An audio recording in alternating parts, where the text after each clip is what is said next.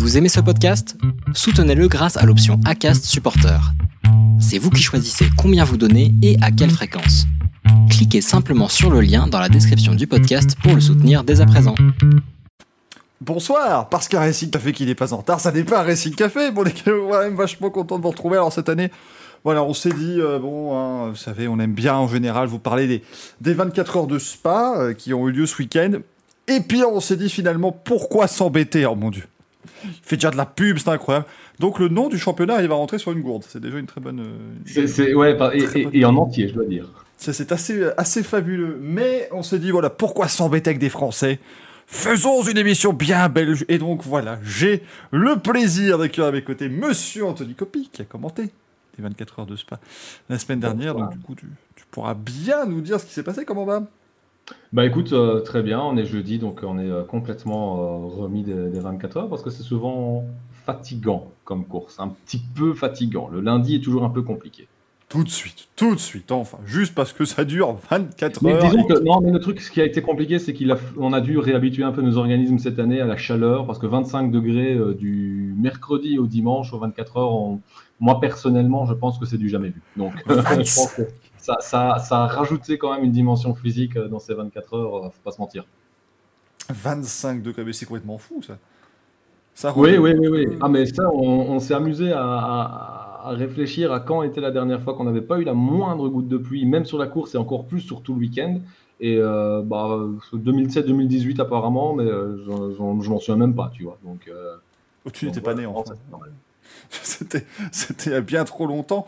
Euh, mais on va revenir sur ce triomphe de, de Mercedes. Alors, euh, ce qui est bien, euh, ce, qui, est vraiment chouette pour t'avoir ici, Anthony, c'est qu'en plus, il va pouvoir nous parler un petit peu de tous ces aménagements qui ont été faits au circuit de Spa-Francorchamps, parce que vous n'êtes pas sans savoir qu'on a quand même foutu des graviers absolument partout. Et c'est assez intéressant, puisque évidemment, nous aurons le Grand Prix de Belgique dans, trois semaines maintenant. Avec une grille de Formule 1 qui pourra, on en parlera tout à l'heure, bien sûr, avoir changé de, moitié, hein, vous en faites pas.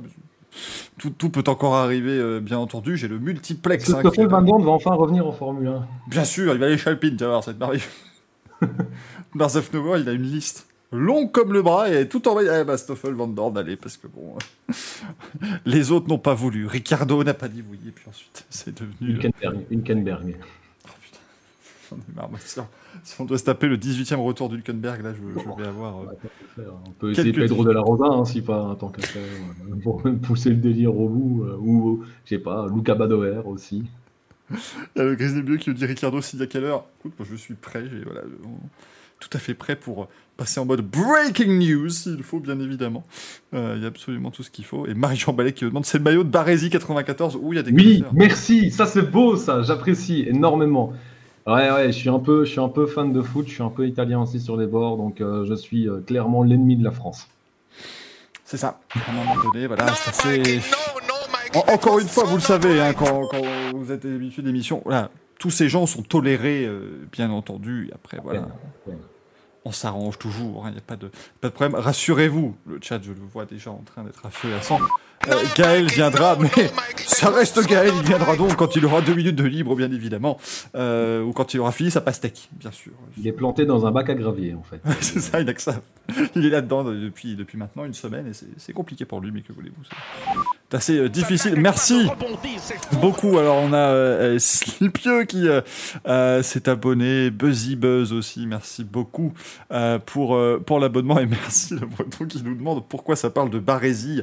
Oui, non, mais c'est c'est- ça, c'est dans l'autre partie de l'émission. C'est à partir de 23h, ça, faut pas s'inquiéter. C'est absolument comme d'habitude. Et oui, Valkyria, je ne suis plus dans. oh, hôtel miteux. Non, non, non. J'étais dans un très bel hôtel qui avait la clim. Et ça, en été, c'est extrêmement bon. Euh, bien évidemment. Ce que dit vivement la Coupe du Monde.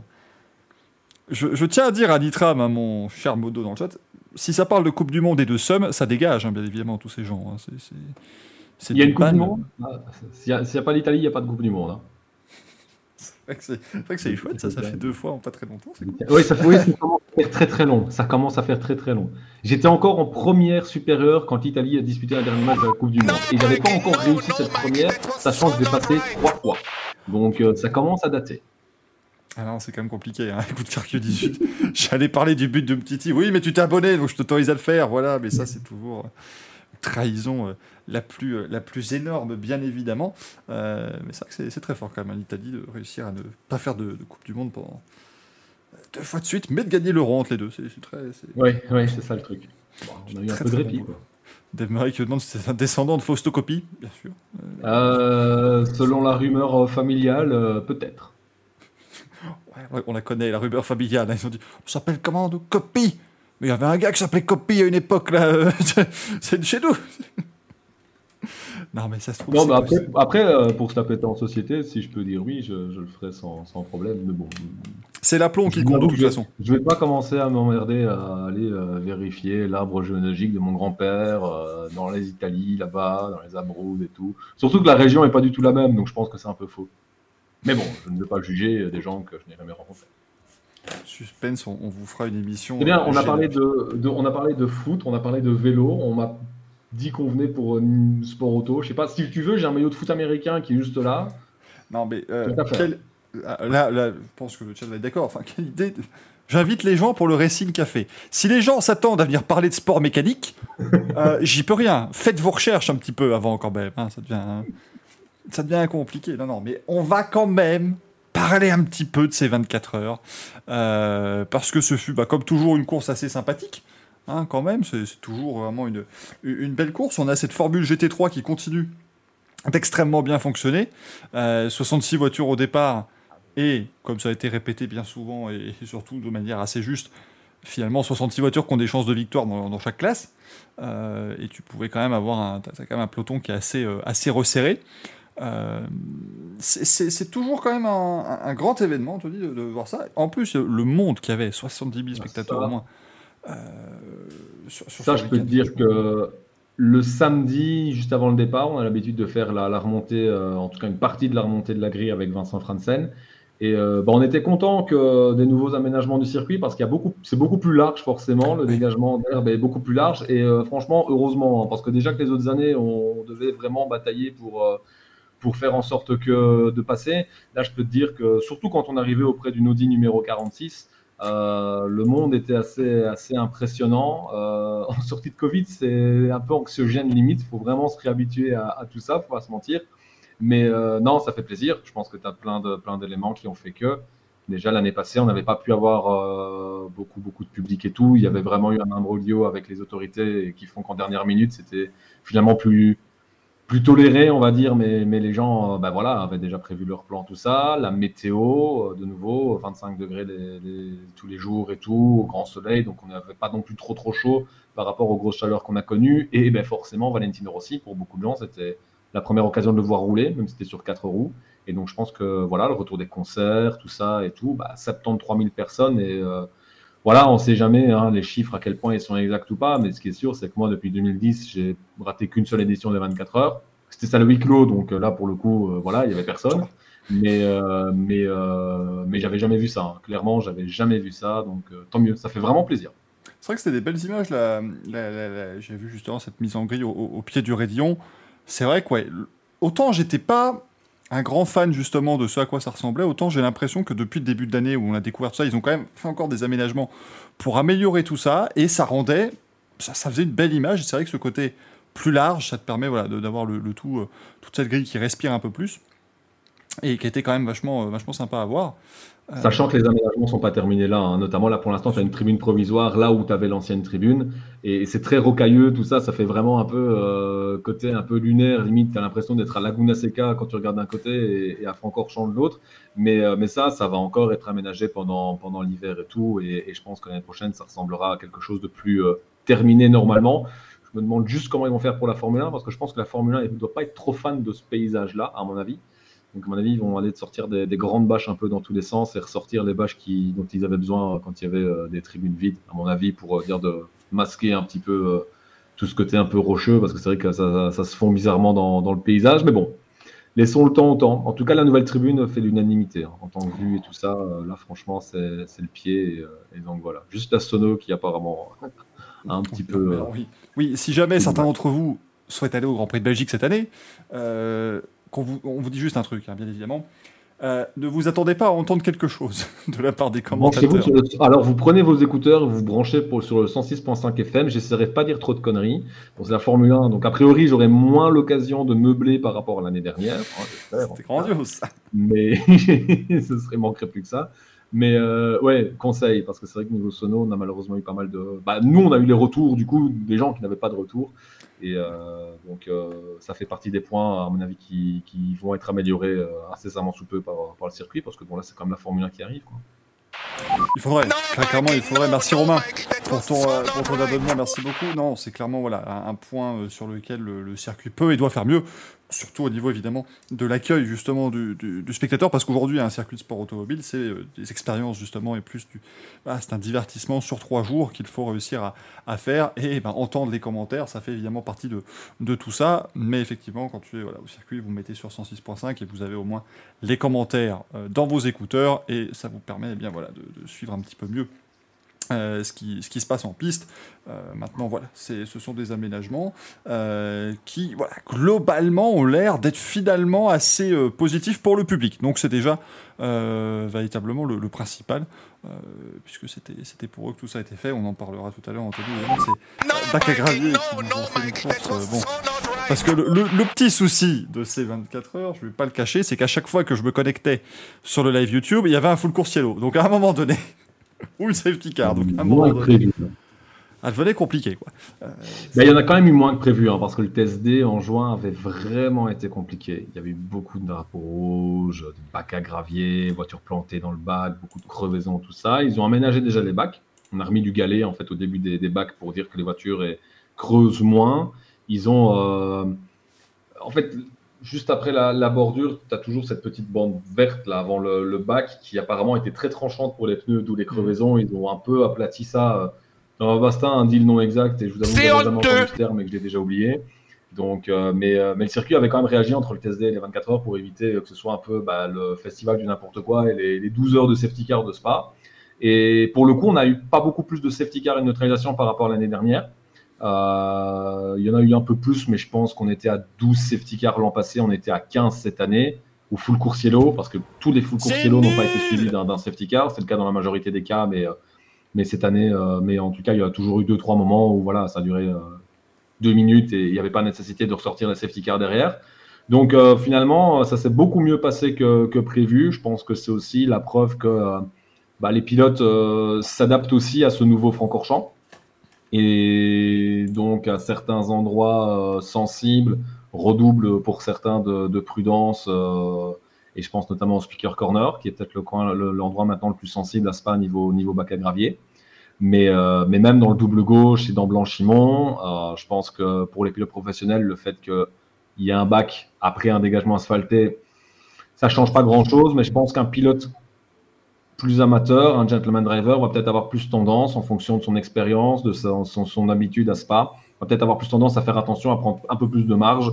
Et donc, ça donne des images parfois euh, qui, euh, qui surprennent, c'est-à-dire voir Raphaël et Marcello en début de course euh, eh bien, lâcher un petit peu les gaz avant d'entamer Blanchimont. Là, il fallait se mouiller la nuque parce qu'on n'était plus trop habitué. D'habitude, c'était des, des, grands travers, on prenait bien, on allait bien au-delà des limites de la piste. Là, non, clairement un, il y a la tolérance zéro de la, direction de course pour les limites de la piste, c'est aussi important de le noter.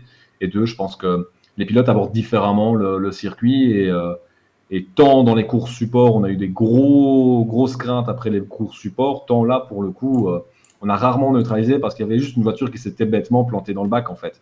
C'est arrivé, mais c'est arrivé beaucoup moins que ce qu'on pouvait craindre. Le premier safety car, la première neutralisation, on a attendu 1h50 pour l'avoir. Et autant dire que personne, même les plus optimistes, personne s'attendait à ce qu'on attende aussi longtemps la première euh, neutralisation, en tout cas. Donc, euh, c'est la preuve que, euh, voilà, à un moment donné, il y a une nouvelle donnée et les pilotes doivent s'habituer à cette nouvelle donne, à cette nouvelle configuration. Et ils finissent par le faire parce qu'on a quand même un niveau de pilotage à 24 heures qui est très très bon et, même au niveau des gentleman drivers, hein, c'était peut-être un petit peu le, le côté problématique il y a encore 7-8 ans, on avait parfois des gentleman drivers d'un niveau assez douteux, on pourrait ainsi dire, sans manquer de respect, mais, mais là, c'est de moins en moins le cas. D'ailleurs, ça, se confirme par une classe bronze, la Cup, où il n'y avait que deux voitures en piste. C'est la preuve qu'on a vraiment des, pilotes euh, amateurs qui sont euh, parmi les plus aguerris qui sont, qui sont présents et, avec le rythme qui va avec. Mhm. Très clairement, oui, c'est vrai qu'on avait une édition il y a quelques années où c'était le festival de, de l'énorme crash parce qu'il y avait des, choses plus que douteuses qui se passaient en, en piste. Merci à SIXB qui s'abonne en disant Salut tout le monde, j'ai passé la, semaine à partir de mercredi au 24h. Encore merci à Anthony et toute l'équipe pour les super commentaires. Écoute, Sauf ceux de Vincent Franzen. Non, je rigole. Bien entendu. Euh, non, mais après, à un moment donné, euh, c'était toujours moi qui prenais, comme je devais faire parfois les, les, interviews en anglais. Je m'excuse pour mon accent, mais ça ne justifiait pas la moquerie que je devais subir euh, derrière de la part de Vincent. Donc, ça l'anglais du borinage, faut pas s'inquiéter, c'est normal. si vous êtes belge, vous avez tout à fait Si quelqu'un connaît le borinage dans le chat, qu'il le dise. Hein. J'ai envie de savoir. Il y en a, eh, il y en a. T'en fais pas là. Euh, on a, une petite, euh, petite communauté belge là qui, euh, qui commence à se former là-dedans. tout ça pour le moment où la Belgique va, évidemment conquérir le monde. Vous n'allez pas être prêt, mais tout ça se fait pour l'instant tranquillement dans le, dans, dans le dans le calme le plus complet, vous allez voir, bim, ah, SB qui connaît évidemment, bien entendu. bon, Raffaele Marcello quand même, ça fait plaisir. Euh, ça fait plaisir, ouais. il, la tient cette victoire avec Danny Mkadela et Jules Goudon. Solide, hein, Mercedes cette année. Ouais, clairement. Solide, je pense que c'est le bon mot parce que c'était pas la voiture la plus rapide. Et de fait, euh, dans des bagarres où, enfin, par exemple, si elle était derrière une BM, on savait qu'elle allait garder le rythme, mais elle allait difficilement, pardon, euh, pour la dépasser. Elle manquait un peu de vitesse de pointe, mais je pense que la seule chose qui a, qui a gêné finalement la, Mercedes, c'est la, pénalité de, de Marcello qui a été le premier à se prendre une grosse pénalité hein, pour non-respect des limites de la piste en début de course après 25 secondes. Et, euh, et, puis il y a eu la chance quand même que le drapeau rouge tombe au bon moment pendant la nuit parce que Daniel Duncadella commençait à bien paniquer et, c'est très bien expliqué dans l'interview que, que Jules a donné à Endurance Info. Euh, le pédalier, euh, la fixation était cassée. Et donc, euh, ils ont su quand même euh, bah, s'en sortir parce que euh, le drapeau rouge est tombé deux tours plus tard. Et donc, ils ont su, ils ont su travailler là, là-dessus du côté de chez Acodis ASP. Donc, ouais, belle victoire pour Marcello. Je pense que c'était finalement son, son défaut et ce qu'on pouvait le plus lui reprocher, c'est que il y avait bien souvent sur des courses d'endurance une erreur à gauche, à droite, parce que c'est un pilote très très rapide et qui bah, on voit hein, un nombre de pole positions et de victoires en, en, sprint cette saison encore, il est assez éloquent. Mais, euh, mais parfois, justement, euh, ça, ça provoquait une petite erreur ou parfois pas grand-chose, mais suffisamment pour euh, être en dehors de la victoire et de la course à la victoire ces dernières années. Et là, bah, il a gardé son rythme et il n'a pas fait la moindre erreur finalement, donc très bien. Et au final, c'est vrai que c'est un peu la star de cet équipage, mais quand tu regardes un petit peu le rythme par rapport à Young Kadela et par rapport à Jules Counon, bah, en fait, les trois, c'est honteux. L'équipage est hyper homogène. L'équipe est rodée depuis des années et tourne autour de la victoire depuis des années. Mercedes, pareil. Je pense qu'il y avait quand même eu 3-4 podiums pour Acodis ASP ces dernières années. Donc, euh, au final, maintenant, euh, voilà, faut attendre que tout se mette en place. Et, euh, c'était le cas pour eux aujourd'hui. Donc, très, très belle victoire. Très belle prestation d'ensemble de Mercedes avec trois voitures dans les quatre premiers. Donc, donc voilà, bravo à eux. Je pense que c'est limpide, c'est incontestable. Et, surtout, eux ont su rester en dehors des crevaisons. Et ça, je pense que les crevaisons, c'était pas seulement un problème de, de gravier, de débris ou quoi, parce qu'il y a quelques marques qui n'ont pas eu ce problème-là. Et j'ai l'impression que certaines marques ont eu moins de problèmes après avoir euh, ajusté les, les, pressions des pneus. Je pense notamment à, à Audi. Euh, donc, euh, même si, bon, finalement, le petit matin, il n'y avait plus personne pour, euh, pour revendiquer la gagne chez Audi, mais même au milieu de nuit, on commençait à se rendre compte que ça allait être compliqué pour eux. Mais donc voilà, euh, je pense que certains ont peut-être joué un petit peu avec les, les pressions de pneus. Et bon, ben voilà, après, qui dit Pirelli, dit course automobile, dit forcément problème de crevaison à un moment donné. Euh, ça, on a l'habitude en, en, Formule 1. Et, et, puis, on se rend compte que ce sont aussi les équipes qui. Euh, bah, c'est logique, qui jouent et cherchent la limite et parfois la, la dépassent. Il y a eu beaucoup de drapeaux rouges pendant les essais libres, donc euh, ça n'a pas aidé à, à, trouver les, les, bons réglages et les bonnes pressions de pneus. Je pense que ça aussi, c'est une des raisons. Ils sont, équipés en, en Pirelli maintenant, en WTCR. pas, tout, pas tout suivi cette affaire. Mais en, tout cas, merci à eux, merci à Oscar Piastri, à Fernando Alonso de faire en sorte que la première semaine d'août soit très chargée niveau sport auto, parce que c'est rarement le cas. Hein. Ah ouais, non, mais là, ils se sont, ils sont donné le mot, mais là, je peux te dire que c'est compliqué. Hein, là, bien, mais sinon, t'es Goodyear en WTCR, mais là, aussi, euh, là aussi, euh, certaines, euh, certaines déclarations, et je pense à celle de Jean-Michel Barthes, notamment le patron de Come to You, valent, valent clairement la lecture. C'est-à-dire qu'à un moment donné, vraiment, Goodyear, ça fait 25 ans qu'on vous dit qu'ils ne savent pas faire de. Bon, bah écoutez, voilà, maintenant ça se prouve même en Europe. Il n'y a pas qu'aux États-Unis. On, en parlera tout à l'heure. Si vous n'avez pas suivi ça dans le chat, d'ailleurs, c'est quand même une merveille absolue. Euh, ce qui s'est passé en WTCR cette saison, qui est la, Coupe du Monde, on le rappelle, des, euh, voitures de tourisme, euh, bien évidemment. Enfin, blabla qui me dit que même Ricardo chez c'était pas autant le bordel de mémoire. Ah oui, non, non, mais clairement, là, là, on est sur un niveau de bordel qui est absolument gigantesque, et on a bien hâte de vous en parler. Euh, bien sûr, quand on voit quand même le classement à l'arrivée, on a le top 8 dans le tour du leader, c'est aussi ce signe justement que ces courses de, de GT3 sont des sprints de 24 heures maintenant. Ça, c'est toujours évidemment la phrase qu'on vous dit, hein, vous savez, phrase qu'on vous dit même des, 24 heures du Mans 2004, on dit, vous savez, c'est un sprint de 24 heures. Audi gagnait 4 tours d'avance, mais c'est un sprint. Là, au moins, tu as vraiment une bataille euh, jusqu'au bout et c'est quand même vachement bien. Et comme le dit Sobret Delicate, oui, Jules Gounon est le fils du pilote de F1. Euh, oui, tout à fait. Ouais, Jean-Marc, en effet, euh, il est arrivé très tard hein, au niveau sport automobile, mine de rien, Jules Gounon, et il a commencé le karting très très tard un peu par hasard et finalement bah, ça s'est mis en place et il avait fait un peu de monoplace hein, d'ailleurs à un moment donné en début de carrière je pense qu'il a fait la, Formule Renault 2 litres le passage au GT a été, euh, a été euh, réussi de, de main de maître avec, je me GT Masters. Et euh, bah, la victoire au 24 heures de Spa, il y a déjà 5 ans. C'était sa première victoire. 2017, ça commence à, à, dater. Pourtant, elle était bien là. Donc, ouais, double vainqueur hein, désormais. Mais une, une BOP qui n'a pas trop fait parler. Peut-être pour l'Aston Martin, c'était un peu plus compliqué. Mais je ne sais pas si c'était l'équipe qui s'était un petit peu plantée ce week-end. Après, c'est peut-être aussi des voitures qui réagissent moins bien à la chaleur. On a vu aussi des rythmes très différents euh, de voitures, euh, que ce soit la journée ou la nuit. Là, je pense notamment à la Porsche, où on les a plus trop vus dans le coup euh, dès l'instant où, le jour s'est levé. Donc, il y avait peut-être aussi un peu de ça pour, pour Aston. Mais bon, si c'était le cas, en tout cas, on s'est bien gardé de, de, s'en plaindre publiquement. Et donc, si, si c'était le cas, bah là, respect aussi à Virginia Emer et à leurs pilotes ne pas avoir non plus euh, trop voulu euh, pousser au euh, niveau des plaintes sur la BOP. On sait que c'est l'arme un peu, un peu facile, mais on n'est pas tombé dans, ce piège-là. Donc peut-être que la BOP était bonne et que ce sont simplement l'équipe qui, qui s'est plantée. Hmm. Mais c'est vrai que dès l'instant, dès l'instant où voilà, ils ont une erreur, on a vu qu'ils n'étaient plus du tout dans le coup. Ils ont réussi une course jusqu'au moment de la, du tête à queue de Neki Team, parfaite. Mais on sentait qu'il manquait ce petit truc, mais comme il y avait pas mal de faits de course, bah, finalement, euh, finalement, il remontait, il remontait, il remontait. Et puis, bah, à un moment donné, bah, Niki a décidé de, ne pas lâcher Aurélien.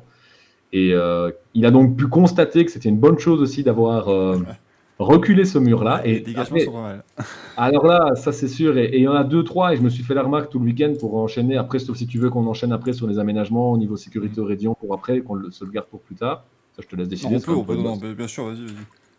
Mais, euh, mais, donc, euh, mais donc voilà, pour Aston Martin, euh, c'est peut-être un peu finalement la, seule déception, mais comme la voiture était bien pilotée, ils ont su un peu faire en sorte de, rester dans, dans, le coup autant que possible jusqu'à jusqu'à ce moment-là. Donc non, très très bien au niveau de la, de la BOP. Donc maintenant, il faut voir. Je suis curieux de voir le futur, parce qu'il ne faut pas oublier qu'on aura du GT2 à partir de l'année prochaine aux 24 heures.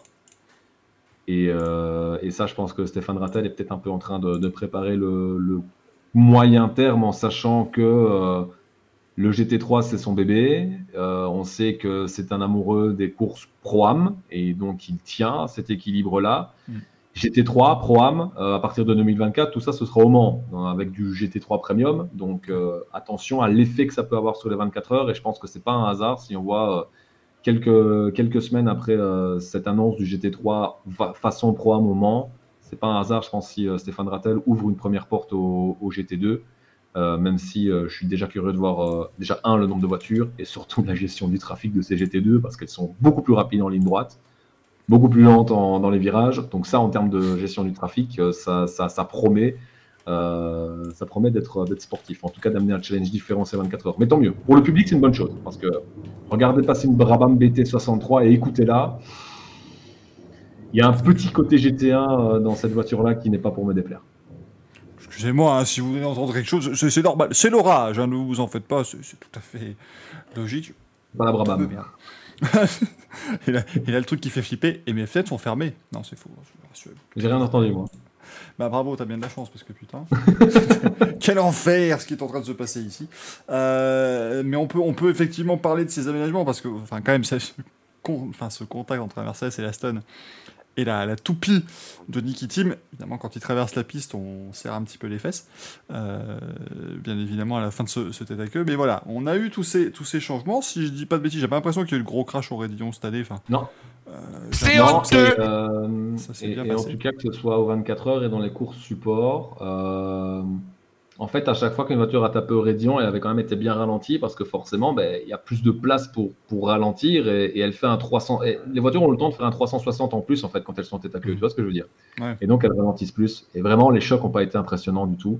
Euh, bon, en tout cas, visuellement, hein, on, se comprend. Euh, quand même. ouais, c'est ça. Mais, euh, mais je veux dire, euh, c'est pas un, moment où tu, tu vois l'accident, tu dis, j'espère qu'il va bien, qu'il s'est pas fait mal ou quoi, le pilote par rapport au Rédillon. Donc, euh, c'est clair qu'à ce niveau-là, ça, ça, ça, va dans le bon sens parce que tu vois que tu as plus de marge. Si, jamais ça tape fort quand même, bah, il faut déjà euh, faire quelques mètres en plus avant d'arriver sur la piste, ce qui était le plus gros problème. Après, bon, bah, dans le cas d'un tête à queue, ça c'est insoluble et on l'a vu, euh, vu ici.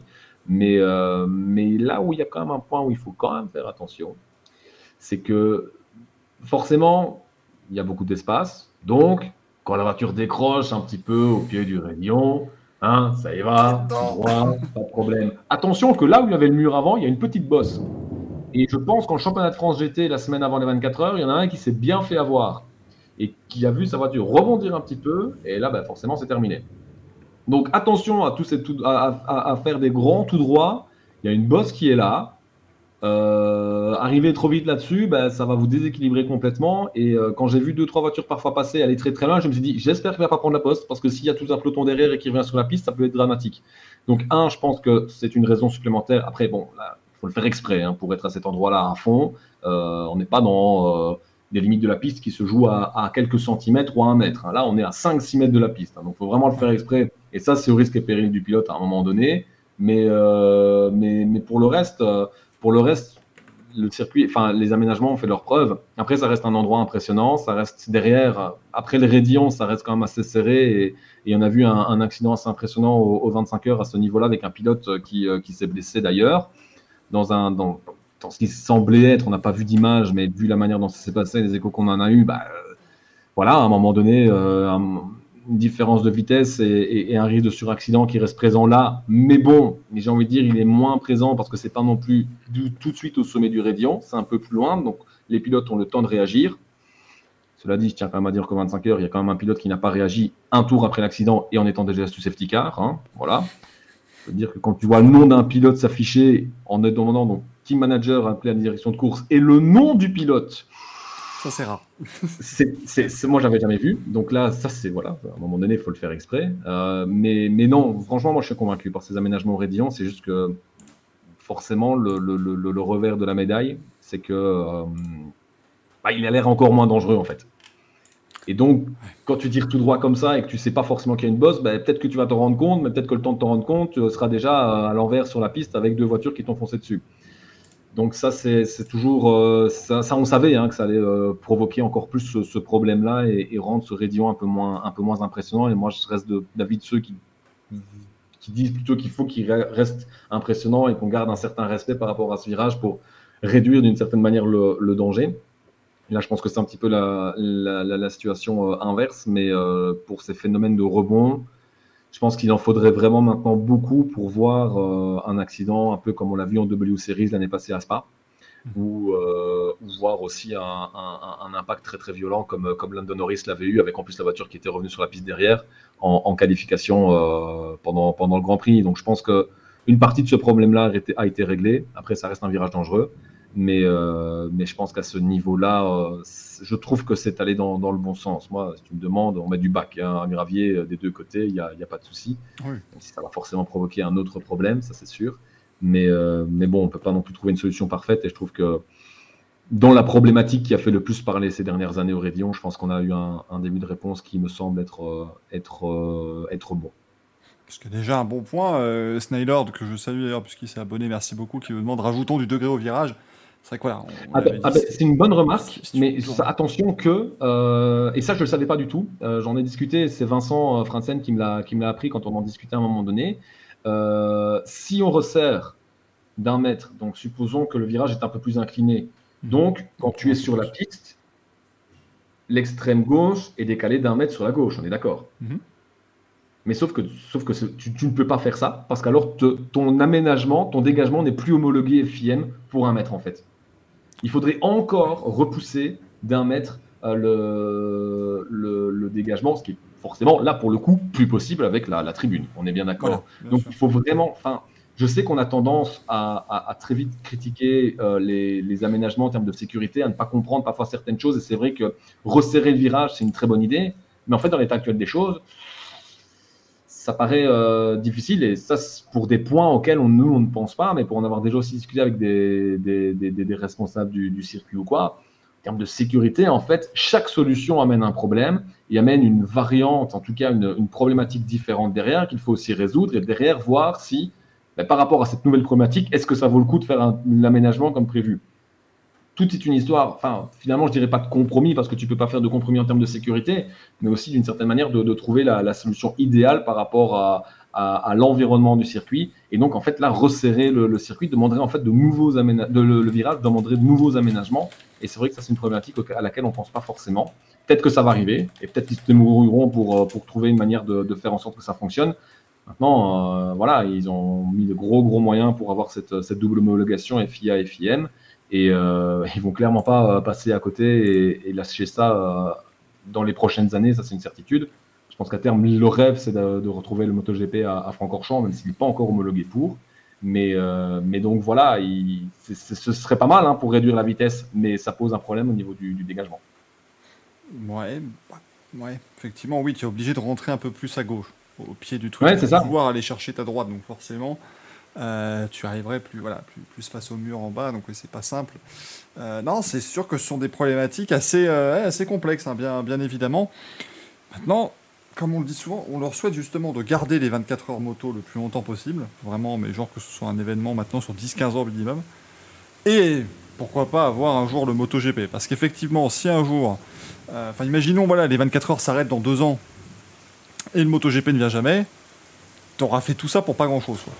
Donc euh, c'est un peu, c'est un peu voilà, c'est un peu, un peu dangereux, mais c'est un immense succès populaire que ces 24 heures EWC euh, un peu plus tôt dans l'année, donc moi j'ai pas. Euh... Non, je pense que le terme est peut-être un peu fort. Hein, je pense un peu... Ou alors il y avait un peu d'ironie là derrière, mais. Eh, moi je. Moi, je fais tout. C'était un giga. Tu vois, ce week-end, c'était un immense, gigantesque succès populaire. Et donc, les 24 heures, étaient un immense succès. Je crois qu'il pleut un peu, hein, je crois, un bordel de merde. Excusez-moi, j'ai un rideau de pluie qui est en train de tomber. Je vais, je vais me lever quelques instants, hein, si ça ne vous dérange pas, parce que J'aimerais quand même éviter que mon, mon bureau soit complètement euh, inondé, mais rassurez-vous, l'émission continue bien sûr, parce que regardez l'avantage que je peux prendre mon casque. Pour tenir, euh, en termes de points euh, météo, on est à peu près donc du côté du, non plus du Borinage, mais du Hainaut, juste à côté de la frontière française. là aussi, la météo est assez lourde, mais relativement humide également ce soir, avec un risque d'orage, donc il se peut qu'on qu'on soit tous les deux à 500 km de distance, et bien inondé au même moment. Je sais juste que je suis au premier étage, donc a priori, euh, j'aurai pas les pieds dans l'eau tout de suite. Oui, ça doit bien se passer aussi normalement, hein, mais bon, on sait jamais. Euh, bien évidemment, merci Louis Baudin. En météo à la base, je voulais faire ça, présentateur météo. Et puis j'ai décidé de devenir commentateur sportif. Voilà. Ça, marche, très bien, c'est facile. Euh, c'est mal embarqué. voilà, bah, Franco avec un grand joueur de la C Milan et de la Squadra Azzurra. J'ai hésité à prendre celui de Baggio, mais bon, vu qu'il a foutu son penalty au-dessus, même si j'avais un an à l'époque, ah, je ne peux pas tenir on n'était pas mécontent, donc il le fout au-dessus son penalty. Euh, enfin, dit-il avec l'accent belge, genre que. Oui, c'est ça. ça. bien sûr. Ah ben je peux dire qu'on n'était pas mécontent quand Badjo il l'a mis au-dessus. Voilà, c'est beaucoup plus, beaucoup plus adapté oh. en termes d'accent, euh, bien évidemment. Sushimaki qui demande, il est où Bottas? Il est là, mais à un moment donné, moi, je, je, je, fourbis mes armes pour le, le procès à venir contre FIAMG Light Fever, donc j'essaie de, camoufler évidemment le plus de preuves possible, sinon ça serait euh, euh, très compliqué, bien entendu. Euh, bon, le chat, désolé, on il pleut, on a de la chance, que voulez-vous eh, Fallait vivre au Mans. C'est pas compliqué. Ah là, à un moment donné, ne vous plaignez pas, on a les 24 heures du Mans et il pleut. Voilà. Parfois même, les deux on, on, dort très bien dans le bac à gravier de l'avant-dernier virage du Bugatti pendant les 24 heures pour euh, les conseils de vie au vent. On y dort très bien. Après, euh, j'étais pas sur le gravier pour dormir. Hein. C'est juste que mon, mon conteneur y était. C'est beau ça quand même, c'est vachement bien vu. Ça, ça fait...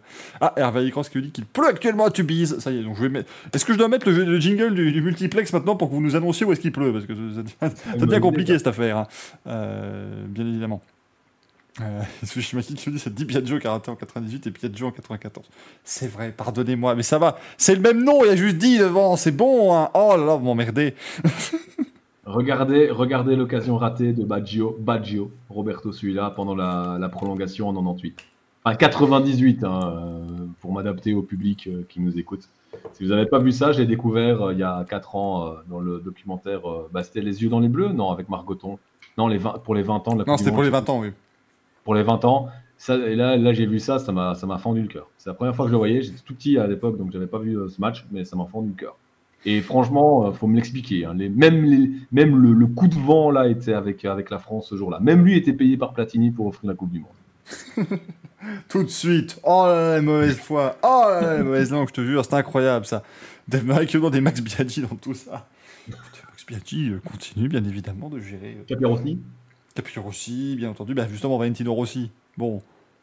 Pas mal. Pas mal hein, quand même, ce, cette première aux 24 heures. Hein.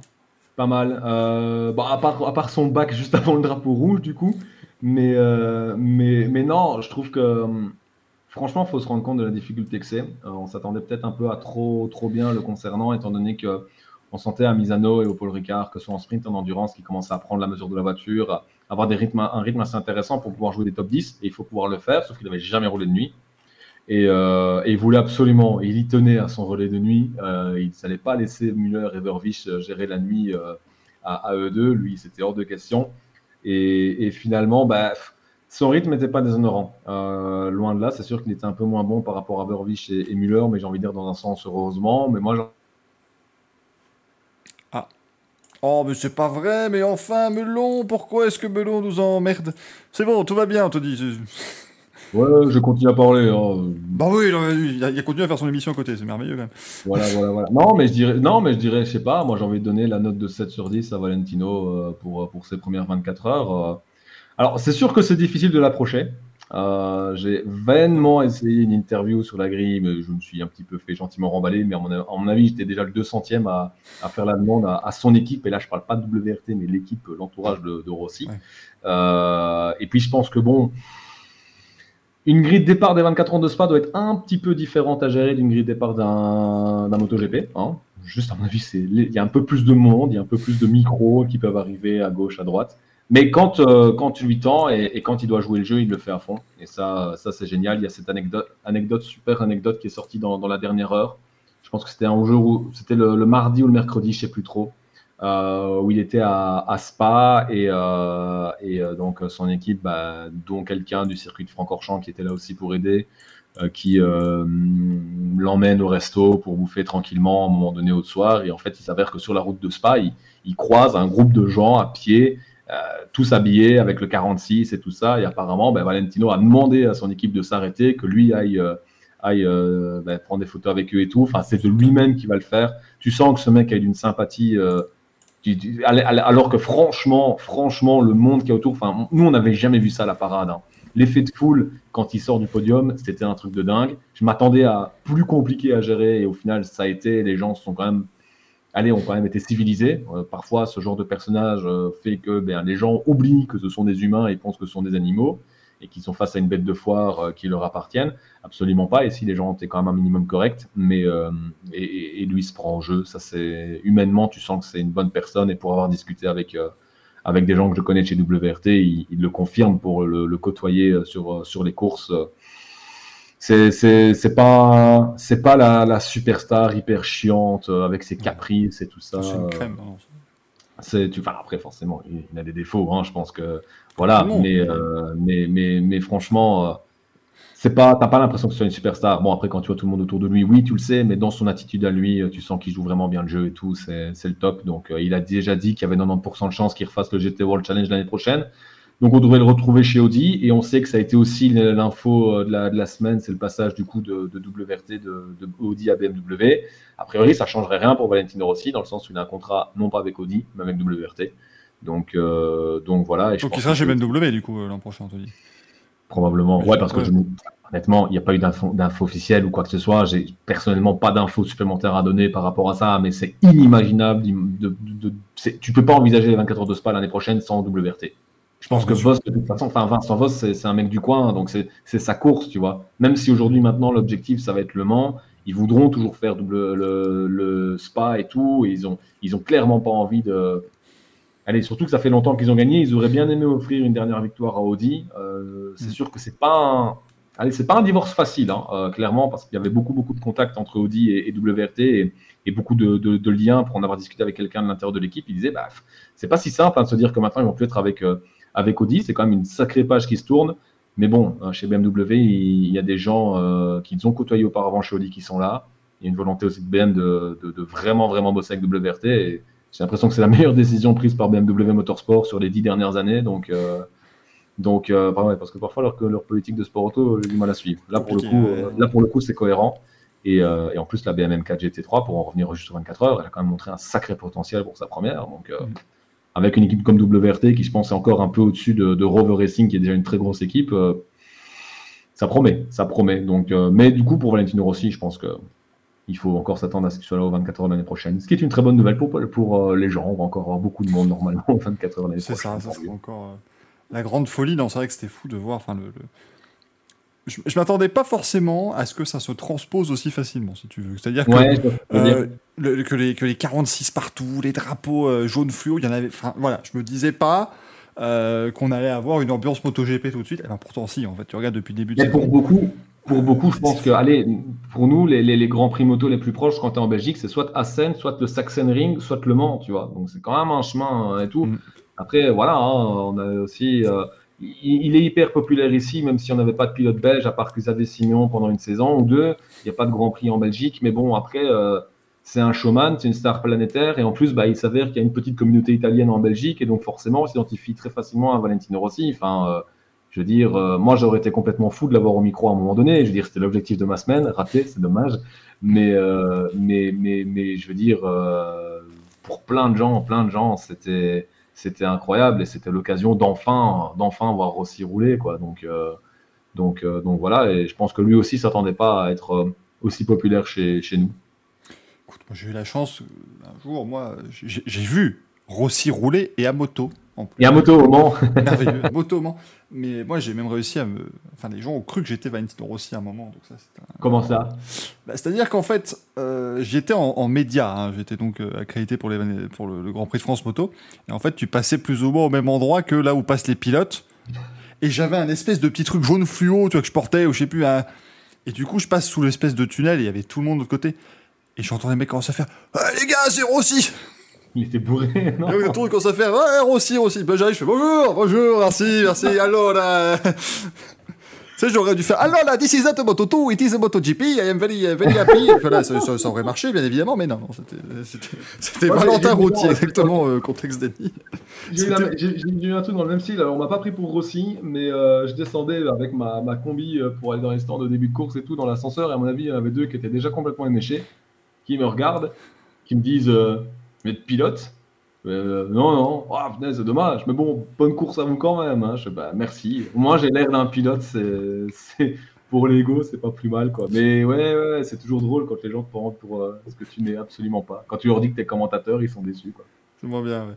Thomas qui me demande mais tu tries to push very hard? Mais oui, non, mais évidemment. j'ai commencé tout ah, J'ai commencé toutes mes phrases par Alors, uh, you, have to understand the, the Audi is a good car, but uh, plus, voilà, tu, tu parles. Bravo, euh, bravo Michael. Tiens, je voudrais juste après euh, aussi pour, euh, pour les 24 heures, bravo à Iron Dems hein, quand même. Bah, bien sûr, c'était tout à fait prévu. Ça, euh, en plus, euh, je veux dire, je sais que côté français, c'est surtout euh, la performance de Dorian Pain qui s'en est très bien sortie, elle aussi pour sa première en GT3, qui, qui va forcément susciter l'attention. Nous, côté belge, je peux dire qu'on est super heureux pour Sarah Bobby. Sarah Bobby, c'est extraordinaire. je l'ai vu après la course et, et, je lui ai dit tout le bien que je pensais de cette victoire et de ce que ça représentait pour elle par rapport à d'où elle revient. Sachant que c'est quand même une pilote qui avait peut-être ce côté un peu maladroit en début de carrière, ne roulait pas forcément beaucoup, n'était pas forcément dans les bonnes conditions. Enfin, c'est la première fois qu'elle est dans des bonnes conditions, j'ai l'impression, de sa carrière. Et euh, bah, comme c'était une femme pilote, bah, les erreurs qu'elle pouvait commettre, euh, bah, on lui, on lui laissait rien passer, quoi. Euh, on lui laissait rien passer et on disait qu'elle continuait à rouler parce que c'était une femme et ceci et cela, alors qu'elle ne s'est pas roulée. Enfin, on en a entendu hein, des trucs par rapport à Sarah. Donc, la preuve qu'ici, elle a totalement tenu son rang et, et cette période un peu sur un nuage entre la pole, la Monza et, la victoire aux 24 heures, c'est très très bien pour elle. Elle le mérite euh, autant que les autres. Hein. Je pense que pour Raël Frey aussi, euh, même si c'est peut-être elle qui a eu la carrière entre guillemets la plus facile, j'insiste hein, sur guillemets, des, pilotes. Même Michel Gatting, c'est un, premier, beau succès de catégorie. Ça, c'est pour la performance. J'ai juste comme un bémol sur la communication après course d'Iron Dems.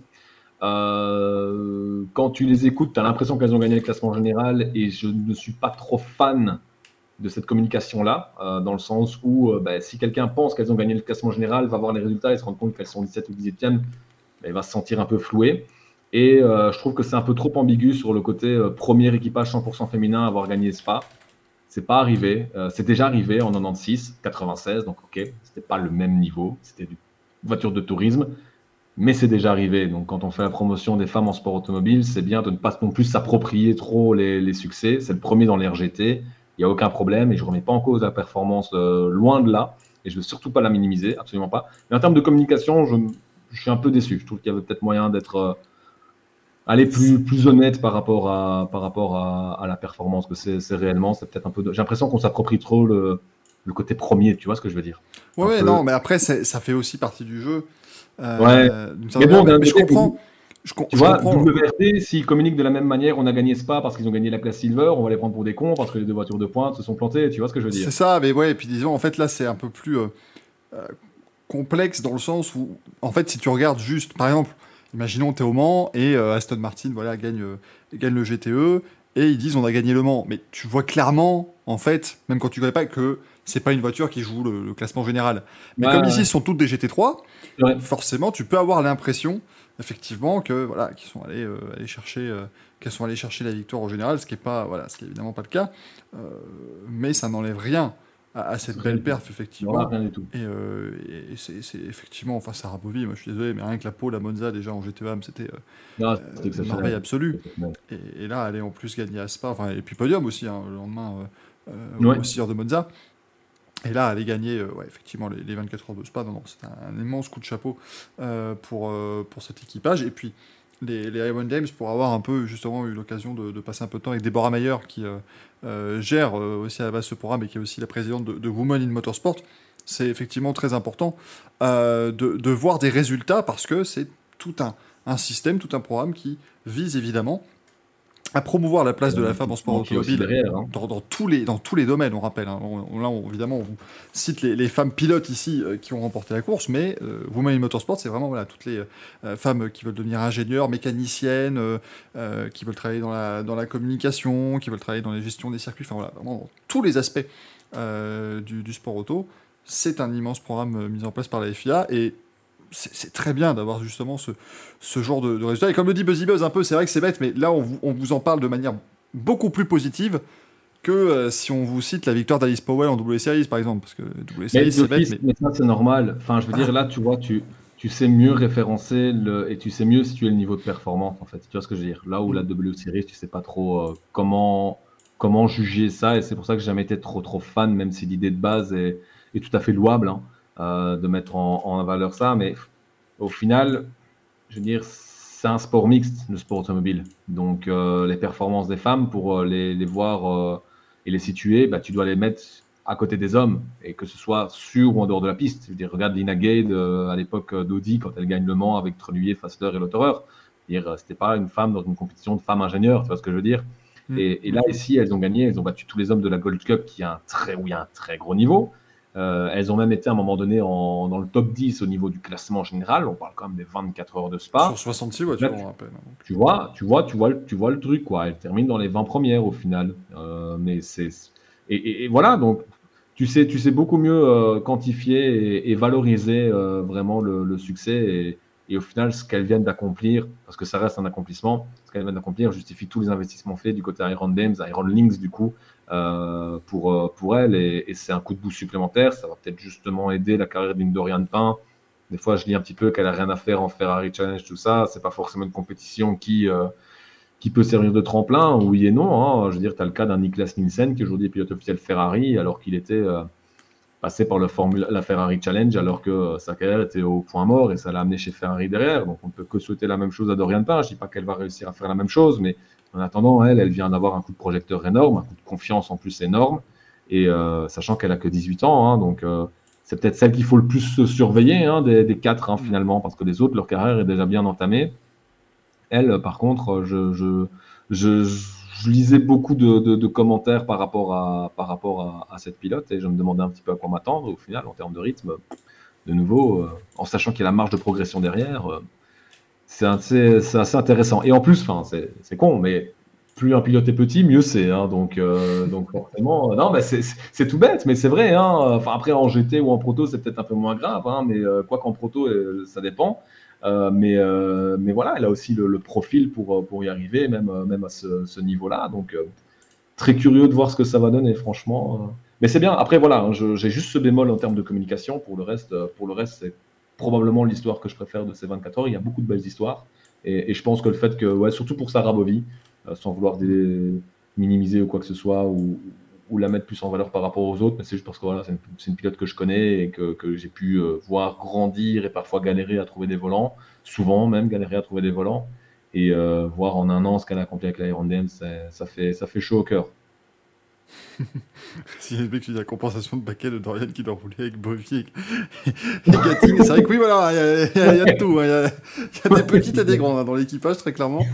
Euh, mais c'est vrai que oui, Dorian Pass c'est un peu plus c'est un, petit peu la Dani Pedrosa, si vous voulez, hein, pour ceux qui suivaient ça. On rappelle, hein, pour ceux qui ne connaissent pas l'histoire, mais Dani Pedrosa qui pesait à peu près 45 kg tout mouillé, quand il sortait d'un virage en MotoGP, tu ne voyais plus. Euh, c'était assez, euh, assez, impressionnant. C'est comme quand vous faites du karting de lock avec ce pote qui fait 15 kg de moins que vous et vous, vous le et vous mettez 3 secondes autour. Ouais, voilà. Absolument. 3 secondes, c'est qu'il y a plus de 15 kilos de différence. C'est aussi une différence de talent, oui, voilà, il n'y a, pas, a pas que le poids, mais tu peux toujours dire Ouais, mais regarde, attends, oh, ouais, ouais, ouais, quand une seconde par une droite, c'est scandaleux. j'avoue. Vraiment pas top. Euh, Jean-Balek qui dit Le surbaquet de Dorian Pas est plus grand que la voiture. Ah, c'est vrai qu'il faut. Euh, c'est évidemment une des spécialités. Sur surbaquet. Vous avez toujours voilà, tous ces équipages qui sont pas forcément tous de la même taille. Sinon, ce serait beaucoup plus facile, évidemment. Mais là, il faut pouvoir ajuster le tout. Mais en tout cas, bah, c'était vraiment chouette. Hein. C'est, 24 euh, heures comme d'habitude. Et on a évidemment hâte que ça, que ça revienne. Avec Buzzy qui lui dit comment elles ont fait pour jouer le baquet. Non, mais ça, encore une fois, c'est, comme d'habitude. En gros, ce que vous faites en endurance, vous avez le pilote le plus grand de l'équipage, le ou la pilote évidemment, euh, qui fait le baquet de base. Donc, il moule son baquet comme on peut le voir en Formule 1 ou dans ce genre de choses encore quand GT, c'est un petit peu différent parce que les baquets sont pas moulés non plus de, la, même façon euh, qu'en hypercar ou qu'en F1. Et c'est ensuite simplement les autres pilotes eh bien, euh, mettre des, ouais, des surbaquets, c'est-à-dire que tu, tu, rajoutes des couches quoi, pour venir justement te mettre, euh, te mettre au mieux dans, dans l'auto. Et, pour éviter justement bah, de trop voilà, de jouer. Euh, euh, parce que ne croyez pas qu'à chaque fois, à chaque aérostorm, on commence à ajuster toutes les pédales, les machins, c'est pas non plus. Voilà, ce serait pas, ce serait pas pratique, euh, bien évidemment, mais non, c'est. Des sortes de sièges bébés ou dirait IXB. C'est long, c'est très imagé si tu veux, mais. Ah, ce serait pas mal ça en termes de, de, de, sponsor un peu, un peu comment dire, insolite, Maxi Cosi. Par contre, et attends, attends, attends, insolite. Il y a eu le British GT une semaine avant. Et je ne sais pas si, si, vous êtes au courant, si vous suivez un peu le championnat de France GT qui était aussi pendant la ASPA, pendant la Speed Week, une semaine avant les 24 heures. Il y a le team Full Motorsport. Et cette fameuse Audi R8 LMS GT4, sponsorisée par Jackie Michel. Oui, mais j'ai trouvé mieux en British GT avec une des McLaren 720S et je me suis rendu compte pendant la diffusion de la course, et, je pense qu'il m'a fallu, euh, j'ai eu besoin de deux minutes pour, euh, pour m'en remettre quand je m'en suis rendu compte. Mais il y avait une voiture euh, sur laquelle il fait marquer en grand OnlyFans. Je tenais à le partager et tout. Et je me suis dit, c'est pas possible. Oui, mais ça, c'est, non, mais c'est normal, c'est nous qui avons, c'est l'OnlyFans du Racing Café, ne vous en faites pas. Écoute, car qui nous dit Jackie X et Michel Bouton. C'est exactement ça, c'est ces personnes qui ont sponsorisé la voiture. Oh non Faut, pas, faut pas, donner cette idée-là à 2-3, ils sont capables d'essayer de monter quelque chose autour. Enfin, monter un programme. Hein. Non, on va, en faire des t-shirts. Merci Jacques Geeks et Michel Bouton. si, quelqu'un connaît des euh, t-shirts euh, de bonne qualité, ça pourrait intéresser euh, Laurent Mercier. Je ne dirai pas plus concernant le projet, mais bon, il y a un certain hashtag qui a été popularisé pendant les, les 24 heures, un hashtag voté pour lui. Je ne dirai pas la personne non plus. Donc, si vous avez des idées, toute idée bienvenue de créateurs de t-shirts de qualité, hein, de qualité, je précise, c'est pas juste planter une, photo dessus. Allez euh, renseigner de ma part euh, Laurent Mercier. je ne veux Et pas Thomas Bastin, du coup, ça ne doit pas, il ne doit pas le savoir. Je, les renseignerai si un jour Laurent Mercier porte un t-shirt Marc Merguez, bien évidemment. C'est l'objectif du. Je pense pas. Non, je suis pas convaincu non plus. hein. Pas convaincu. Mais vous non, pourrez ben, bientôt les acheter, on vous promet. voter pour lui ou quoi avec euh, Thomas Bastin, le dégarni de Cudessart, il faut l'appeler comme ça euh, aussi. Técardi de ça, putain. Ça c'est beau. Non, parce que... Ça c'est beau parce que depuis la retraite de François Duval, eh ben on n'a pas, enfin de la retraite plus ou moins active, mais en tout cas depuis la fin euh, de carrière de François Duval en, en mondial, on peut plus trop parler de QDSR et ça c'est bien. Ça c'est Ils sont vraiment voisins en plus, je crois. Comme quoi ils sont prédestinés. Un qui prend la suite de l'autre. quand, quand tu habites à QDSR, tu es voisin un peu de tout le monde. hein, c'est pas. c'est- c'est- c'est pas Ouais, je pense que ouais, il y a, peut-être une cinquième personne et, le fermier d'à côté. euh. ça, ça, ça porte plus. euh, hein, Mais bon, ils sont pas loin du célèbre circuit de Chimay. Moto. Eh oui. Eh oui. Alors je pense que dans le chat, si des gens connaissent Chimay, c'est pas vraiment pour son circuit. Ça c'est encore autre chose, bien évidemment. Choix de qualité, Avec modération. euh, sans toujours. Bien évidemment. Même en musique. Good car, je le dis, Chimay la bière, évidemment. Mais oui, mais oui. Évidemment, Mais pas oui. Chimay le cidre. Je vais parler du fameux cidre belge. enfin, ça ne marche pas comme ça. Euh, le fromage, on vous dit, voilà, ça y est, donc c'est parti. hein, le- le- on, est, on est au racing café, donc voilà, effectivement. On va vous emmener un petit peu de fromage, une petite binouse. Café François Chimay. Oh là là. Tout le monde sera content. Chimay Badi. Oh putain. oh non, non, non. Allez-y, vous avez. Vous avez une minute. Ouais, ouais, je fais super bien le mec qui regarde sa montre. En fait, elle a plus de batterie, donc euh, je ne sers à rien. Je ne vois strictement rien. Ça marche toujours bien, euh, évidemment. Bon, en tout cas, ces 24 heures de spa, ce fut un, un plaisir. On rappelle que les 24 heures de spa comptent évidemment pour le Fanatec euh, GTO. Fanatec GT World Challenge Endurance Cup powered by AWS. Et, C'est que- et, et par contre, pour en revenir à cette gourde, il n'y a pas le Endurance Cup, je m'en rends compte maintenant, et donc euh, je suis un petit peu Elle a déçu. donc sans Et euh, ben, et en plus, c'est pas comme s'il y avait encore de la place derrière, tu vois. C'est ah non, mais j'adore, c'est les incrustations TV où, euh, où ils sont obligés de tout raccourcir au maximum et il y a encore trop de place et tout. non, mais c'est- moi, mais, je- au moins, mais au moins, si tu t'ennuies à un moment donné, l'idée c'est de le placer euh, plus, plus ou moins souvent et euh, Mais c'est ça. C'est-à-dire qu'à un moment donné, de meubler. Et quand tu meubles pour un drapeau rouge, par exemple, bon bah c'est une minute de gagner quoi. Bon, on en a encore eu un par contre pendant la nuit. Heureusement, je peux je peux un peu euh, voir les choses à la rigolade parce que le pilote s'en est bien sorti, même si on a eu un gros crash quand même. hein. C'est passé Ouais. inaperçu, mais j'ai rarement vu une voiture dans cet état-là et prendre un mur à blanchiment dans cet angle-là. Mais mais ouais, non, euh, c'est clair que le nom. euh, c'est- bon, c'est bon. c'est-à-dire que, mais en fait, moi, je voilà. Là-bas, ça grand s'appelle le respect, FIA GT. Hein. grand respect parce que quand tu arrives et que tu dis oui, bah écoutez, on, on vit vraiment une très belle course cette année au, au Total Energy 24 heures de Spa qui font partie évidemment du de- du Fanatec GT World Challenge Europe. Il devrait rajouter juste Spa-Francorchamps de nouveau, parler de Spa-Francorchamps comme ça en Ah, termes sur le de circuit de longueur, Spa-Francorchamps et rappelons. GT. Enfin, euh, Là, ça devient un, un truc. Tu viens de faire deux tours, rien qu'en disant les noms des différents trucs, ça devient, ça devient effectivement compliqué. Euh, donc, euh, c'est- pas mal, mais bon, moi j'y crois. Alors, après, l'an prochain, Crowd, Strike, il va falloir s'entraîner. hein, les les Crowd Strike 24 alors heures là, de Spa. Je peux te dire que. Ah non, mais ça, on s'est fait la remarque directe. En plus, enfin, tu sais encore bien, autant que moi, à quel point la clim fonctionne ou pas à Spa-Francorchamps. Et donc, autant dire que quand elle fonctionne, et t'arrives le vendredi midi, tu commences à avoir la gorge qui gratte, sachant que tu as encore 36 heures de commentaires au minimum derrière. Donc, euh, je sais pas, le dimanche 15h, le Crowd Strike, je sais pas comment il va sortir. hein. Le Crowd Strike 24 hours. Of très bien. C'est-à-dire que début là, de week-end, vous êtes c'est, là. euh, Mesdames et messieurs, bienvenue. Grand plaisir de retrouver au Crowd Strike 24 Hours of. Spa. Les Crowd Strike, c'était bien quand même hein, cette année. hein, Ouais, ouais, ouais, c'est c'est clair que bah, on a un an pour se préparer à ça. hein. Exactement. Il va falloir se, ouais, se mettre. Mais ça fait c'est quelque chose quand même que ce ne soit plus Total Energy. euh, c'est voilà, c'était. Ouais, c'est vrai que tu avais un peu. euh, Partenariat ça de longue date. Ça fait plus international que jamais, hein, c'est clair, parce que tu avais Total, tu avais Proximus avant ça et tout. euh, Ouais, que les Proximus 24 heures de Spa, ça, ça restera dans mon cœur à tout jamais parce que ça, c'était Proximus 24 heures de- Après, ça, formidable. tu peux pas faire plus belge que ça. hein. Total, tu, parles déjà un peu plus à l'international. Mais là, CrowdStrike, c'est la Californie, quoi. Ah, là, pour c'est une merveille absolue. Euh, bah, je peut dire avec l'accent français. Non, mais c'est ça. hein, euh, on ne demandera que ça. Évidemment, je ne veux pas que ce soit les Crowd Strike. euh, Non, non.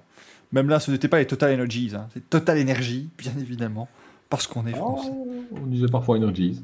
Ouais, je sais, mais non, moi j'aime bien. Energies. C'est quoi le nom, le vrai nom du C'est Total Energy. c'est- Énergie, énergie. Énergie, quoi. énergie, énergie. La radio, quoi. Pas En fait, c'est en fait c'est c'est né de la fusion, enfin du rachat de, de Direct Energy par Total. Ah ouais, bah ça. Parce qu'en fait- en fait, Total, donc. Total à la base pétrolier évidemment. Ouais, qui s'est diversifié via Direct Energy, tout ce genre de choses, et donc Ah. ils ont créé Total Ah Energy. oui, Je, je, je, je savais l'histoire derrière le changement de nom, mais en fait, non, en fait, je ne savais pas. Ah ouais, non, donc c'est pour ça que c'est Total Energy. euh, mais bon, évidemment en anglais c'est. Après, ça, normalement, je ne l'explique pas pendant les 24 heures, même pendant la nuit. Donc, Ouais, euh, mais ça te... là, là, je viens de t'économiser encore un tour de plus. Eh ouais, eh ben, à un moment donné, quand il se passe pas grand chose sous full court cielo, bah, il faut... faut, faut pouvoir meubler. Tu... tu dis ça à 2h du matin. Et au fait, euh, vous tous qui êtes en train de revenir du concert, eh ben, sachez que Oh. Total Energy. Par contre, j'ai- très envie de demander aux gens du chat ce qu'ils ont pensé euh, de la performance de la Mercedes Sky Tempesta. Parce que, euh, voilà, quoi, à un moment donné, euh, tu voyais les highlights qui duraient 10 minutes et tu avais pendant 5 minutes eh bien, une Sky Tempesta soit dans le mauvais sens, soit en train d'envoyer quelqu'un d'autre dans le mauvais sens. Et. Euh, Rassure-moi, de- Anthony, le, le Edith Shiver dans la voiture, c'était le fils. Oui, ah oui, oui. Ah oui, Je oui, c'était- c'était Et je me donc. demande si le père n'avait pas roulé C'est en 2010 avec Zach Brown chez United Autosport. hein, sur- Ouais, ils avaient, ils avaient ramené un énorme. Ah, ils c'est avaient random, ramené des- Ouais, ouais, ouais, ouais, ouais. Non, non, non, non, non. Mais je pense qu'il avait roulé et il y avait lui, il y avait du coup Zach Brown qui n'était pas encore connu à l'époque. Attends, t'avais Johnny Herbert, t'avais Stéphane Johansson. Ah ouais, non, non, non, si, si, si. Ils avaient ramené un, un line-up de malades sur, euh, sur leurs trois Audi. Après, t'avais pas un équipage All-Star. Je pense qu'il y avait Mark Blundell aussi qui avait roulé, il me semble. Euh, ouais, qu'on en parle, mine de rien, donc le Eddie Cheever. Ça, c'est de petit, mais le, le grand euh, de Formule 1 a déjà, déjà roulé. Voilà. Edith Shiver, troisième du nom, pour être précis. Et là, regardez, il ne sait Oh. pas encore qu'il est à l'antenne. C'est absolument merveilleux. Look at that thing. Il est beau avec sa casquette de camionneur. Euh, Qu'est-ce qu'il a en tous. Bonsoir, C- César Pastrami. Pourquoi César? Oscar, César. Hmm? J'ai pas les références, non? Ah ouais, bah non. Mais les Oscars, les Césars, tout ça. Ah, C'est honteux Oh putain de merde. Oh là là. Non mais excusez-moi, mais oh là là, il est là depuis 15 secondes, monsieur Mercure. Là, Euh, déjà, on l'a c'est- perdu. c'est- difficile. Co- comment on va? Eh, ça va bien. Ça va bien, ça va bien. Bonsoir Anthony, bonsoir le chat, bonsoir tout le monde. Moi, je pue, hein, hein, Bon- bonsoir Michael. Ah, bah, bonsoir Gaël, ça fait plaisir. Euh, juste pour info, Gaël, enfin nous, quand on va en faire des t-shirts, c'est des t-shirts de Travis Pastrami. Ça marche Oui. beaucoup mieux avec Oh Travis là là. Pastrana qu'avec Oscar Oui, Piastri. oui. C'est assez compliqué. Et je suis ravi de pouvoir l'annoncer de manière plus qu'officielle, puisque c'est moi qui gère les contrats, puisque donc, eh bien voilà, Gaël poursuit l'aventure Racing Café uniquement. Attends. Oh non, oh non, Gaël, non, ne fais pas ce geste, non, s'il te plaît, à un moment donné, je- c'est une émission familiale. Je ne peux plus rien faire, je peux plus rien dire. Pourquoi je viens d'ailleurs? C'est ça le- la question. Putain, mais, mais l'autre, je le paye littéralement pas, et il est pas content. Comme qu'on- Eh, comment elles sont faites vos gourdes là au Fanatec GT World Challenge de hein. Pas au courant. Non, mais, non, mais je te jure, en fait, il y a un truc que j'ai vu s'envoler tout à l'heure, un tout petit truc comme ça que vous voyez pas, qui est dans mes mains. Et en fait, quand, quand j'aspire, mais il n'y a plus rien qui vient, donc j'essaie de le réparer. Je- Il a une. il- Moi, peut-être que je bois dans mon shaker à vinaigrette, mais au moins j'arrive à boire. Oui. Ouais, non, mais là, j'arrive plus. Enfin, c'est un peu. Bah, bah, punaise, attends, j'ai payé 20 euros ce truc, là, c'est bon. Quoi. il a une sonde dans la main, ça fait peur. Bon, Gaël, c'était bien les 24 heures, hein, c'était cool. Qu'est-ce que t'en Oui. penses de bac à gravier, Gaël? Ah, ne me lancez pas là-dessus. ah, Je crois que j'ai le truc. On salue, on salue les gens qui nous écoutent en podcast et qui, qui sont arrêtés à un feu rouge et qui entendent L'autre, il a fait Waza Oh putain. Nous sommes vieux dans cette émission. Oh, et ouais. Ah ben, c'était cool ces 24 heures de Spa. Bon, euh, je vais pas vous mentir, j'ai pas vu euh, la course de nuit, sauf le moment où j'allume, c'est le drapeau rouge. J'ai une chance inouïe. Mais toujours. Et les, et Ah, les mais- pilotes de la voiture aussi, d'ailleurs, parce que c'est vrai, comme disait Anthony, quand on voit l'état de la voiture, Vous avez vu le, vous avez vu le ralenti? Ah ben, on a vu en fait un éclair passer. Donc, Ouais, ouais, ouais. Mais t'as vu, en fait, je pense que la, la voiture se met en fait sur deux roues avant de taper le mur. Enfin, après, on voit pas le Ouais. moment de l'impact, mais tu vois qu'à un moment donné, le, Déjà, la, la, manière dont elle part, c'est assez, assez, bizarre. La vitesse, la vitesse à laquelle elle décroche. Ah ouais, non, c'est hallucinant. Et, le gars ne décélère pas. Et, bon, bah là, par contre, du coup, c'est le côté euh, négatif du bac. Quand il met les deux roues dans le bac, il fait ça. Et je pense qu'il tape avec le, le, toit. Et je peux vous dire qu'on a vu la voiture passer euh, dans, euh, dans les stands avant de savoir, sur le plateau, avant de savoir que le pilote allait bien quand j'ai vu l'état de la bagnole, je me dis bon, là, à mon avis, euh, je, me suis dit, ok, je, me demandais déjà pourquoi elle est arrivée si rapidement avec, euh, dans un état pareil, sachant qu'on a mis un drapeau rouge, mais je me suis dit, là, euh, ils sont en train de s'occuper du pilote, il va, falloir les déporter, quoi. Et au final, non, rien. Donc, c'est quand même la preuve qu'en termes de sécurité, même dans un angle qui, à mon avis, n'est pas prévu, entre guillemets, à la base, ça, résiste pas mal. Hein. Mm. C'est vrai que sur le drapeau rouge, ça a été bien réalisé encore une fois, et bon, tant mieux, parce que c'est vrai que le drapeau rouge a été déployé, nous, en retransmission de TV, on ne savait pas, on imaginait bien que c'était quand même assez grave, et il a fallu un on-board d'une voiture pour que je vois déjà les dépanneuses sur le circuit. Euh, avant qu'on commence à comprendre. On avait, vu, on avait vu juste avant, en fait, en safety car, tu as un moment où tu as une voiture qui est en difficulté. Euh, ben, tu as la Bentley qui est, en, qui est à l'arrêt. Donc, c'est le moment où elle abandonne pour son problème de transmission dans la descente vers le rouge. Tu as Rossi qui est dans le bac à ce moment-là aussi. Et puis à un moment donné, euh, on est en, caméra embarquée et je vois qu'il y a pas mal de fumée, de, trucs au, à Blanchimont. Et là, je me dis, ouf, il y a un troisième truc qui s'est passé à Blanchimont. Et là, euh, après, euh, on part en highlights. À ce moment-là, bah, nous, on voit la mention de drapeau rouge et tout. Et là, on se dit, ouh, bah là, c'est que ça a tapé apparemment très, très, très fort. Et de fait. Mais, mais non, on s'en est bien sorti. Enfin, nous, on commence à avoir, Benoît et moi, on commence à avoir l'habitude. Hein. Je pense qu'en six nuits qu'on passe ensemble, c'est le troisième drapeau rouge. Donc, dont un autre pour l'accident à au Rédillon. C'était avec une Lamborghini et la Bentley d'Andy Merrick il y a quelques années où ça s'était fait un frontal en haut du Rédillon. Là aussi, c'était pas, pas, pas chouette du tout. Et puis un autre pour la pluie, évidemment, parce qu'on a Spa. oui, non, ce ne serait pas drôle sinon, bien évidemment, à un moment donné. Cela dit, je préfère les drapeaux rouges quand c'est de la pluie. Là, au moins, on peut, on peut se permettre euh, de, de partir. Euh, dans des choses un peu moins sérieuses, des pronostics, des, anecdotes. Et Parce que tu as dû adorer le drapeau rouge du Grand Prix de Formule 1 l'an dernier. Alors, euh, parce que pour ceux qui ne savent pas, le, monsieur là, en fait, a commenté le Grand, enfin, était speaker du Grand Prix de Belgique. Grand Prix de l'histoire. Donc euh, voilà. commenté. Tu sais ce que je me. Non, mais je vous jure, ça, après, je vous jure qu'on passe sur le reste, mais euh, le moment où tu reçois un mail du producteur de la F1 et que ce mail commence par On behalf of Stefano Domenicali, t'es pas bien. Hein. Là, clairement, tu dis, là, là t'as la pression. Là, t'as la pression. Et ouais, essayer de, faire rire les gens, tout ça. J'ai un humour de merde. J'ai réussi à faire une comparaison capillaire entre Mattia Binotto et Marc Van Dalen, mais pour le reste. Euh, non, non, non, non, Oh putain, oui, effectivement. Ouais, mais au bout de deux heures, mais attends. Ah, on va offrir des lunettes rondes à Marc Van Dalen l'année prochaine. Qu'est-ce que tu veux faire? Après, je pense que Marc Van Dalen est un meilleur stratège que Mathieu Binotto. oui, mais en même temps, nous trois, on est des meilleurs stratèges que, les gens de chez Ferrari. Donc, moment on parle de Formule 1, là, c'est ça ah, Parce que j'ai pas vu le Grand Prix, mais j'en ai, j'en, ai entendu assez. Hein. On va pouvoir très clairement y aller, mais euh, non, non, là, c'est, euh, c'est assez. Mais voilà, comme le dit ça pour envoyer Oscar César en caisse du mais c'est ça. À un moment donné, tous les grands prix de la Terre, eh, on a du mal, des fois, il faut, ah, il faut pouvoir meubler entre les séances. Mais putain, on vous fait un racing café euh, de 15 minutes, on, monte nos kiwis à l'écran géant, et puis voilà, c'est pas, à un moment donné. Euh,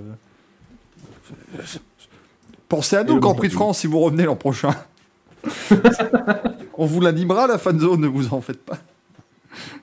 Par contre, bon, est-ce que, est que, est que la F1 ne nous escortera pas en dehors des, des limites du circuit au bout de 3 minutes Ça, je ne sais pas, mais euh, voilà, à un moment donné. les limites de la. Je pense, que, le, je pense que le, rire de Gaël en dit assez long. Je pense qu'il dit oui. Oui. Évidemment. Oui. Les kiwis en hommage à la Nouvelle-Zélande, exactement, Bergborg.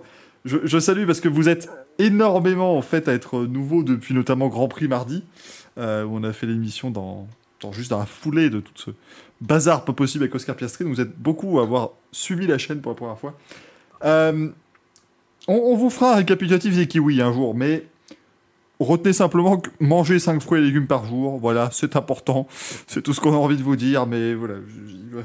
Un jour, on fera une longue vidéo YouTube pour vous expliquer tout le récit de café. Tout le... Il faudrait faire un tuto en fait à chaque fois que des nouveaux arrivent. Euh, mais vous allez voir, c'est une merveille absolue. On faire un abécédaire. C'est ça, exactement. K pour kiwi. voilà, Greg, il montre ses kiwis, voilà. M, Merdolino. voilà, tout à l'heure, vous découvrirez les M pour Merdolino, tout à fait. On est parti loin dans cette émission quand même. D pour Danny Briand. Tout à fait, euh, Sam. Exactement. Jean Balek qui dit FIAMG. Pas, de, pas de gros mots dans ce chat, s'il vous plaît. S'il vous plaît. Pourquoi pas FIAMG Light Fever non plus D'ailleurs, j'en profite parce que vous êtes quand même 146. On est rarement autant dans le Racing Café. Euh, demain, venez nous voir à 20h30 aussi avec l'ami Manu. Euh, parce qu'on on regarde Driven. Tu passes toutes tes soirées sur Twitch en fait, toi. je Tout à fait. À un moment donné, euh, quand il y a du pognon à se faire, Michael Duforest se fait du pognon. Mais tu sais, tu sais que nous, on n'appelle jamais Michael. hein. Si on veut de ses nouvelles, on allume Twitch. Il va bien, ça va. ah, il va bien. Il est en train de chanter, Ouais, il tout va va bien. Il est- en train de Cuisine, faire donc euh, c'est son, son Philippe Etchebest encore ou pas ou- Non, ça fait très longtemps que j'ai plus fait de cuisine. Il va falloir Oh. que je m'y remette, c'est pas possible. Ça va, mais bon, en août aussi, je vais pas vous faire un cassoulet non plus, les gars. Oh, ça, devient, ça devient compliqué. Euh, mais donc demain, on regarde Driven, qui est, on rappelle, sans doute le meilleur Non. film de sport. Ah si, ah bah si. Ah bah si. Enfin, Ah, Conduite. Pourquoi tu fais ça un vendredi soir Oui, C'est vrai, c'est vrai. vrai justifie- regarde. Attends, deux secondes là. Michael. Je justifie comment à ma copine Ah non, vendredi soir, je regarde euh, Drive-On sur Twitch avec Michael Duforest. C'est difficile. Tu, tu as déjà vécu la compilation des crashs de Driven en vrai, en français, par ma personne. Et là, non, autant vous dire que ça va être une, une merveille absolue. Sachez que, en plus, euh, Mais j'ai- par contre- Vas-y, euh, moi, je suis chaud à un moment donné, on se fait euh, Michel Vaillant. hein. Ah, mais c'est prévu. Ah non, mais les, les, soirées, les soirées cinéma de merde du Racing Café vont évidemment nous, nous faire Ah ouais. passer par Michel Vaillant, par tout ça. euh, ça va Bah être- après, il y a quoi d'autre comme film de merde euh, Sport Auto, Drive-On, Michel Vaillant?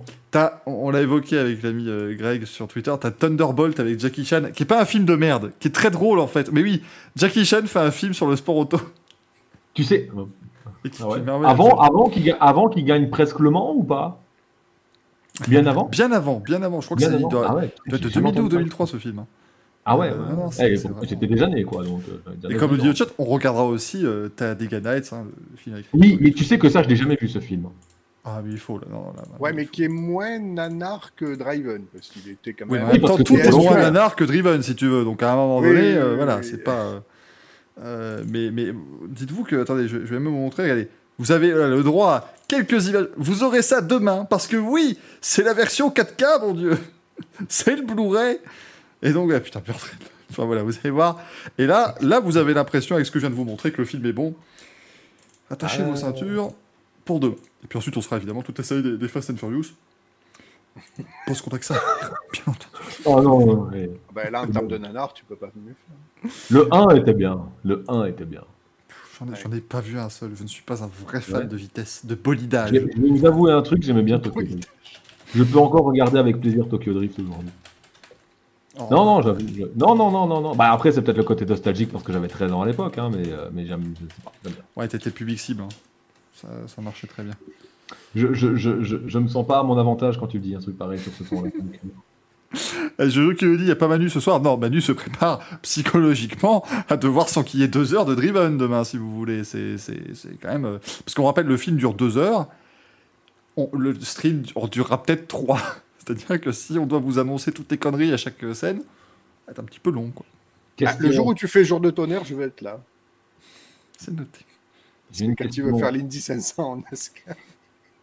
Vas-y, Anthony. Euh, tu le regardes en québécois en français? Parce que pour te situer le niveau d'aube, j'ai l'impression que la version québécoise est mieux traduite que la version française. Ouais, non, c'est malheureusement bien la version française. Avec, euh, non, avec, tout avec le charisme de Moule, de Jimmy Bly, tout ça. Enfin, non, c'est vraiment. Oh non, Moule. Mais avec la voix française de Stallone, du coup. Donc, euh, ça, ça compense. Oui, oui, oui, oui, oui, oui. Bah, heureusement qu'on a eu Rush et Le Mans 66 pour relever le niveau, n'empêche. hein, parce que putain, dans les années 2000, on n'était pas gâtés. hein. D'ailleurs, demain soir, oh, bah, rendez-vous compte, j'ai appris que demain soir, ils, font une diffusion spéciale de Le Mans 66 dans les rues, enfin, dans, dans- dans un parc du Mans. Il va y avoir de l'orage, ce sera annulé. Voilà. Et moi, je vais être devant Driven, si tu veux. Donc, c'est pas. euh, c'est- plus compliqué, quoi. C'est- pas le même niveau euh, cinématographique, bien évidemment. Messieurs, si on passait un petit peu à la Formule 1, euh, parce que là, pas, Ah, écoute. Pas- pas passé grand chose. En- termes de- en termes de texte en dessous, j'ai- c'est- je, je parle du Grand Prix de Hongrie, mais autant dire, voilà, là, bon, écoutez, on va faire rapidement résumé. Donc, Ferrari. voilà, bon. Euh, donc, euh, Piastri, Alonso, toute la... Non, parce que Ferrari, qu'est-ce que vous voulez qu'on dise de plus sur ce Grand Prix de Hongrie, à part que Max Verstappen a réussi à gagner en partant de la dixième place au Grand Prix de Hongrie, sur le sec, en faisant tête avec eux, et que Ferrari a réussi à faire de la merde et que Mattia Binotto ose euh, dire derrière que euh, tout va bien. Alors, lui, sa communication en fin de course, tant je peux comprendre l'aspect euh, essayer de protéger son personnel, c'est un peu ce qu'on lui demande, même si ça. Enfin, du coup, de prendre tout pour lui. Tant ce qu'il a balancé encore deux, trois jours après, là, je. Non, je veux bien mettre toute la bonne volonté du monde, je ne comprends plus. Bergborg nous dit on va éviter de tirer sur l'ambulance. Non, c'est pas une ambulance là, c'est un hélicoptère médical le truc. C'est l'hôpital. C'est l'hélicoptère 117 quoi, hein, franchement. Euh. C'est plus, pas, Là, c'est l'hôpital de Batman qui prend feu avec euh, truc. C'est le même entier là. C'est incroyable. Nitram qui dit Je veux voir comment Ferrari va gâcher son Grand Prix de Monza. Un accrochage, ce serait bien. Oh, ce serait. Tu sais, mais dans la tribune, devant, là, où, dans devant la tribune où est, où est Greg. Vraiment pour bien achevé. Il sera bien content, là, je pense. Greg et, Geoffrey qui seront là-bas, ça serait une merveille absolue. Euh, L'ambiance est en feu sur le bord de la route avec quatre pneus crevés. C'est un peu ça. C'est-à-dire que là, on. Ou alors le, le, camion avec les bagnoles qui se crache euh, sur la route. Tu vois?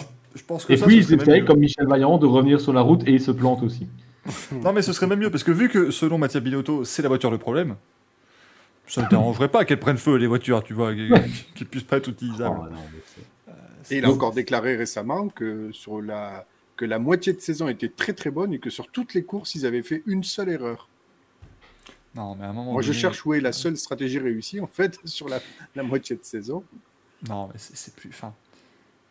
En fait, c'est hallucinant. Et ceux qui aiment le foot, je ne sais pas si y en a qui suivent un peu le foot italien, mais j'ai l'impression d'entendre Massimiliano Allegri, le coach de la Juve, qui est détenu, je vous rappelle, hein, par euh, les Agnelli, qui sont le groupe Fiat, qui est donc Ferrari j'ai l'impression que ce sont les mêmes personnes, alors qu'ils se ressemblent pas du tout physiquement, et c'est bien là euh, la seule preuve que j'ai que ce ne sont pas les mêmes personnes, mais oh, cette communication là, c'est, je sais, c'est même pas la méthode Coué, quoi. Je sais même pas comment on peut appeler ça.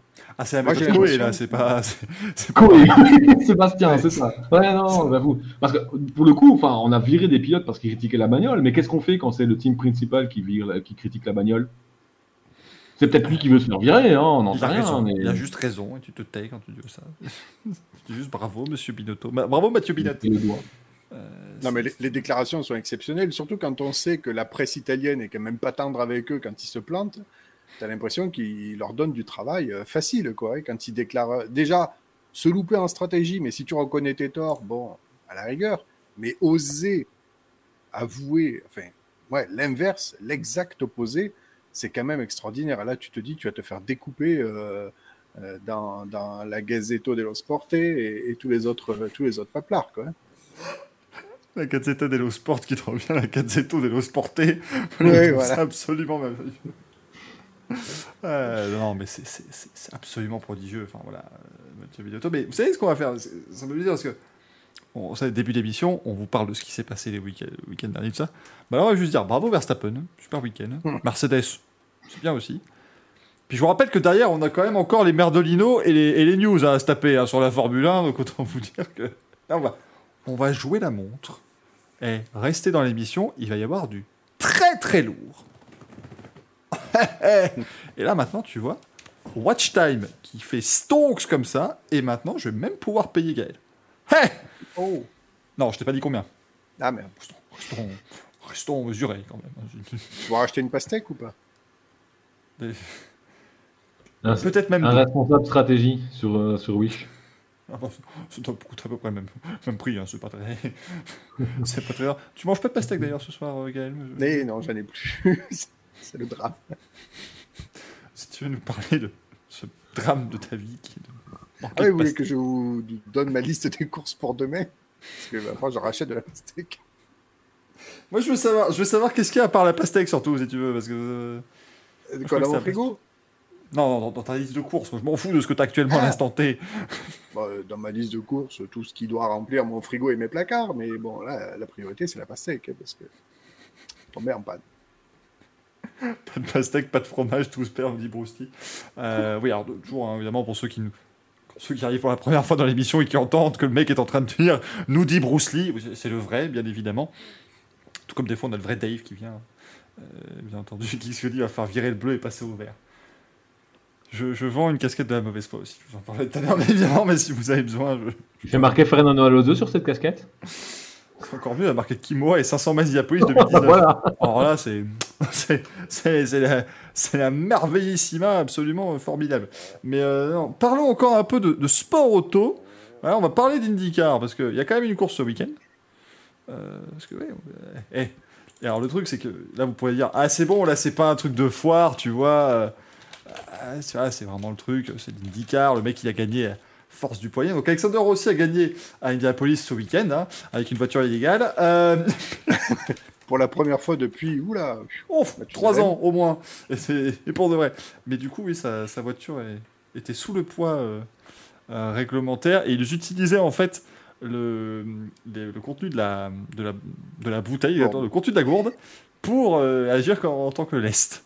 Et, Il fait juste marquer SRO America sur la gourde de Alexander Rossi. et, et du coup, eh bien, euh, évidemment, Alexandre Rossi, qui a gagné avec une voiture illégale, en toute logique, euh, a gardé sa victoire, bien évidemment.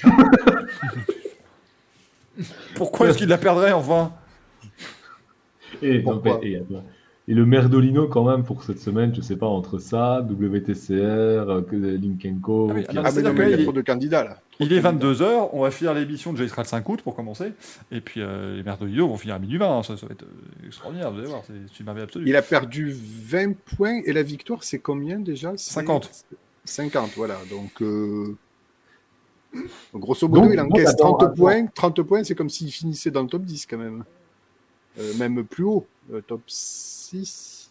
Ouais, ouais, il finit quand même bien classé. 30 points, ça fait une. Ouais, du coup, il reste 20 Donc de il vaut points. mieux, donc en gros il vaut mieux, il vaut mieux gagner en trichant que finir septième en IndyCar. En gros, Ouais. Ce qui est bien. hein. Pas mal, Je- intéressant. je de- Non, en fait, ça à la base, ça vient d'un truc euh, très américain évidemment, qui est que bah, les Américains étaient toujours partisans d'un fait que de dire écoutez, la voiture qui passe la ligne, la première, elle a gagné, j'en ai rien à foutre. Euh, il faut pas pour les fans que plus tard on annonce qu'elle a plus gagné la voiture. Bon. La NASCAR, euh, quand même, il y a trois ans, s'est dit hey, c'est un peu gros cette affaire, donc si la voiture est illégale, tu perds ta victoire. IndyCar n'en a visiblement strictement rien à, rien à faire. C'est une, c'est absolument incroyable. Euh, mais voilà, Ce qui est top, c'est quand même c'est que Jay Fry déclare que d'un point de vue sportif, la voiture est légale en fait. C'est sur la façon du poids minimal que ça Oui, en pas. fait, oui, la voiture, pardon, oui, la voiture Respecte est arrivée au poids minimal, mais d'une manière, euh, voilà, c'est D'une pas. manière qui ne l'est pas. Il y a le, y a règlement et la lettre du règlement, quoi. C'est. C'est-à-dire que si Alexandre Rossi avait bu tout le contenu de sa gourde, la voiture aurait été, euh, aurait été sous le poids, quoi. Donc, euh, c'est, C'est ça, c'était ma prochaine question. Est-ce qu'il a bu pendant la course ou pas du coup? C'est Ah pas. on a dû euh, lui dire non, ouais. ou alors tu fais pipi pour remplacer, mais il faut faire un truc. Quoi. Tu sais, qu'il y a des pilotes qui roulent avec des pampers, ça. Non, je citerai pas le nom des pilotes, mais j'ai déjà vu. hein. C'est le problème. J'ai j'ai pas vu le moment où ils mettaient le pampers, hein, je peux vous rassurer. Mais, euh, mais non, non, non, non, non, pour des, des- des longs relais, euh, certains parfois. euh, Bah après, c'est mieux ça que certains qui pissent carrément dans le baquet. hein. Enfin, ça, je suis désolé. Ah ben, mais- on en a eu, hein. Schumacher l'a fait, je crois, il me semble. Ouais, ouais. Mais, Ah mais ouais, c'était. Lewis Hamilton qui disait que t'en as certains, en fait, c'est, je sais pas, ils- dès qu'ils rentrent dans la voiture, ils pissent, quoi. C'est le truc, c'est même si. c'est- Ouais, non, mais quand Button, quand Button fait croire à Alonso qu'il va pisser dans sa bagnole quand Alonso est à Indy et que Button est à Monaco, euh, c'était pas tant une que ça, à mon avis. Hein. Moi, je rappellerai Toi, on ne dit pas s'il l'a fait ou pas, malheureusement. Et s'il l'avait fait, je pense que Alonso aurait fini par le dire à un moment donné, en le critiquant très fort. Et donc, Je, je rappellerai toujours euh, cette anecdote de James Hinchcliffe qui était en fait un barbeur. Donc c'était euh, et c'était une course en fait il pleuvait très fort. À un moment il y a un drapeau rouge, les pilotes doivent rester dans leur voiture et n'ont pas le droit de sortir. Et là il dit ah, putain putain j'attends j'attends j'en ai marre non mais je peux plus tenir c'est affreux. Et il relance la course sous safety car et il dit il dit ensuite à la télévision américaine il dit et là je n'ai jamais fait pipi dans une voiture de ma vie. Et là j'avais tellement envie c'est pas possible je me suis soulagé pendant tout le tour. J'avais les jambes qui tremblaient tellement envie, c'était plus possible. C'était le pire tour de ma vie. Et à la fin de ce tour-là, ils ont remis le drapeau rouge, les voitures sont rentrées au stand et ils ont dit aux pilotes qu'ils pouvaient sortir des voitures. Ah oui, ils avaient roulé le lendemain, c'était ce- cette année-là. Oh, c'était un truc, mais tu te dis, mon Dieu. Et donc, il est rentré dans ce cercle très fermé des gens qui se sont pissés dessus en train de piloter une, une automobile. Non, non, mais c'était. euh, Après, les pilotes peuvent continuer à, à rouler quand ils font ça. hein. Les commentateurs, par contre, eux, doivent, euh, doivent, euh, doivent partir de leur cabine de commentaires. à un moment donné, si tu ne viens pas euh, si, si tu ne viens pas avec les quelques bouteilles vides de circonstances, à un moment donné, c'est que tu- Une bouteille de coca fait l'affaire. voilà. Une bouteille de cristalline si t'as une grosse envie, voilà. Mais bon, sinon, c'est pas. Après, il n'y a pas qu'une façon d'aller aux toilettes non plus. Donc, euh, la bouteille n'est qu'une partie de la solution. Le raffinement, toujours façon ainsi café, mesdames et messieurs, si vous voulez nous rejoindre, bien évidemment. Euh, Bruce Lee qui nous dit il faut des couches inifugées homologuées. FIA. C'est vrai que si c'est des couches, c'est forcément homologué FIA. Non, mais Ah ouais, j'avoue qu'en Formule 1, maintenant, euh, tu Ah peux ouais. pas. En fait. Ouais, ex- et, et on rigole, mais bonne remarque. Hein. Ouais, mais, ouais, si qui tu met mets une couche feu. pour protéger le prince Albert que t'as.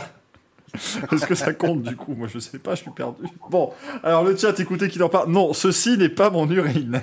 Je tiens à vous le dire. Encore une fois, euh, si vous écoutez en podcast, mettez la vidéo, mon dieu.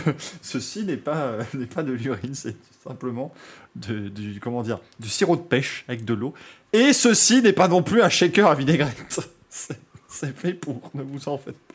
Bah, J'avoue que la gourde n'est pas forcément. Et va, va pas me dire que c'est aussi pratique que cette gourde Fanatec GT World euh, Challenge Power de MyW. En fait, si, c'est extrêmement pratique, sauf que je veux pas montrer la marque euh, de la marque de boisson énergisante que c'est. Donc du coup, je dois boire à l'envers. C'est complexe quoi, si tu veux. Donc euh, non, non, mais en fait, oui, on rappelle que Non, mais c'est tu une, t'en- sors très bien. Bravo. c'est une marque de boisson énergisante qui évidemment m'a contacté puisque je suis un influenceur de, de renommée mondiale. Euh, sauf que bon, leur produit n'était pas forcément à mon goût. Mais le shaker est sympathique, donc euh, ça passe. Des cours de BWT de l'influenceur de base du Fluid. Slim to slow. Pourquoi ils sont obligés de te justifier, Michael? Mais parce que des gens euh, boiraient leur, pé- leur pénis, mais non, leur urine. tu peux pas boire un pénis, enfin, qu'est-ce qui m'arrive? Ah, mais des gens. Non, non. non, non, ça n'est pas à l'état liquide, Gaël, je suis désolé. Je- À un moment donné. Ou si le ah monsieur, ben, si le, si monsieur est à l'état liquide, il faut l'emmener à l'hôpital. Moi, je trouve que c'est inquiétant. Ouais, on peut même carrément l'enterrer direct. Hein. Faut pas se casser la tête. hein. Il y a l'état liquide. Tu, mets- tu- le verses, quoi. C'est plus- les plus compliqué. Euh, mais euh, si tu dis pourquoi tu es obligé de te justifier? Parce que toute ma vie, je me justifierais de dire que non, je ne bois pas de l'urine en direct dans une émission. Bien évidemment, s'il vous plaît. On encore faire des douches dorées dans ce récit de café. Euh, oh, Bruce, cette chaîne Twitch ces dernières heures. Non, non, de- non, non, on a vu des kiwis, donc non. Bon, vraiment. on a vu pire. Moi, je dis qu'elle est safe. Elle est complètement safe. Il n'y a aucun. Aucun, aucun, aucun problème loin de là. Bon, cette course d'IndyCar ce week-end, eh ben, elle était pas trop mal pour Indianapolis. Pensez-lui pour. Colter Hartack avait vécu son 18e problème mécanique de la saison. Euh, alors qu'il était encore parti pour gagner. Chez Andretti, ils ont encore foiré les arrêts chez Grosjean, ça fait plaisir. Oui, mais en même temps, Grosjean faisait pas non plus un bon week-end, si tu veux. Donc, euh, Oui, mais bon, l'un dans l'autre, si tu peux, voilà. Quand tu fais pas un beau week-end, fais des bons arrêts. C'est- mieux. Non, tant autant que tout soit à chier, tu vois. C'est- un peu ce que fait Ferrari. Ça se passe très Oui, bien. c'était ma question. C'était ma question. Est-ce que Andretti et Ferrari, c'est- enfin Andretti est un peu le Ferrari de l'IndyCar ça, ou pas? boxe, euh, ça boxe dans le même. euh, oui, oui. Ouais. Oui, mais comme Michael Andretti et le Zach Brown de l'IndyCar. Et quand tu dis ça boxe, tu parles des arrêts au stand ou tu parles de la relation entre Romain Grosjean et Alexandre Rossi? Aussi, pareil, tout. Ouais, c'est. Tu vois que je suis un petit peu, je regarde pas les courses, mais je suis un petit peu. Grosjean Râle, Grosjean Rossi, gros. Moi, je Grosjean remarque qu'il y a communs quand même dans cette affaire. hein, c'est- Chaque fois, c'est un C'est américain. pas à cause de. Fernando Alonso encore. Euh, et Buzzy qui dit Arta, le futur pilote alpine. J'en peux plus. Arrête. Non, McLaren, McLaren. Et le grisé bleu dit Pagenot, lui, il manque de liquide. Non, mais alors ça, je suis désolé, mais Simon Pagenot qui tombe en panne d'essence. Et, et pas au dernier tour de course. À la Il y fin avait du un souci deuxième de gourde, non, euh, à, à la Iowa, non C'est pas ça. C'était pas lui qui avait sa gourde. Non, c'était la radio, là, Iowa. Ah oui, la Il radio. avait un oui. problème de radio et ça lui y a eu- fait perdre 25 tours. Et c'est qui qui a un souci de gourde alors? Je sais plus. Rossi. Anthony tout à l'heure, mais. oui, mais oui, euh, oui j'espère que je suis encore au poids minimum hein, d'ailleurs. mais bon, au pire, je n'ai que 25 points de pénalité. Voilà, finalement, c'est pas très, pas très compliqué. Euh, non, non, mais c'est c'est- voilà, l'avoir fait euh, tomber en panne au deuxième relais, bon, ce sont des choses qui, arrivent, euh, mais c'est c'est un peu dommage que ce soit arrivé sur ce coup-là quand même, parce faisait faisait pas non plus une mauvaise course. Soi, euh, trop Simon pas joué, il remontait pas mal. Le Gris nous demande si Alex Palou peut signer un troisième contrat. qui a vaincu en F1. Ah non, mais là, Alex Palou, ça se trouve, il est en train d'aller voir ses, Mais ce serait drôle en fait, Alex Palou chez Alpine, non? Bon, Ah mais euh, moi je trouverais ça hilarant, mais c'est-à-dire que là, Alex Palou, il devrait commencer à faire sa gymnastique, à dire attendez, attendez, McLaren, non non, je veux plus, je veux plus être avec vous. euh. Donc là, il irait, il irait voir McLaren en Oui, disant ouais, finalement, euh, c'est Ganassi qui a raison, donc mon contrat compte pas avec vous. Puis ensuite, il va voir Alpine en disant ouais, je veux signer pour vous, et après il va voir Ganassi en disant ouais, mais du coup, je veux toujours me barrer. c'est plus Oh, pour aller. au- On va pouvoir refaire un épisode New York Unité Spéciale rien qu'avec toute cette histoire en fait. Ah oui. Franchement, euh, tiens, tu vois, les, les trucs genre euh, affaires judiciaires non élucidées, genre de trucs, tu vois, qui passent sur AV3 le, le samedi soir à minuit 40. Non mais McLaren, j'espère qu'ils ont fait un casting pour des avocats parce que ça, ça va douiller là quand même. C'est- Alors moi, je rappelle que Maître de l'huile est euh, uniquement affecté au Racing Café, hein, dans cette lutte euh, innommable face au FIMG Light Fever. Enfin, bon, innommable. Ils croient encore qu'ils vont gagner. Ils sont, ils sont mignons. Oh putain, Mylène qui a mis Palou Béga. Oh, Ah oui. oh la vache. Oula, oula. Et là, Anthony est perdu. Il est en train de taper Oui. Lou Béga rapidement. Non, mais non, Mambo number 5, bordel, s'il vous plaît. Oh.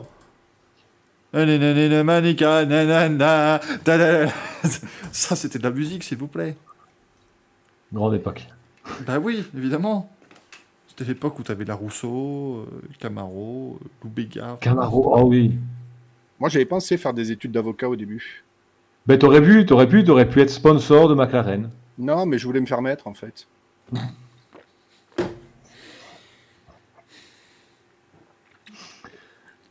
Comme Alpine, quoi.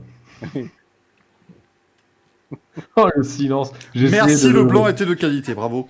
Euh, C'est honteux On, on rappelle, hein, euh, le, le silence derrière une blague de Gaël, c'est encore du Gaël. C'est- c'est- C'est c'est la signature. Fabrice Lucchini dira, dirait ça. C'est c'est hallucinant de voir la blague, la qualité de merde de cette blague. Oui, le limitateur café, c'est maintenant. Mais évidemment, rassurez-vous, écoutez, 22h11, j'ai chaud, je n'en peux plus. Euh, bien entendu. Moi aussi, je meurs, là. Charlie Lulu pour lancer lui de machine. Ça- ça pourrait arriver. C'est ça le pire. Lulu on habite euh, pas très loin de chez moi. Je Mais, mais contacte-les, si mon. Dieu je peux vous la voir si vous voulez. Charlie ou Lulu des- euh, je sais plus. euh, Oui, non, en Lulu. gros, tu sais si c'est, en gros, tu sais très bien que c'est le blanc ou le noir, mais tu sais plus qui est, Lu- qui est Charlie et qui est Lulu. Voilà, merci. Je crois que c'est Lulu. Et j'ai Désirless aussi qui habite. Mais voilà, ça, Excuse-moi, Gaël, mais tu, tu, tu vis, tu vis dans le paquebot de, de Star 80 ou quoi là C'est Oui. c'est quoi le- Oui, oui, c'est échoué. Puis ils ont trouvé un petit pied à terre. Loin de chez L'autre, il y a Peter et Sloan qui passe après, qui, qui. Ah, Mylène nous dit que Lulu c'est le blanc. Merci. Parce que ça, moi. maintenant, Ah, je donc vais c'était noter. Charlie que je, je peux avoir Charlie. Donc tu connais. Ah, on, peut... Putain, on peut avoir Charlie. On va faire venir Charlie. C'est une merveille absolue. Euh, Marie-Jean Balek, oui, je te confirme que Popek est toujours en vie. Donc euh, ça, c'est évidemment très, très important. Euh, bon, tant vous dire qu'une course d'IndyCar Indianapolis sur le routier, on n'a pas grand-chose de plus à vous dire non plus. Hein Euh, par le fait que donc Alexandre Rossi a gagné la voiture qui. C'est c'est assez, c'est assez énorme, hein, bien évidemment. Euh, Et que Will Power est le nouveau leader du classement. Oui, non, mais ça, faut... Non, j'étais- eh, attends, attends, je suis désolé, hein, mais je fais mon mec qui regarde juste Indy 500 tous les ans et qui essaie de regarder le reste mais n'y arrive pas. J'ai l'impression d'être en 2012 quand j'entends ça. hein. Ah non, mais il est Ah il avait enfin gagné, c'est 2012, il est enfin champion. Qu- quat- 2014. Ah putain, 2014, encore plus vieux que ça. Enfin, plus jeune. Et, et- et ouais, non, il est, il est en tête du championnat avec euh, J'avais maintenant l'impression 9 qu'il avait points d'avance. 35 ans à l'époque, quoi. J'avais l'impression qu'il avait déjà 35 ans à l'époque, quoi. Oui, non, mais oui, mais, oui, mais Anthony, c'est déjà probablement c'était certainement le cas. Et puis, puis à un moment donné, je te rappelle que on a encore des pilotes qui étaient dans les jeux IndyCar de Codemaster, qui sont sortis en 2003. Euh, ils sont Oui. encore là, donc euh, faut pas, voilà, faut pas, faut pas s'inquiéter La musique était horrible dans ce jeu. Il a 41 ans, Will Power. Oh, bordel de merde. Ça va. Ah il y avait ouais, donc, ah oui, donc, il n'avait ah pas oui, 35 ans en 2014. Il a, il a encore 10 ans hein, devant lui, hein, c'est bon, on peut encore tirer. euh. Les encore, Gilles de Ferrand Non, Oui, il roule, oui. Chez lui, mais il roule. mais il roule, fait les tours de Avec pâté de Max maison et Papis. il s'amuse bien. Avec Max Papis. Max- Max- Oh Max Papis, On va ramener. Mauricio Dugelmin. Mauricio Dugelmin est là. Oh. Et le docteur Voilà. Jack Miller, qu'on rappelle bien évidemment, c'est un dentiste qui un jour s'est dit Hey, je vais faire une 10 500. Des petits moutons. comme croix. Non, on devrait se refaire, on devrait se refaire d'un coup random complètement comme ça, le plateau complet d'IndyCar, genre en 2006, tu vois. Oh, Hideki Muto Oh là là, et moi j'ai oublié son Et existence. oui, ben ouais, ben ouais, tu vois, on rigole, mais regarde maintenant, ça peut être un super jeu. Hein. Ouais, mais eh, faut que je ponde un Louis avant la fin de l'émission. Felipe Giafone. La- L'avantage, c'est que. Non, mais là, on fait un Louis en Ouais, fin de- non, mais oui. On va en faire un pour rire tout à l'heure. Et genre, je vous sors, c'est tout con, mais je te dis, eh, eh, voilà, les piètres qu'on fait au moins une course d'IndyCar en 2010. Bah, tu dis déjà la moitié du peloton de cette année, euh, t'es pas totalement dans le faux, donc euh, ça t'aide. Hein, Bertrand Baguette. Hmm. Nelson Philippe. Nelson. Ouais, en 2010 Non, Non, il s'est blessé en 2009. Hein, c'est Nelson 2009, Philippe. Nelson Philippe. Ah, Et puis, s'il vous plaît, le Louis n'a pas commencé. Ouais. Il avait perdu son frère dans un accident d'hélicoptère, je crois. Oui, il y a pas très longtemps, enfin, il y a quelques années maintenant, oui. Richard Philippe. sorte, le pauvre. C'est bien, parce que attends. tu nous as bien mis l'ambiance là. euh. Ah oui, mais moi, je, un peu, euh, n'hésitez pas, hein, je vous relance une émission, il n'y a pas de souci. Tu sais, dans deux minutes, tu vas nous dire. Et puis, vous avez vu qu'Alex Zanardi, sa maison a pris feu? Oui, bah oui, on a vu, oui, effectivement. oui. Alors- Oui, ça, c'est vrai. hein, c'est- Ça va, je peux pas faire des blagues non Ouais. je vais- Non, c'est vrai, oui, en plus, maintenant, Alex Zanardi, sa maison a pris feu. Non, c'est. c'est- enfin, je- Non, genre il y a longtemps encore, je sais pas, je suis pas. Ah euh, il y a deux quatre jours, jours. euh, deux, trois jours. ouais. C'est vrai? Ouais, Ah ouais. merde Oh putain Ah, Ah oui, chaud. mais le, le mec est poissard. Quoi. Et apparemment, ses machines qu'il aidait à, enfin qu'il assistait ont été endommagées, donc du coup là, il est re-hospitalisé. Oh, putain. Ah putain, et, j'avais- et bah écoute, je suis passé complètement à côté euh, de cette info-là. C'est- absolument incroyable, mais il continue d'avoir Ah, cette alors là, tu... putain, il cumule quoi, le pauvre. Putain de merde. Euh, Pardon. alors, Harvey Cross qui nous demande si Harry Leyendijk court encore. Alors non, il est, il est, il est commissaire, euh, enfin il est dans, dans les stewards hein, de, de, de l'IndyCar avec notamment Max Papis justement. Et sachez que, allez, grosse info parce que je vous la fais parce que vous êtes encore quasiment 160 et tout. euh, N'arrêtez pas de monter. Euh, son fils Harry Leyendijk Jr. était Attends, il faut que je la vérifie exactement parce que il a fait une émission aux États-Unis, ça je le sais très bien, mais il faut juste que je vois quelle, quelle variante il a fait parce que vous allez, vous allez voir normalement ces, ces trucs. Là, vous pouvez vous attendre à à Colanta, machin, tout ça. Non, je, je crois savoir. Mais tu, normalement, tu sais, il a, il a participé. Ah putain, il a fait les deux en plus. Il a commencé en participant à la bachelorette. Et ensuite, il est devenu le bachelor. C'est-à-dire que le fils de- d'Harry Leyendijk, c'est devenu Marc de la Flamme, quoi. C'est extraordinaire. C'est- le Giuseppe euh, hollandais. Et du coup, il a dit Oh putain, quel enfer. Donc, en gros, parce qu'on va quand même vous donner la fin. Donc, ensuite, il a demandé à Rebecca de se marier avec lui. Mais en fait, plus tard, il s'est rendu compte qu'il a regretté d'avoir rejeté Lorraine, qui a fini deuxième de sa saison du Bachelor. Et du coup, il a essayé de se remettre avec Lorraine. Euh, du coup, bah, ils se sont séparés avec Rebecca euh, à la télévision. Et finalement, eh ben, ils se sont mis avec Lorraine. Ça, c'est beau parce Ah, que tout est bien qui finit bien. Ça, Ah, c'est c'est vraiment. c'est- c'est sympa, ça fait Lorraine et Harry en plus. Eh ben voilà, ils l'ont dit dans le chat. Voilà, le chat aussi, bravo, ouais, Chambalik, bravo. Alors là, je suis bien renseigné par la page Wikipédia. hein. Là, je vous avoue que là, à un moment donné. Oh non, euh, non, ça se sent que t'as tout regardé. Ça se sent que t'as tout regardé juste parce qu'il y avait le fils. J'aurais fait même pas, pareil. je n'ai même pas vu un épisode. Par contre, Bah, putain, tu n'es je- pas je le professionnel, Michael. Je suis désolé de le dire. Non mais le mec est devenu connu grâce au Bachelor, pas grâce à sa carrière en IndyCar qui a quand même duré une course. Euh, non, non, c'est c'est- c'est mec, euh, c'est- c'est absolument prodigieux. Il a marié une région française, nous demande Récit. Lorraine. Putain, mais non, mais là. Ah, c'est c'est- fin de carrière improbable quand des mecs quittent complètement le, le monde du sport auto. Enfin, J'attends juste le moment où euh, Jaime Alguersuari va être la, la superstar et sur la main stage de Tomorrowland, hein, tu vois. Et le gros lourd. Et vous savez dans quoi il s'est re- remis, euh, Robert Dornbos L'immense lourdeau. Oula, oh, Anthony n'a pas l'air de savoir. Euh, non.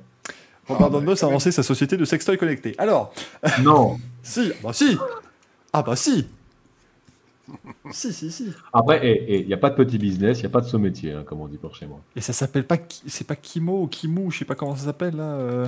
Ah, Kimura, Kimura. ça, tu peux. Non, c'est pas... Non, c'est pas... C'est pas Kimura, justement. Kimou. Les sextoys Kimou.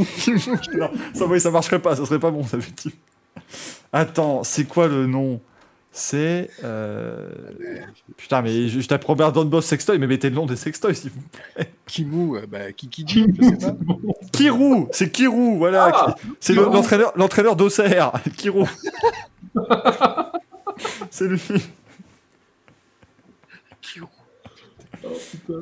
Oh, Nitram, qui est un pilote du Liechtenstein qui est devenu moine. Ah ouais Excusez-moi, peut-être remarquer la petite hésitation. J'ai failli dire qu'il est, C'est devenu- honteux qui est devenu moite.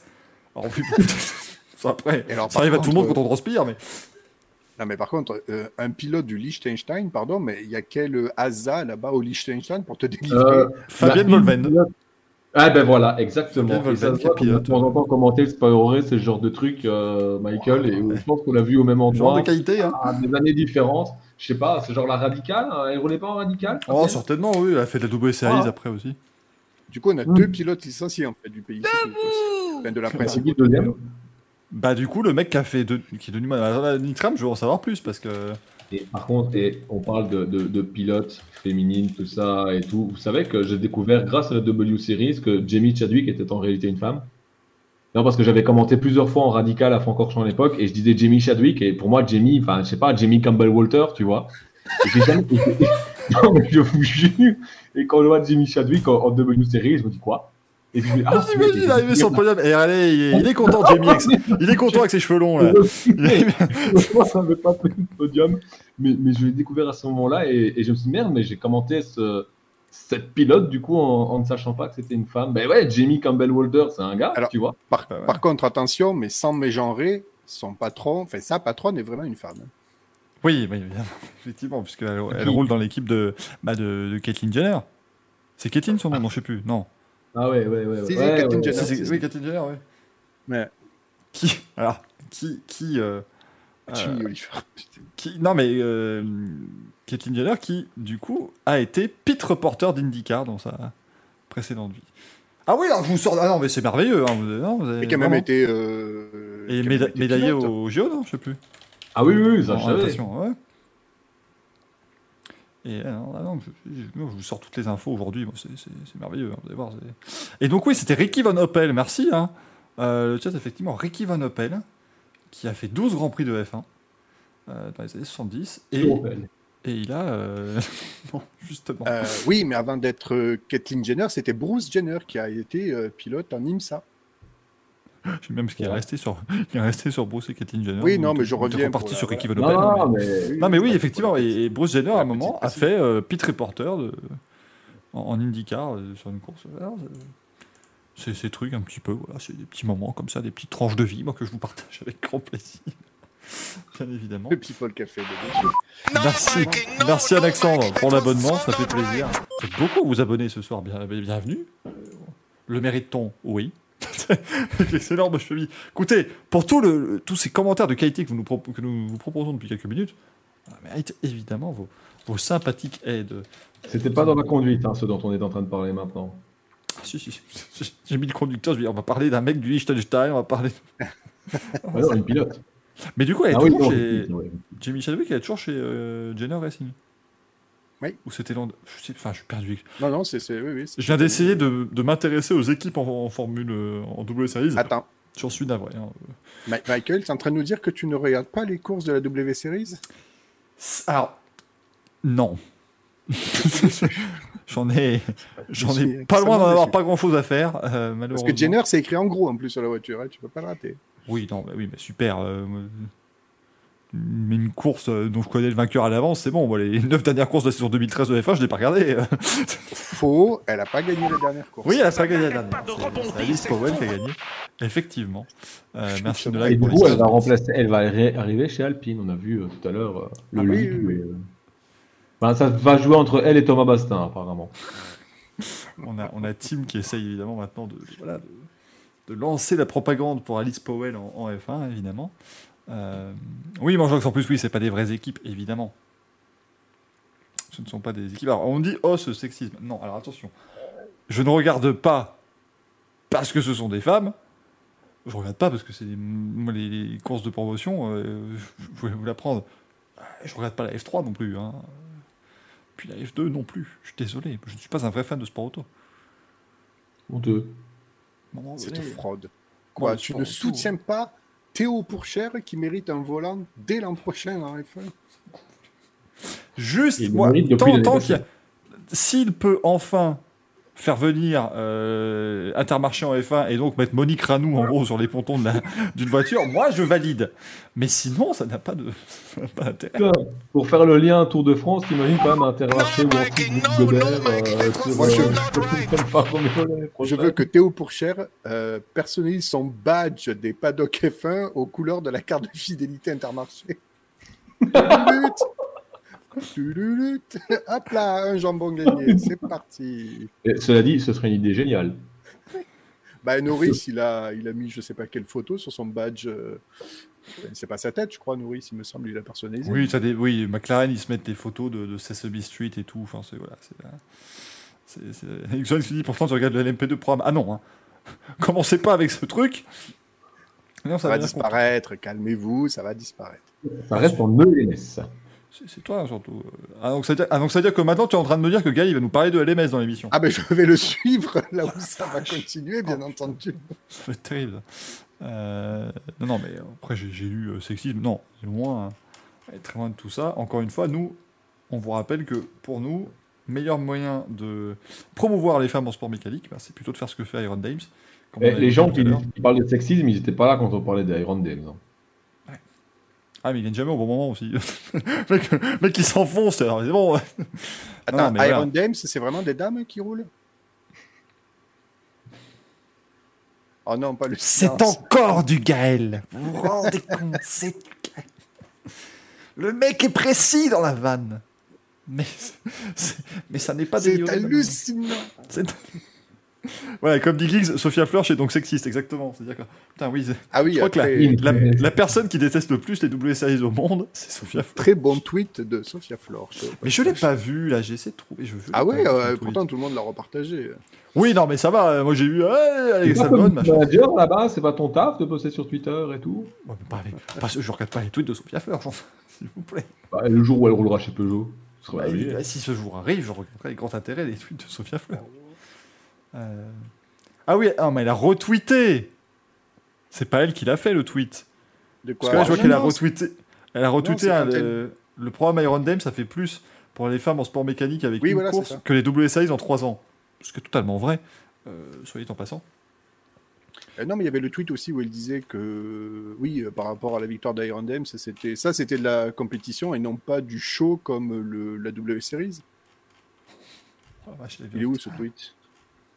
Attends, attends, attends, attends, je cherche aussi. elle a peut-être viré, hein, c'est peut-être un peu.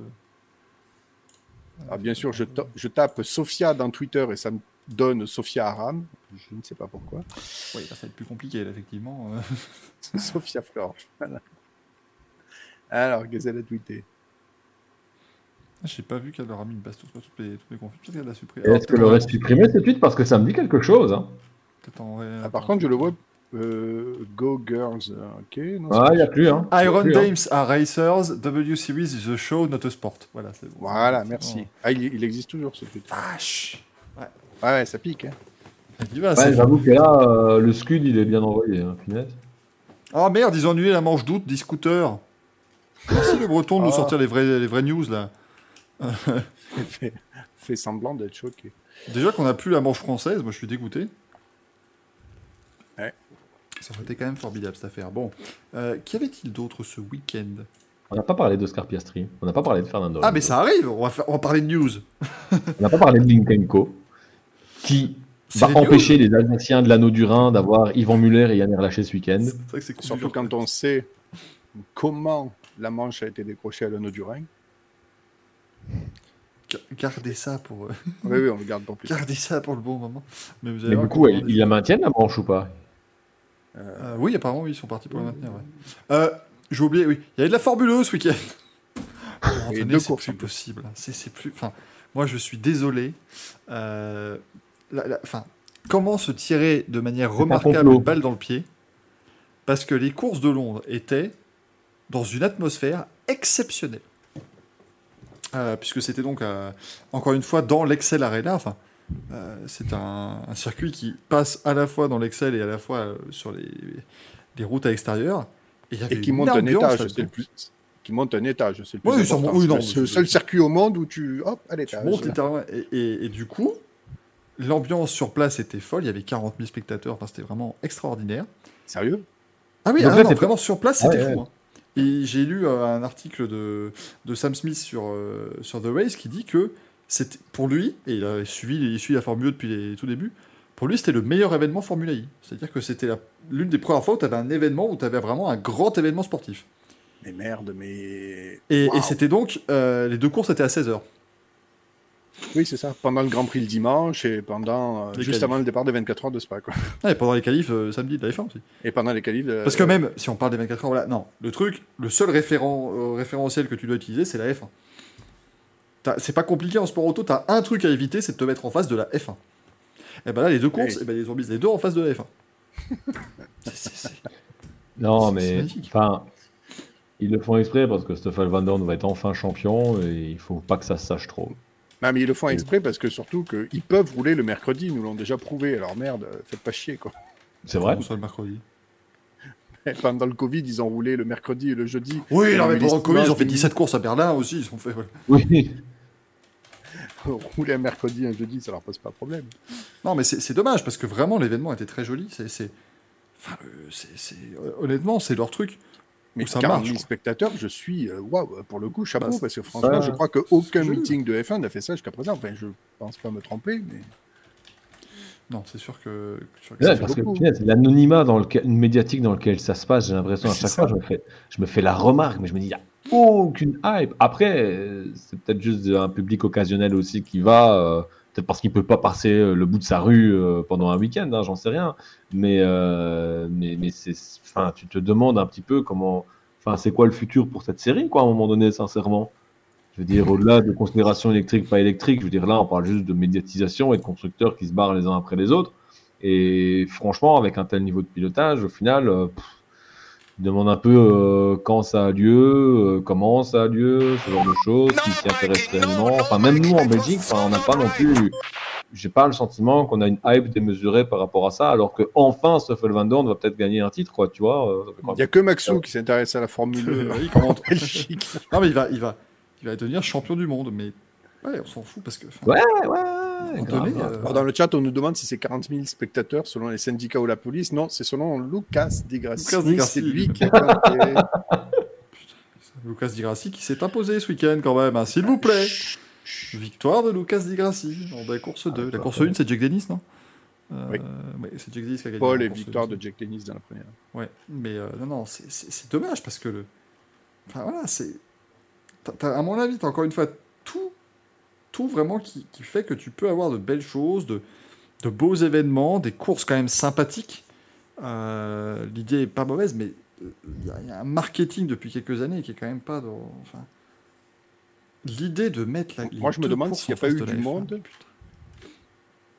Moi, je pense qu'il y a eu du monde grâce à la performance en qualif euh, le dimanche de Giovinazzi. Je pense que quand ils ont vu ça, les... Il s'est mis en première ligne, Les gens se sont dit- pardon, Et du coup, Giovinazzi en Formule E, c'est comme en Formule 1, il fait des bonnes qualifs et puis en course, il disparaît petit à petit. Non, parce qu'il est mauvais Non, en qualif ni en l'un ni course, l'autre, euh, ni les qualifs, ni les courses. Il n'y a absolument rien. Et les courses quand il est fini. Mais, Ouais. mais, mais, Ah, euh, le, dimanche, il ça. le dimanche, il est arrivé en finale des qualifs. Et euh, Ah, mais déjà ça. Et les, les, fina- les non, mais ça, des non, qualifs- non, ça, ça, c'est. On peut facilement critiquer, mais vraiment le format est génial à regarder. Hmm. J'avoue que c'est bête. Non, parce que, je enfin, penserais pas, mais je, je, je m'apprêtais à faire le lien avec une autre compétition électrique qui s'appelle le FIA ETCR, avec leur pool, qualification, quart de finale, demi-finale, finale. Euh, quand j'écris pour. Belga, il me demande de faire un texte de 250 mots aux alentours. Je peux dire que rien qu'à expliquer comment ça se passe, j'en ai déjà 220. hein. Donc merci à eux. Non, mais je veux dire, voilà, il y a des moments où je me demande comment j'atteins 100 mots quand je dois parler d'un seul pilote. Mais là, euh, là, je sais que Maxime Martin, il peut faire ce qu'il veut. Je sais que mes 250 mots, je vais les chercher. hein. Mais waouh, Les compétitions comme ça où tu dois réexpliquer le, le, le. Oh, Là, on là rappelle là les là conditions pour se qualifier. non, mais c'est c'est Ah vraiment mais sur la Formule 1, on pouvait. Moi, honnêtement, je vous le dis, euh, j'étais à, à dire rien pour la première course en Arabie Saoudite, euh, et j'étais à Valence aux essais de pré-saison, et c'est là où ils ont fait les tests en fait de ce nouveau format. Et je me, on se commence à se dire bordel, c'est l'usine à gaz, ça va être, ça va être vraiment compliqué. Et finalement, bah, ça, ça marche bien, c'est vraiment cool à regarder. Oui. Tu as, une très belle émulation entre toutes les équipes, justement, parce que tu as ce côté vraiment euh, face à face qui fait que tu as des, des confrontations vraiment directes. Et puis surtout, Et ben aujourd'hui, on a Stoffel Van Dorn qui caracole en tête du championnat parce que Stoffel Van est performant de A à Z. Pas parce que euh, euh, il Ouais, était ouais. le 15e du championnat à la course d'avant. Puis, on a Ouais. un championnat logique. On a eu trois pilotes, euh, Van Dorn, Evans et, et Verne, qui étaient vraiment au-dessus du lot Ouais. sur l'ensemble de la saison. Euh, on croit qu'ils étaient plus réguliers aux avant-postes. Et, et ça fait du bien. C'est vraiment ça qui est dommage. année- Ils ont la meilleure, logique, ils ont euh, l'une de leurs meilleures saisons en termes de d'équité sportive, de course vraiment de manière pure, mais tout le monde s'en fiche. Et juste grâce au changement des qualifs, hein, parce que c'était complètement pété l'ancien système. hein, euh, quand tu avais les leaders qui étaient euh, quasi. euh, Et moi, je suis désolé, ça me permet, ça ajoute de l'eau à mon moulin quand je vous dis, parce que maintenant, évidemment, on nous ressort, eh, peut-être que c'est Nick De Vries qui va aller remplacer Alonso. Mais laissez Nick De Vries où il est. C'est un excellent pilote en endurance, tout ce que tu veux. Mais à un moment donné, il est devenu champion l'an dernier parce que c'est un système de foire. quoi. Aujourd'hui, cette année, il est nulle part, alors que euh, son équipier va peut-être être titré. Euh, il, est pas, voilà, il n'arrive pas à, à faire On se rend compte peut-être qu'avec la performance de la Mercedes, c'était peut-être Van Dorme qui méritait les deux titres en fait. Oui, oui, oui, oui. Ouais, mais du coup, il était trop souvent devant. Enfin, c'est, c'est con, mais voilà, il n'y a, y a que euh, en saison, alors en plus, il y a les saisons avec les numéros, mais la saison 2020, là, enfin celle qui se termine en 2020, que, que Antonio Félix Acosta gagne. on le voit pas de l'année, puis bon, il atomise tout le monde à Berlin sur les 18 courses, et voilà, il est champion. Euh, C'est vrai mais, qu'il là, finit vice-champion. mais là, au moins, mais là, au moins, c'était un truc où D'Acosta, sur les 6 courses qu'ils ont fait à Berlin, où il était vraiment très bon sur toutes les courses. Quoi. C'était, voilà. il, a- il a- il a- il a- il était un niveau au-dessus de tout le monde. Mais là, la saison dernière, où ouais, regardez, le championnat qui partira 18ème, par contre, en première ligne, on a les mecs qui ont marqué 4 points cette saison. puis après, ils gagnent, ils gagnent 12 places au championnat, et puis dernière course de l'année, t'en as 18 qui jouent le titre. Et ça, c'est le truc chiant en monoplace. Et euh, enfin, trop souvent, tu vois, avec ces grilles inversées, ces trucs un peu foireux. C'est ça que le nouveau euh, British F3, qui s'appelle le GB3, du coup, euh, je trouve qu'ils ont un assez intelligent en faisant une grille totalement. En fait, ils font trois courses. La course 2, c'est la qualif complètement inversée. Bon, déjà, tu as un barème de, moins, de points qui est beaucoup moins important de base. Mais euh, je pense que tu gagnes 25 points et là, tu en gagnes 15 si tu gagnes cette course-là. Mais surtout, le mec qui fait la pole et qui part dernier, s'il gagne 8 places à l'arrivée, il gagne 8 points en fait. Et donc ça t'équilibre un petit peu ton truc, Ouais. tu vois. Ça, je me dis, ça c'est quand même un système, bon, c'est médiatiquement, tout ça, le, pas forcément le plus, plus simple à suivre et tout, mais euh, d'un point de vue sportif, si tu veux un peu euh, forcer tes pilotes à se faire les dents, à faire des dépassements, tout ça, euh, sans se mettre de dehors, euh, bah, moins tu, tu, tu assures un certain équilibre. Et je me dis, ça, ça c'est quand même un système pas mal, quitte à vouloir faire des grilles inversées, quoi. Mm. Et t'as pas un mec euh, qui euh, est spécialiste de finir à chaque fois dernier et qui va te chercher la victoire à chaque fois et qui se retrouve cinquième du championnat alors qu'il a le rythme pour être 18ème, quoi. Regardez, ah, il est champion l'an dernier. De Vries est champion avec 99 points. Mortara deuxième avec 92. Dennis 91. Evans 90. Frains 89. Bird 87. Digrassi 87. D'Acosta 86. Van Dorn 82. Jean-Luc Verne 80. Attention, dixième déjà. Hein. Il C'est l'école, c'est l'é- c'est l'école des fans, tout le monde a gagné, tu sais. Non, mais la, la saison de champion de Nick De Vries, c'est vainqueur, 9e, abandon, abandon, vainqueur, 16e, abandon, 9e, abandon, 13e, 18e, 2e, 2e, même lui, c'est pas grave, 22e, 8e. Ça fait pas rêver quand même, hein, comme, euh, comme saison de champion.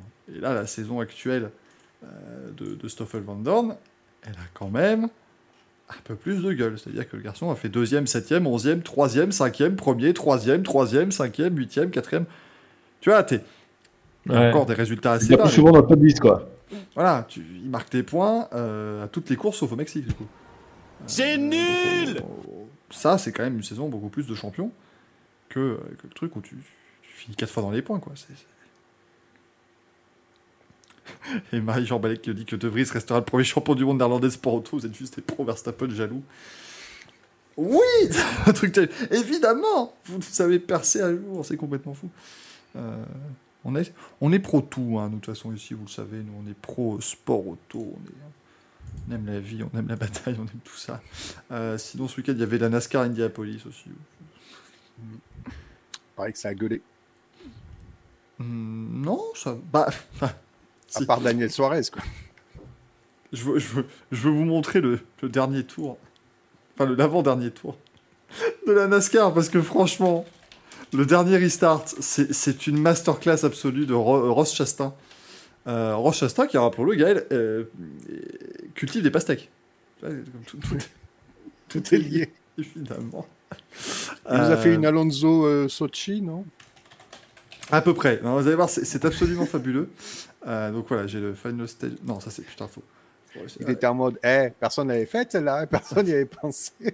C'est Lucas Di Grassi qui l'aura monté celle-là. Donc là, je vais vous la diffuser voilà, en plein écran. Vous allez voir, c'est une merveille absolue. Euh, donc on est au, dernier restart, c'est les fameux NASCAR Overton, donc il reste deux tours en fait à ce moment-là. Euh, donc on redémarre. Regardez la voiture qui vient de se mettre tout à droite, hein, je crois que c'est celle-là. Allez, le premier freinage. Et regardez bien à droite de votre écran, une voiture qui part tout droit, qui part sur l'ovale. Là, de, ensuite derrière, c'est la foire évidemment. On envoie un mec en tête à queue, c'est rigolo. Et attention, on va changer de caméra.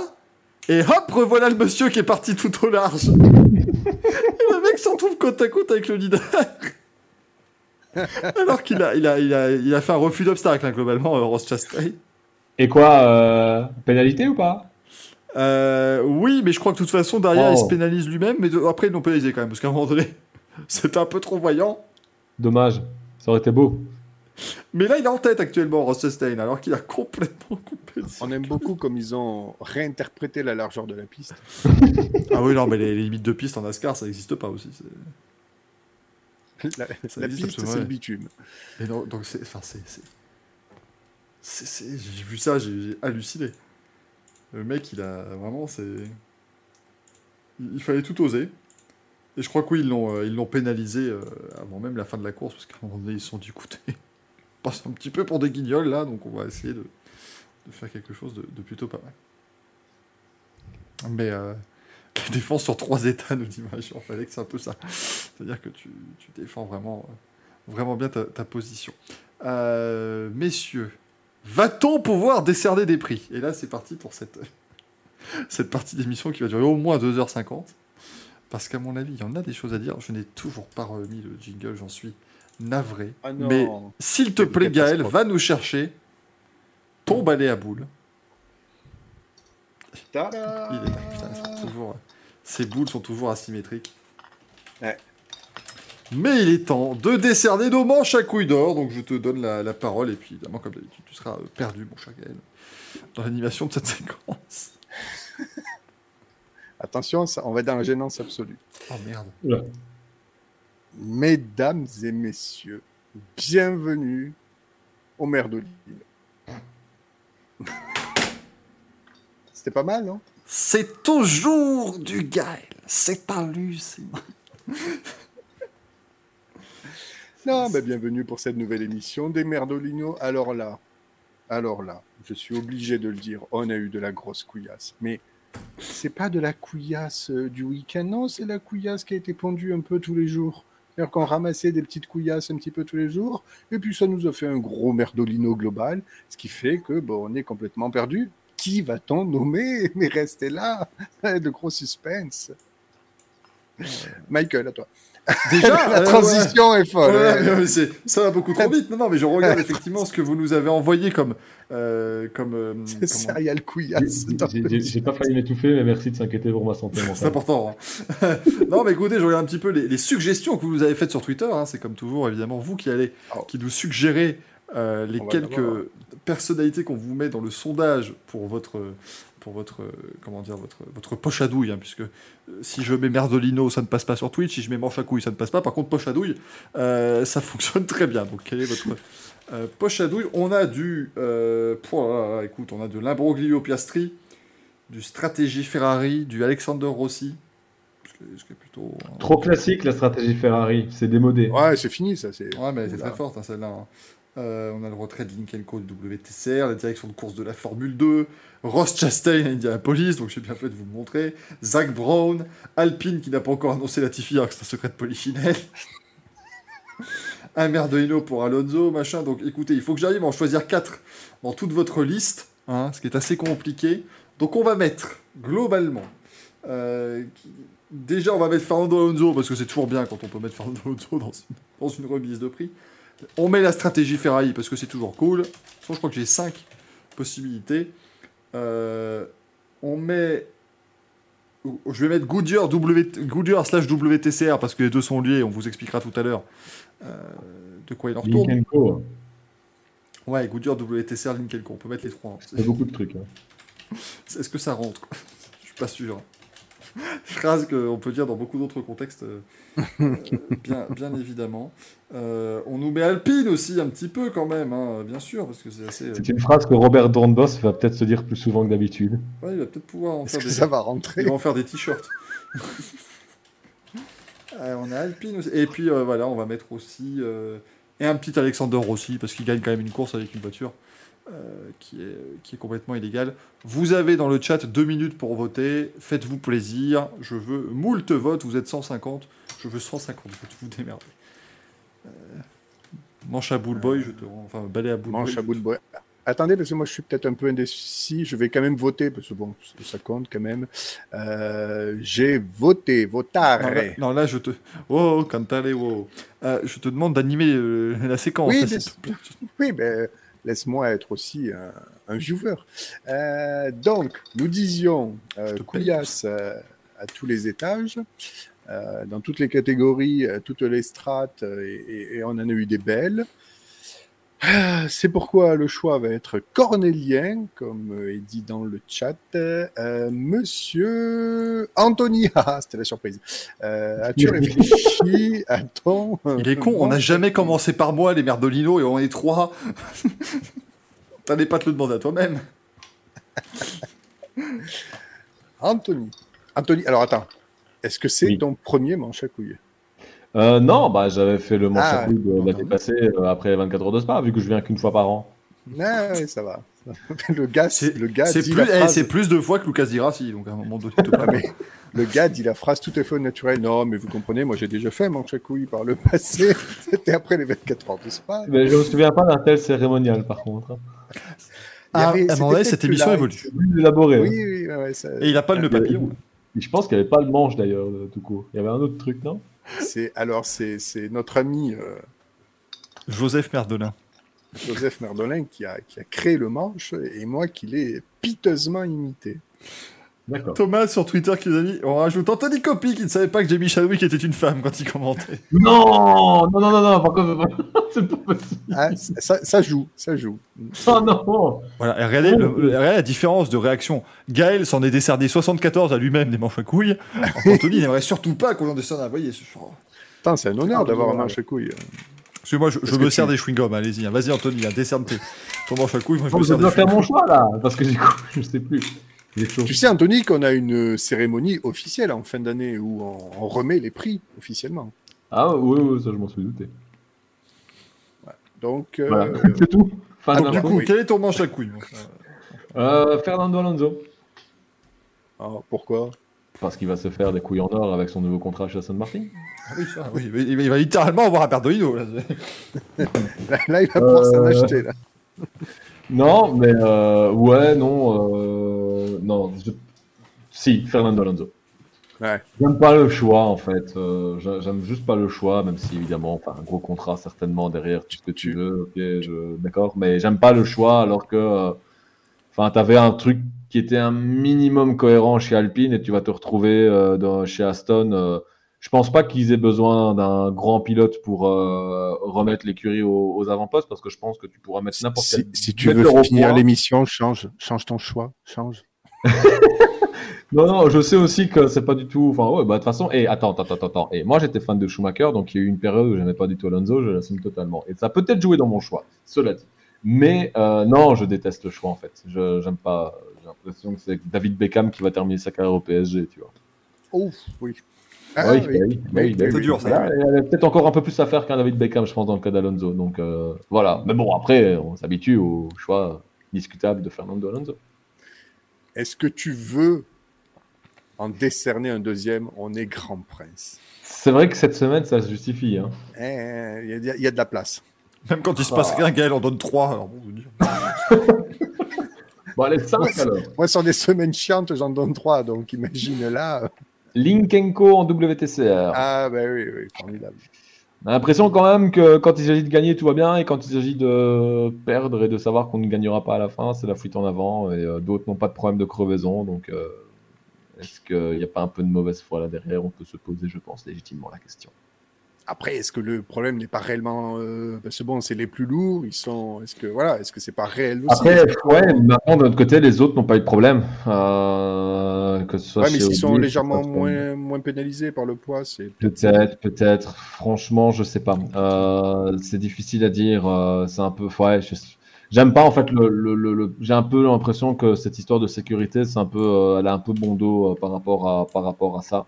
Peut-être. Voilà. Je veux dire, quand il y a eu deux. Enfin, je veux dire, à un moment donné, il faut, faut voir la réaction aussi de. J'aime bien la Enfin, j'aime bien, non, mais euh, je veux dire, la réaction de Jean-Michel Barthes aussi, à un moment donné, ça allait dans l'autre sens et il a eu forcément. Il n'a pas forcément eu des, des remarques euh, très agréables venant de chez, chez Link Co quand ça allait dans leur sens à eux et, et ici, ça ne va pas dans leur sens à eux et, et ils s'en vont. Donc, euh, c'est dommage. Et enfin, je trouve que c'est un manque de respect au final de de traiter euh, les choses comme ça. On n'a pas le sentiment qu'ils ont essayé de chercher une solution, quoi. Enfin, en tout cas, vu de l'extérieur, hein, ça tombe, je me plante, hein, j'en sais rien. Mais euh, c'est une attitude que j'aime pas. À ce point-là, en tout cas, euh, Ouais. ça paraît gros, quoi. J'ai l'impression que c'est la bonne manière de, de, mas- de masquer un échec, et c'est dommage parce qu'ils ont quand même quelques très très bons pilotes dans leur équipe. Et c'est très dommage de ne plus avoir des Yvan Muller et de voir des, des, des mecs comme Muller et relâcher. Euh, Surtout, avec- euh, surtout là, là-dedans, quoi. Et au final, être aussi victime de, de, de, de, de, de ce choix-là, quoi, hein, d'une certaine manière. Donc, euh, C'est Là, ils ont dit qu'ils arrêtaient la saison, enfin, ce meeting, plus les meetings qui suivent. Donc, Oui, Ouais. c'est les, la deux saison. meetings, les deux meetings doivent encore être validés le 15 août par le Conseil mondial de la FIA et que normalement c'est Bahreïn et Jeddah. Mais Mm. c'est pas encore, euh, pas encore fait. Jeddah, euh, genre le Jeddah. euh, comme l'instant, la- Jeddah, Jeddah, Jeddah, ouais, du WTCR à Jeddah. Ouais, Bon, bah, s'ils ont des problèmes de vitesse, c'est nickel d'aller à Jeddah. Vous avez des soucis sur la VMAX? Allez, on va à Jeddah, c'est nickel. En gros, moi, je me demande c'est quoi l'histoire en, en WTCR, c'est que les pneus Goodyear explosent. En gros, on a eu ça au, au- à Nordschleife, ils ont annulé les courses parce que les pneus Goodyear explosaient. Et là, les pneus Goodyear explosent principalement sur les Link Co. Mais c'était déjà apparemment le cas à- au Nürburgring. Hein. Ouais, mais encore, euh, et je crois qu'il y avait quand même au moins une, ou- une ou deux autres voitures qui avaient été victimes. Mais c'est en gros attends. chaque fois les Link Co qui le subissent Ouais, le ouais, plus ouais. parce À qu'elles chaque ont. fois, qui sont, sont plus de poids Ouais, c'est- bizarre pour, pour- Mais apparemment, les pneus, en plus, est-ce qu'ils avaient changé par rapport à l'année passée? Je pense que non. Hein. Je sais pas du tout. Je pense que Je sais, je sais pas, non. Ça, ce En serait quand cas, même euh, intéressant de, de, de, de, de le savoir avec certitude avant de. Mais, euh, Mais du coup, c'est vrai que mêmes as Yvan. Muller, légende vivante du Touring Car, Yann Erlaché, champion du monde en titre, enfin vainqueur de la Coupe du monde en titre. Ils sont alsaciens aussi, Ouais. et, euh, et, et ils font pas la course chez eux ce week-end en Alsace, quoi, puisque t'as Sur quand la même l'anneau du Rhin qui, qui se retrouve au calendrier. Et... Ouais, ce qui était la seule chance enfin, d'avoir l'anneau du Rhin euh, au, calendrier WTCR cette année. Enfin, Oui. c'était un peu bizarre, mais bon, tant mieux pour eux. Hein, mais au final. Et quand on sait que c'est les Muller qui ont contacté le circuit pour leur dire Eh, faut qu'on remplace la Russie, vous voulez pas euh, candidater? Oh, allez, chiche Et ça s'est passé comme ça, en fait. Ça s'est passé Mhm. sur un coup de pari des Muller, en fait. C'est la belle-sœur d'Ivan Muller qui, euh, qui, qui a contacté le circuit. Le circuit a, a candidaté et ça a été accepté. Ouais, c'est bizarre quand même ce championnat de WTCR hein, depuis une ou deux saisons, alors que tout était réuni sur le papier. euh, c'est encore un petit peu en train de, de bien se planter. Hein. Bah, il reste 12 Tu voitures. vois, la folie que c'était encore il y a deux ans, euh, avant le Covid et tout, que tu avais quoi, 25 bagnoles et tout, euh, constructeurs, tout ça. Et c'est à combien là 17 sur la grille, non 18 Ils sont- Il là, il en- là, il en- il en reste donc 12. là je pense qu'ils sont 13. Hein. 12, 13 Il en reste 12. Il y a- il- En gros, ils étaient 16. Ils ont perdu les 5 Likenko, ça en faisait 11. Mais il Ouais. y a euh, Nagui. Oui. Allez, il y a Nagui qui revient. Ah. le- Non, non, non. Il arrive pas sur la grille en faisant Hey ça... Non, non, il vient pas. N'oubliez pas votre brosse à dents, euh, cette dent. Euh, Par contre, question, parce que je débarque aussi un petit peu. Oui, euh, Anthony. C'est quoi cette histoire du radis irradié là? Parce que quelqu'un est en train de me comparer. Je- je euh, l'ai pas. radis irradié. Radis, radis. Je l'ai pas. Par contre, Gaël, C'est excuse-moi, mais euh, depuis quand tu Oui. imites Patrick Timsit qui imite Nagui? Alors en plus, non, parce Enfin, qui que imite Jean-Luc Reichmann la voix off, La voix c'était. Jean-Luc Reichmann. Voilà. c'est ça. Euh, c'est, ça devient. Parce que vraiment, on a l'impression. Salut, c'est Timsit enfin, Tu imites Gérald Dahan qui imite Patrick Timsit qui imite euh, Jean-Luc Reichmann, quoi. C'est, c'est- Oh le bordel. Ça devient vraiment compliqué quand même, quoi. C'est un youtubeur, le Radi Radier, nous dit Denver. Voilà, écoutez. On n'est pas jeunes, nous, on suit pas YouTube. On sait pas ce que c'est. YouTube. Jones, on n'est pas des Jones. Oh, je déteste les gens qui disent ça. On n'est pas des vrais. Du coup, je le répète. C'est un vidéaste français qui fait des enquêtes. Visiblement, c'est pas méchant. C'est pas... Irradié. Ouais. On m'a dit, que je ressemblais... Moi, on m'a dit que je ressemblais au trou de balle de Formule Blabla, je l'ai beaucoup moins, moins bien pris, tu vois. C'est pas, pas pareil.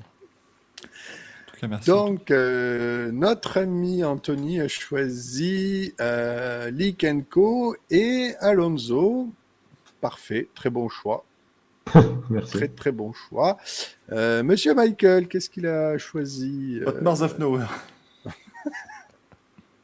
Pourquoi donc?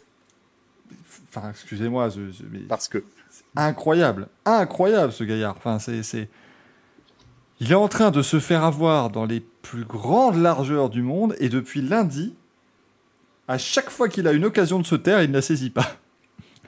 Et ça, je trouve que c'est beau. C'est d'arriver perpétuellement comme ça à te démarquer et à te distinguer par ta connerie. C'est très fort. Parce que dire déjà, ah, vous savez, Alonso, moi j'arrive plus à la voir, il est dans les îles grecques, là, machin. Euh, il doit pas avoir de réseau. Il, se filme. Hey, salut les gars, c'est la meilleure vie, je suis à Oviedo, là, chez moi. c'est une merveille. Euh, là aujourd'hui, donc après, il te dit que alors que tu es dans une situation contractuelle ultra compliquée avec Piastri, le mec il dit Ah ouais, mais nous, il n'y aurait aucun problème à ce que Ricardo revienne, on ne serait pas opposé. tu te tais dans ces cas-là, il y a des avocats sur le coup, c'est compliqué. Et maintenant, il en a fait une nouvelle aujourd'hui où il a déclaré, euh, globalement, je vous paraphrase le truc, vous savez, Alonso, euh, il a 41 ans, voilà, on sait qu'à un moment donné, ça va décliner. Le mec, il justifie un truc dans lequel il n'a strictement eu aucun. Aucune prise.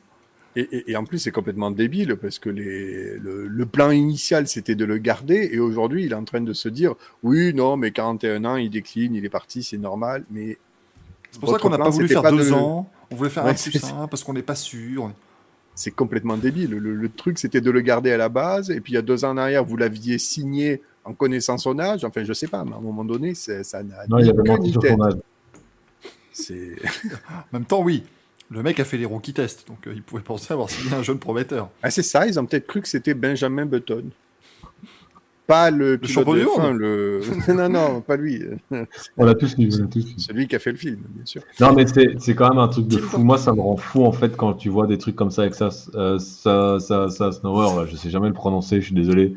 Et Binotto, Saf Snower. Et Binotto, quand tu vois quand même niveau communication, ce que ça peut te sortir en sachant qu'ils sont entourés pour savoir communiquer, en principe. Et se dire qu'en fait, je, je plains les gens qui gèrent la communication, en fait, dans ces cas-là. C'est comme un politicien, en fait à quoi ça sert? Un politicien qui tweet, son mec qui gère la communication derrière. Punaise, 9 fois sur 10, quoi. Il doit, péter un câble, quoi. C'est ça. pauvre. Et là, tu te dis, mais à un moment donné, tu te dis, mais tais-toi. Juste, tais-toi. Tais-toi.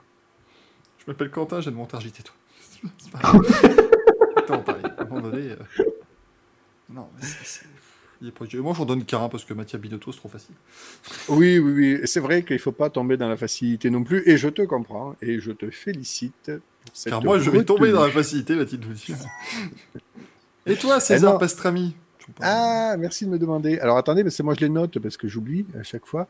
Euh, alors je vais pas tomber dans la facilité de la stratégie Ferrari. Otmar, tu l'as dit. J'avais noté Zach Brown, mais on va peut-être l'évoquer dans les news. Alors non, moi c'est voilà, c'est le tweet de Ferrari d'aujourd'hui qui évoque la stratégie. c'est-à-dire, c'est le même, c'est le même degré de Hotmart, tu vois. Tais-toi, mais bon, tant pis, tu l'as quand même fait. Donc, euh, Ferrari, quand même, qui, parce en blague deux secondes, mais vous savez que Pirelli donne à peu près quelles sont les stratégies possibles eh bien, dans les choix de Pirelli, la stratégie de Ferrari n'existait pas en fait. déjà, c'est pour vous indiquer le niveau dans lequel on, nage. Et puis là, donc, euh, Ferrari qui décide de faire un montage cartoonesque de ses stratégies non, de mais, course. Non, mais ce qui est beau, c'est que ce, ce truc-là, que je vous passe d'ailleurs à l'écran, ils le font à chaque Grand Prix. On est d'accord que c'est la première fois de la saison que je le vois. Ah oui, mais alors, Euh, honnêtement, moi je pensais que c'était la première fois qu'ils faisaient de, de, la saison. Ils le font à chaque fois. Vu. Non, c'est pas possible. Bah, apparemment, non, mais pareil, je suis comme Michael. Hein. Je suis comme Michael. Alors, soit ça a été boosté par l'algorithme Twitter, mais franchement, j'y crois pas. Je oh. n'ai jamais vu ce tweet. Hein. Regarde le changement de pneus, ils sont contents. Putain, 3 secondes 720, mais. Alors, surtout, voilà, laisse, regarde, regarde le schéma du Pirelli. A- tu, tu vois que c'est des médiums, mais en fait, il y a un trait blanc, donc tu sais jamais si c'est des hard, des médiums. Tu comprends que le trait blanc, c'est écrit Pirelli, mais c'est complètement con. Le schéma est mal fait en plus. Non. Il faut que tu attendes le changement du soft pour te rendre compte que le trait, le trait, c'est censé indiquer le Non, Pirelli. Nikram, je n'ai jamais vu. C'est c'est- c'est- c'est Race Beats, la machin, je ne l'ai jamais vu. Ah, j'ai jamais vu ce tweet. Je... Mais, mais c'est Alors là, on a l'impression que les pneus prennent feu, mais non, c'est parce que ça va plus vite. même, même le cartoon, il est. Ah, on met, tiens, on met des, on, met des pneus blancs. On a mis des durs. Ah bah tiens, il y a une, il y a une Ah, Red Bull qui passe avec les pneus en feu. Alors. Puis en plus, c'est pas, enfin, pas, pas, pas très beau. En plus, il y a une autre Red Bull qui passe avec les pneus en feu.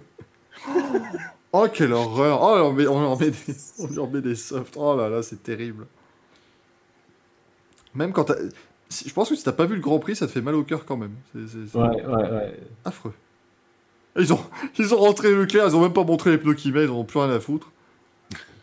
Ah oui, Leclerc. Allez, devinez, de- devinez ce qu'on a mis. Et la victoire de Verstappen. Donc c'est la- ça en fait. C'est c'est pas non plus poussé à l'extrême de manière innocente, c'est qu'ils ont retiré les éléments les plus gênants. Tu vois C'est ça le pire en fait dans ce. Moi, ce- le podium me fait penser beaucoup à Reality 3D, là, le, le cartoon espagnol. C'est exceptionnel. Ou c'est chaque fois Alonso qui gagne, bien entendu, mais au moins là, c'est drôle. Ah, mais c'est- c'est- c'est pro- Bon, ça l'est aussi. Moi je trouve que c'est plus drôle quand c'est tiré d'une histoire vraie. Euh, donc voilà, c'était mon, mon, mon merdolino, parce que ben voilà, il fallait, il fallait quand même bien raviver la flamme Ferrari, oui, parce que bon, on n'est pas dupe, hein. On a bien compris que le contrat euh, Alonso, Piastri, McLaren, Alpine, tout ça, c'était des contre-feux pour oublier le désastre Ferrari, euh, mais on n'est pas dupe. Tout est géré. je pense que Piastri va remplacer Leclerc qui sera en dépression à la fin de la saison chez Ferrari. ça, c'est possible. À la fin de l'été. L'air de rien est premier degré. Je ne sais pas si tous les pilotes du plateau sont suivis avec un soutien psychologique ou autre, mais ça serait peut-être pas bête. Euh, dans le cas de Leclerc et de Sainz, j'espère que le soutien n'est pas euh, apporté Payé par Ferrari. les conseils de Ferrari, hein, cela dit, parce que Ferrari qui paye le psy.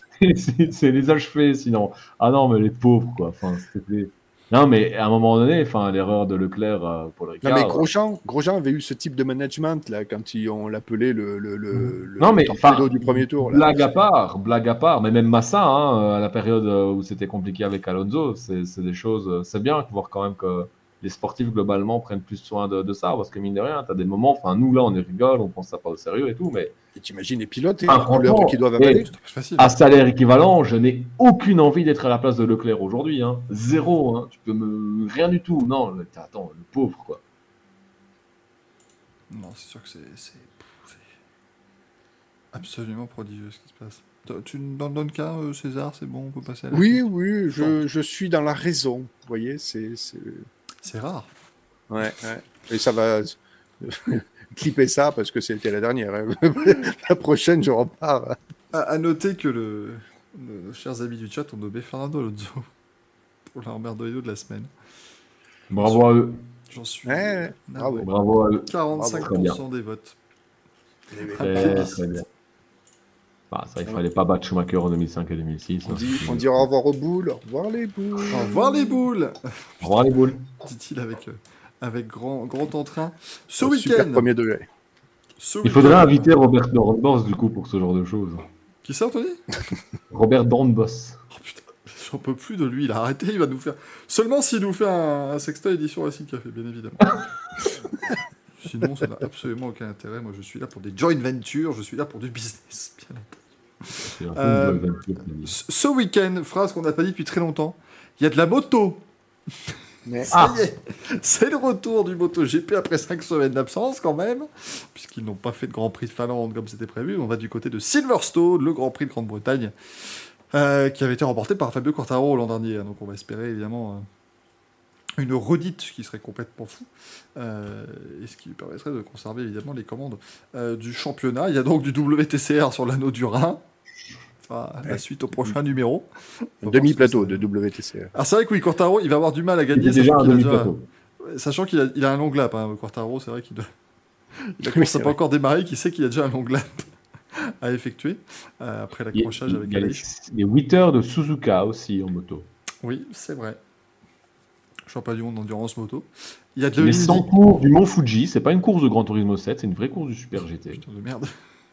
Oui, c'est vrai, oui, bah oui. Mais en plus, c'est bien. Elle aussi, ça fait une très longue pause. Hein. Elle aussi, ça fait une très longue pause. Et Il y puis, a quoi d'autre? ce week-end, il y a de l'IndyCar à Nashville. Et pour ceux qui n'ont pas vu la course d'IndyCar de Nashville de l'an dernier, je vous rappelle simplement que Marcus Ericsson a réussi à gagner alors qu'il avait littéralement les quatre fers en l'air au bout de 8 tours. Mais c'était littéral, hein, c'est-à-dire que le mec, il a, ni- il a décollé sur Sébastien Bourdet, quelque chose de mignon, il a quand même gagné. Et c'est une course qui passe sur un pont. Mais un pont géant, hein. c'est c'est pas le genre, c'est pas, c'est pas Valence en Formule 1. hein. Il passe des deux côtés du pont, c'est une merveille absolue. Et, Un euh, et ouais, mais, mais n'empêche qu'il est vachement sympa et on, on suivra ça dimanche ensemble. Parce que oui, je stream tout le temps. Donc voilà, je vais streamer l'IndyCar, bien évidemment. Ils ont redessiné le secteur de l'autre côté du pont là-bas? Alors pas redessiné, Ou mais ils ont élargi, quelques endroits et les restarts ne seront plus sur la même ligne droite. Ce sera sur la ligne de départ. Ah oui, d'accord. Oui, Oh, oui. Tu as oublié un- un- une course, Michael. Je, je regarde avec grand intérêt. J'ai du w, WRC. Non, mais c'est vrai. Tu as oublié donc deux courses. Il y a du WRC ce week-end? En Eh oui, la Finlande. Putain, et, et premier leader, Thierry Neuville. hein. Eh oui. Bah oui, ça a commencé aujourd'hui, c'est pour ça que je le vois pas vu que c'est en, live now, excusez-moi. L'IMSA à Road America. Ah oui. Ah oui, Bah, Et dimanche soir aussi. joli circuit et, et joli championnat. Qu'est-ce qu'elle dit, madame? Excusez-moi, non, non, rassurez-vous, non, mais c'est, c'est- je dois, je dois gérer des, je dois gérer des gens parce que, Ah, du c'est-à-dire que, service après-vente d'Arty. non, non, pas cette fois-ci, non, mais c'est-à-dire que même moi, même moi, j'ai sauté de ma chaise. C'est plus un orage qu'on a dehors, nous, c'est un machin, mais c'est, c'est, c'est une horreur absolue le truc. Hein. Moi, je n'en peux plus. Ah, alors, L'émission qu'on va bientôt voir couper. si c'était c'est- bien de l'orage ou si c'est quelque chose qui était tombé dans la rue. Visiblement, c'était de l'orage. Les deux, les deux. Moi, je, je suis pas à l'abri qu'à un moment donné, il y ait le, le plafond qui s'enlève, espèce de tornade qui passe et que je vous commande, enfin, je vous verrai Racing Café en train de voler. hein. C'est pas- je, je, Twister. je Twister, sauf que ce sera Oh, pas la vache vache qui vole, mais Oh, une deuxième vache volante, c'est la même. Ah, est- Il faudrait. Toi, tiens, Gaël, le, le, le, toi qui es le roi du montage, tu vois la, la, la photo Twister avec la vache qui est en train de voler. Il faudrait remplacer la vache par Michael avec son, son micro. Ah non, il n'est pas le roi du montage, il est le roi, débarquer il est, il est le roi du screenshot. Ah oui, moi, c'est le, moi, c'est les captures. Renaud. fait. Nitram qui dit c'est un agent du fisc, regardez le regard terrifié de Mike. oh, quelqu'un va rentrer dans mon bureau. Merde, la 120e fortune de France qui se rencontre ils disent la marque Racing Café. Euh, Une vache avec la tête. Mais arrêtez, mais eh oh Moi je sais toujours pas si Valkyria il nous aime bien ou pas. hein. Moi je suis toujours inquiet. Hein. L'impression qu'il nous déteste, il a- ça doit être une taupe envoyée par, par FMG Light Fever. Les sucettes flûtes. Ah oui, elles vont siffler dans la tornade. Elles vont monter, huit, en redescendant, huit. Là, je vois Anthony regarder avec stupéfaction. Est-il L'heure est-elle venue pour moi de, de, déballer, une, de déballer une sucette flûte? Ah bah c'est Anthony, tu connais pas ça. Non. Ah, il faut, il faut que tu... pas Ah, si. passée. Et tiens, dans ces Ah. moments-là, faut montrer, faut faire genre Ah oui, oui, comme ça, ça donne l'impression que tu regardes l'émission. Mais alors, attention, les messieurs, je me saisis de ma sucette flûte.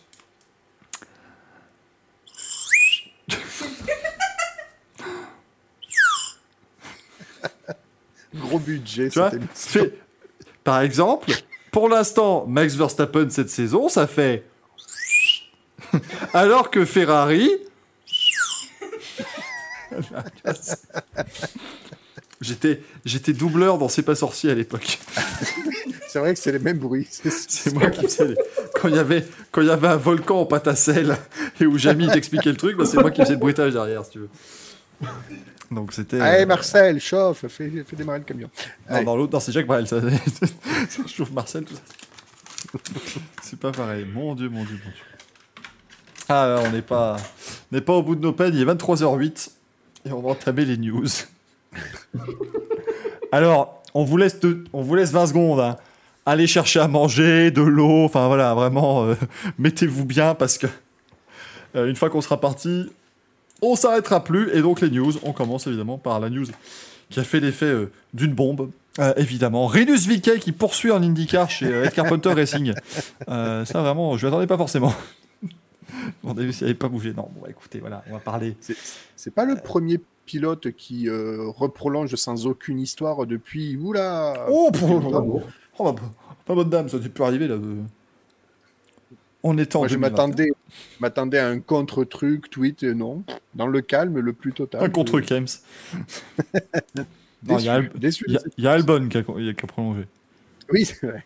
Il y, a, il y a Albon qui a quand même, euh, voilà, qui a quand même prolongé avec le, le- le meilleur tweet de l'année. Là, je pense que. Euh, Est-ce que, quand il a prolongé à Albon, est-ce qu'il s'est pas dit tiens, j'espère que Williams va répondre exactement de la même manière que Piastri pour se débarrasser de cette bagnole? Il Ça une drôle. Alpine. Non, mais ce serait drôle que ce soit, t'imagines, l'équipe qui dise non, c'est bon, on arrête, on arrête les avec toi, tu vois. Non, mais vraiment, c'est. On va pas se le cacher. après, on est plus à ça près. Hein. J'ai trouvé la réponse d'Albon géniale, tout ça. Maintenant, le 18 millième tweet qui parodie. Je n'en peux plus, mais Oui, oui. Oui, non, ça c'est vite. euh, oui, non, non, non. Après, J'étais à ça de donner c'est mon verre de- preuve que la F1 est populaire, hein, parce que quand tu passes de Ryanair au Borussia Dortmund qui s'inspire de ça pour faire leur truc, enfin, on est d'accord qu'il y a 4 ans, c'était pas possible d'imaginer ça. C'est ça. Mais là, c'est. c'est- Merci Netflix. Bah ouais. T'as raison, c'est super large. Je crois qu'on a eu des, des, clubs de foot, Ouais, ouais, ouais. on a eu le rallye cross français, on a eu. monde, Ryanair, qui a quand même fait le meilleur. Enfin, mec, c'est- c'est Ryanair et Alpine qui se servent la, qui se serrent la main. Random seat allocation. Mais c'est- c'est- exceptionnel. mais, mais le truc, moi, j'ai failli décerner un Merdolino au DTM. J'ai pas pensé Ah, tout à l'heure. le pire, le pire. C'est le pire truc. Le DTM, c'est Oscar Piastri rejoint le DTM en 2023. Ok, boomer. Ça- Alors, ça doit être de l'humour allemand, c'est pour ça que je l'ai- pas, pas, je l'ai pas senti, mais c'est pas drôle. Ça, ça ne marche pas. À la rigueur, quand les Iron Dames tweetent euh, Ah non, on vous garantit qu'il sera pas chez nous l'an prochain, ça c'est drôle. Oui, mais quand ce sont les, parce que ce sont les premières à l'avoir fait. Oui. Et quand après tout le monde le fait. Oui. Mais les Iron Dames, ça marche parce qu'en plus, c'est c'est des équipages féminins. Donc, Oui, en plus. Oui, Tu sais très bien en qu'il plus. sera pas là. Euh, mais Sophia Si. Par exemple, elle a tweeté. Euh, J'ai toujours pas compris, donc je, je me tourne vers vous pour peut-être avoir un début semblant d'explication. Ah, juste pour être euh, clair, je veux pas qu'on m'appelle Oscar. Ça doit être de l'humour allemand aussi. Hein. euh, Je, à un moment donné, l'humour allemand, c'est. c'est- Non, le montage sur euh, Thomas ouais. Bastin était très drôle et très bien fait. ah, Ouais, féliciter alors, en, cette plus, en plus, Il surprise totale. Hein. Il m'énerve, à chaque fois. tu sais, Ah, euh, ça dit, vous savez, ah, euh, il y a un site qui a annoncé toi, c'est France Racing, on les salue. euh. Ah, le monsieur qui a fait le montage de Thomas Bastard, je dirais pas qui c'est, mais euh, il, est, il est- il est pas mal. Hein. Tout Dis-le que c'est toi si avec tout ça, on n'arrive pas à l'avoir sur Twitter, lui, non, parce que déjà qu'il est sur Instagram, ce qui était. Enfin, Ah, il vit sa meilleure vie sur Instagram. Ah, alors là, ça c'est sûr. Mais, mais, mais, mais je, me souviendrai toute ma vie du moment où j'ai reçu la notification Thomas Bastin, BAST 1 en plus, parce que le mec estime qu'il est le numéro 1, c'est forcément comme ça. Mais euh, non, non, non, officiellement, c'est parce que Thomas Bastin était déjà pris. Et ça, c'est honteux. Il n'y en a qu'un seul. Ah, il faut retrouver ce Thomas Bastin de lui Oui, dire oui, que oui, c'est pas possible. oui. de lui dire non, tu changes de nom tout de suite. Mais euh, je me souviendrai toute ma vie. J'étais en train de commenter un match de foot. J'ai été vraiment déconcentré, mais j'étais en mode Attends, il se passe un truc là. Passe un truc quoi. Pourquoi Instagram quoi Pourquoi Instagram prend feu, quoi Ah ouais, non, mais clairement. Mais t'as même des gens qui ont tweeté sur le fait que Thomas Bastin rejoigne Instagram. C'est- C'est c'est- c'est un moment. euh, Ça, c'est dans les moments forts d'une année. Je veux dire, l'annuel du sport automobile de, de 2022, il faut le mettre. Par contre, je me souviens pas de la date, c'est con. Mais euh, mais il faut la retrouver quoi. Ah, c'est- c'est Thomas Bastin. Ouais, non, mais Thomas Bastin, qui, c'est c'est une merveille absolue. Ah, ouais. Ça, c'est. On les suit. C'est la star parmi les stars, hein, c'est terminé maintenant. On ne peut plus. euh, compétition. là, C'est quand même extra. Ouais. Saltimbanque compétition, oui, surtout.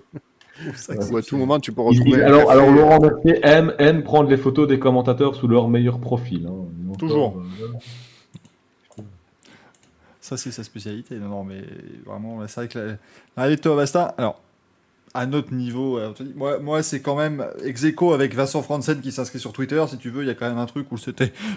Ouais, ouais, ouais. ouais mais là. Thomas Ouais, on sent qu'il y a une portée internationale. On sent voilà, vraiment que Il a fini par lâcher l'affaire. Ouais, c'est ça, c'est ça. Mais il a fini par lâcher l'affaire sur Twitter, je pense, Vincent. Donc, euh, mais c'est vrai, c'est vrai. Il m'avait une incroyable. follow d'ailleurs. Il en avait marre de ce que je tweetais. Et ça, c'est vrai pour le coup. Quelle horreur. Euh, mais du coup, bon, messieurs, Oscar Piastri, Fernando Alonso, Sébastien Vettel, Daniel Ricciardo, Alors, dans, dans quel ordre on commence Nicolas Latifi, mais- Maître Yoda, enfin, allez-y, hein, je n'en peux plus. Euh, Je te fais le 22. Bon, lui, il va déjà gagner son titre en Formule 1, puis après on verra. hein. Euh, non, mais. Enfin, ce que, ce que j'arrive vraiment pas à m'expliquer, c'est que. On le sentait.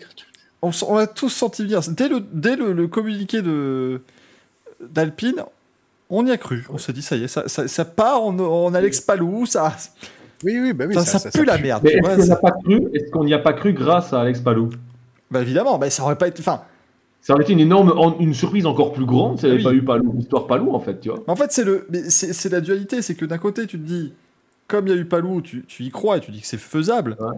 Et de l'autre côté, je me suis dit à un moment, bah non, mais les gars, il y a eu Palou. Ils sont pas assez cons pour faire pareil. Si. Mais il y a évidemment des choses qui sont un petit peu différentes euh, dans, entre les deux, situations. Euh, et donc, comme on l'a évoqué mardi dans le Grand Prix, cette rumeur qui est un peu insistante et qui est peut-être effectivement euh, teintée de réalité, comme quoi, donc, effectivement, il fallait, pour garder Oscar Piastri, qu'Alpine se décide avant le 31 juillet. En gros, c'était la clause du contrat, ce serait que Piastri peut aller voir ailleurs si Alpine ne lui propose pas un baquet titulaire avant le 31 juillet. Et il y a une clause dans la clause. C'est pas ça. C'est qu'Alonso annonce le 1er août qu'il se barre chez Aston Martin.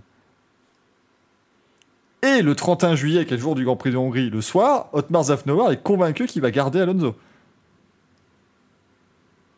Donc, Et il apprend, il apprend dans la presse le et lendemain. il l'apprend dans la presse, et après il l'appelle, et il tombe sur le répondeur. tout ça. C'est absolument affolant.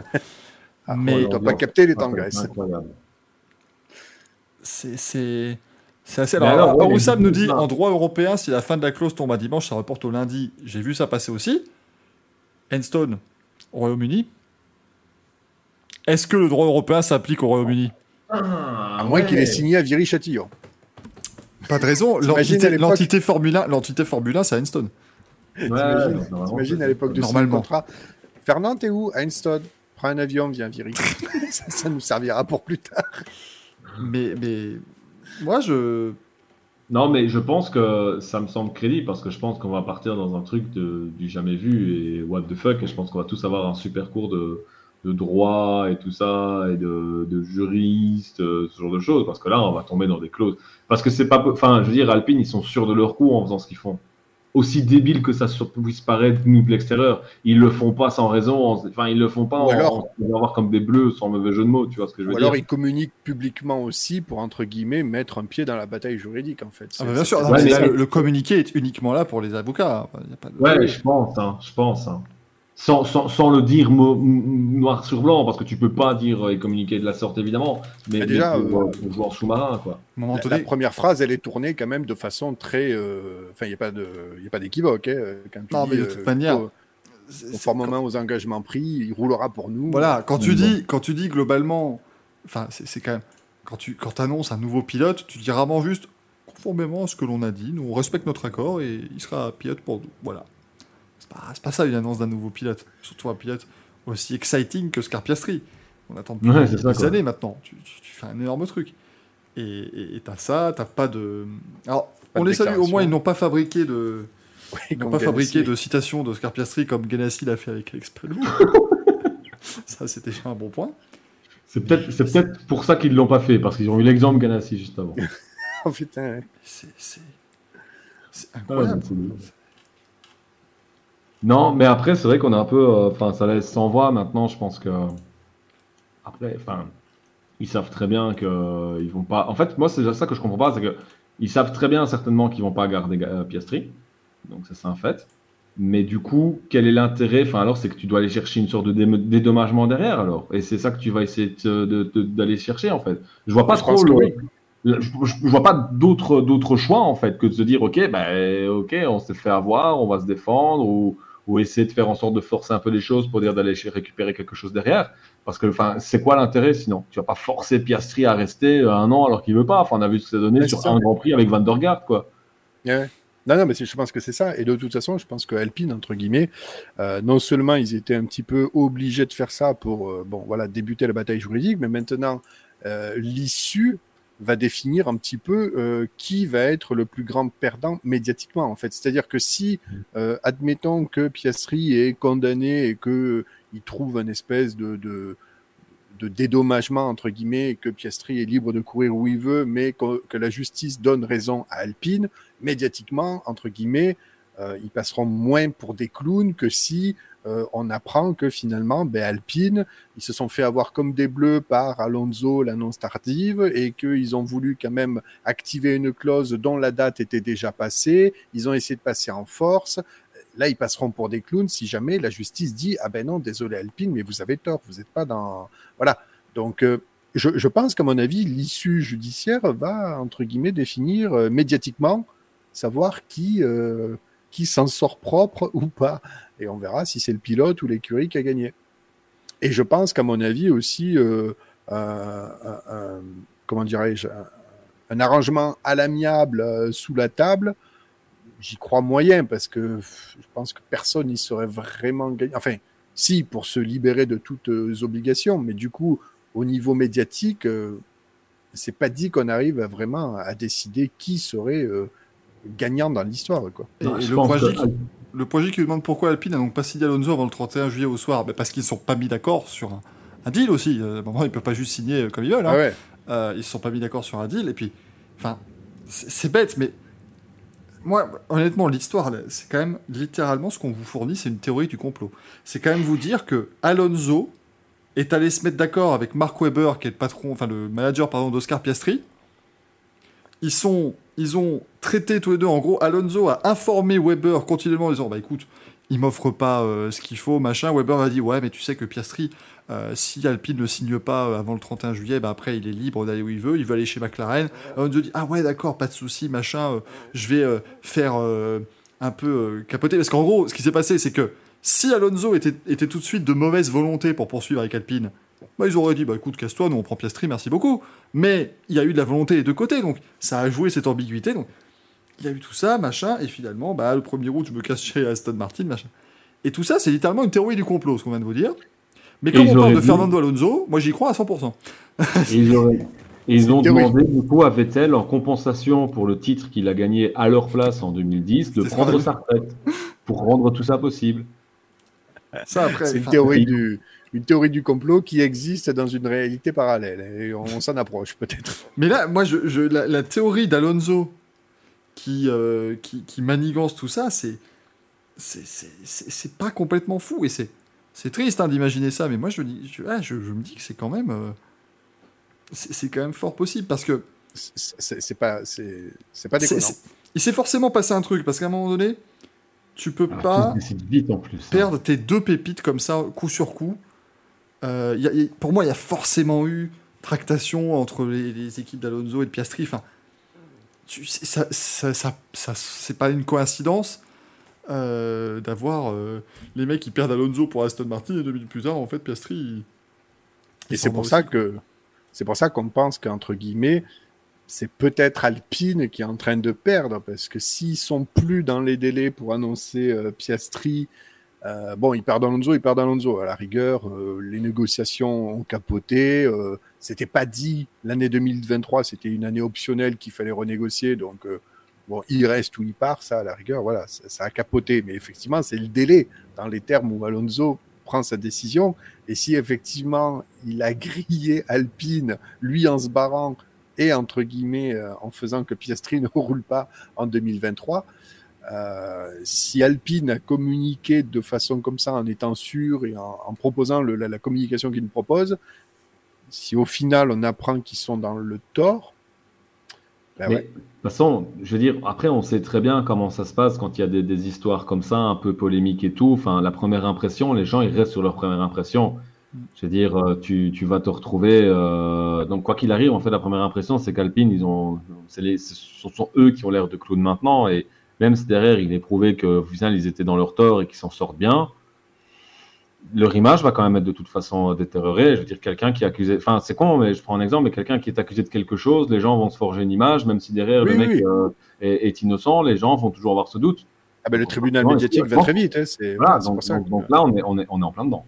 Enfin, là, Jean Balek nous dit qu'il y a un précédent entre guillemets récent. Effectivement, alors Jenson Button, j'ai relu un article qui a très bien expliqué ce qui s'est passé. Donc, en gros, attachez, attachez vos ceintures, vos ceintures parce qu'elle va être formidable celle-là. Ceinture. Vos ceintures. Attachez vos ceintures.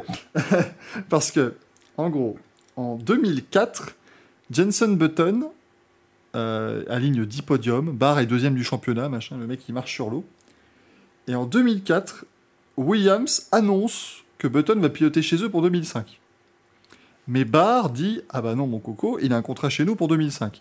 Ils sont allés au Contract Recognition Board de la FIA, qui est un.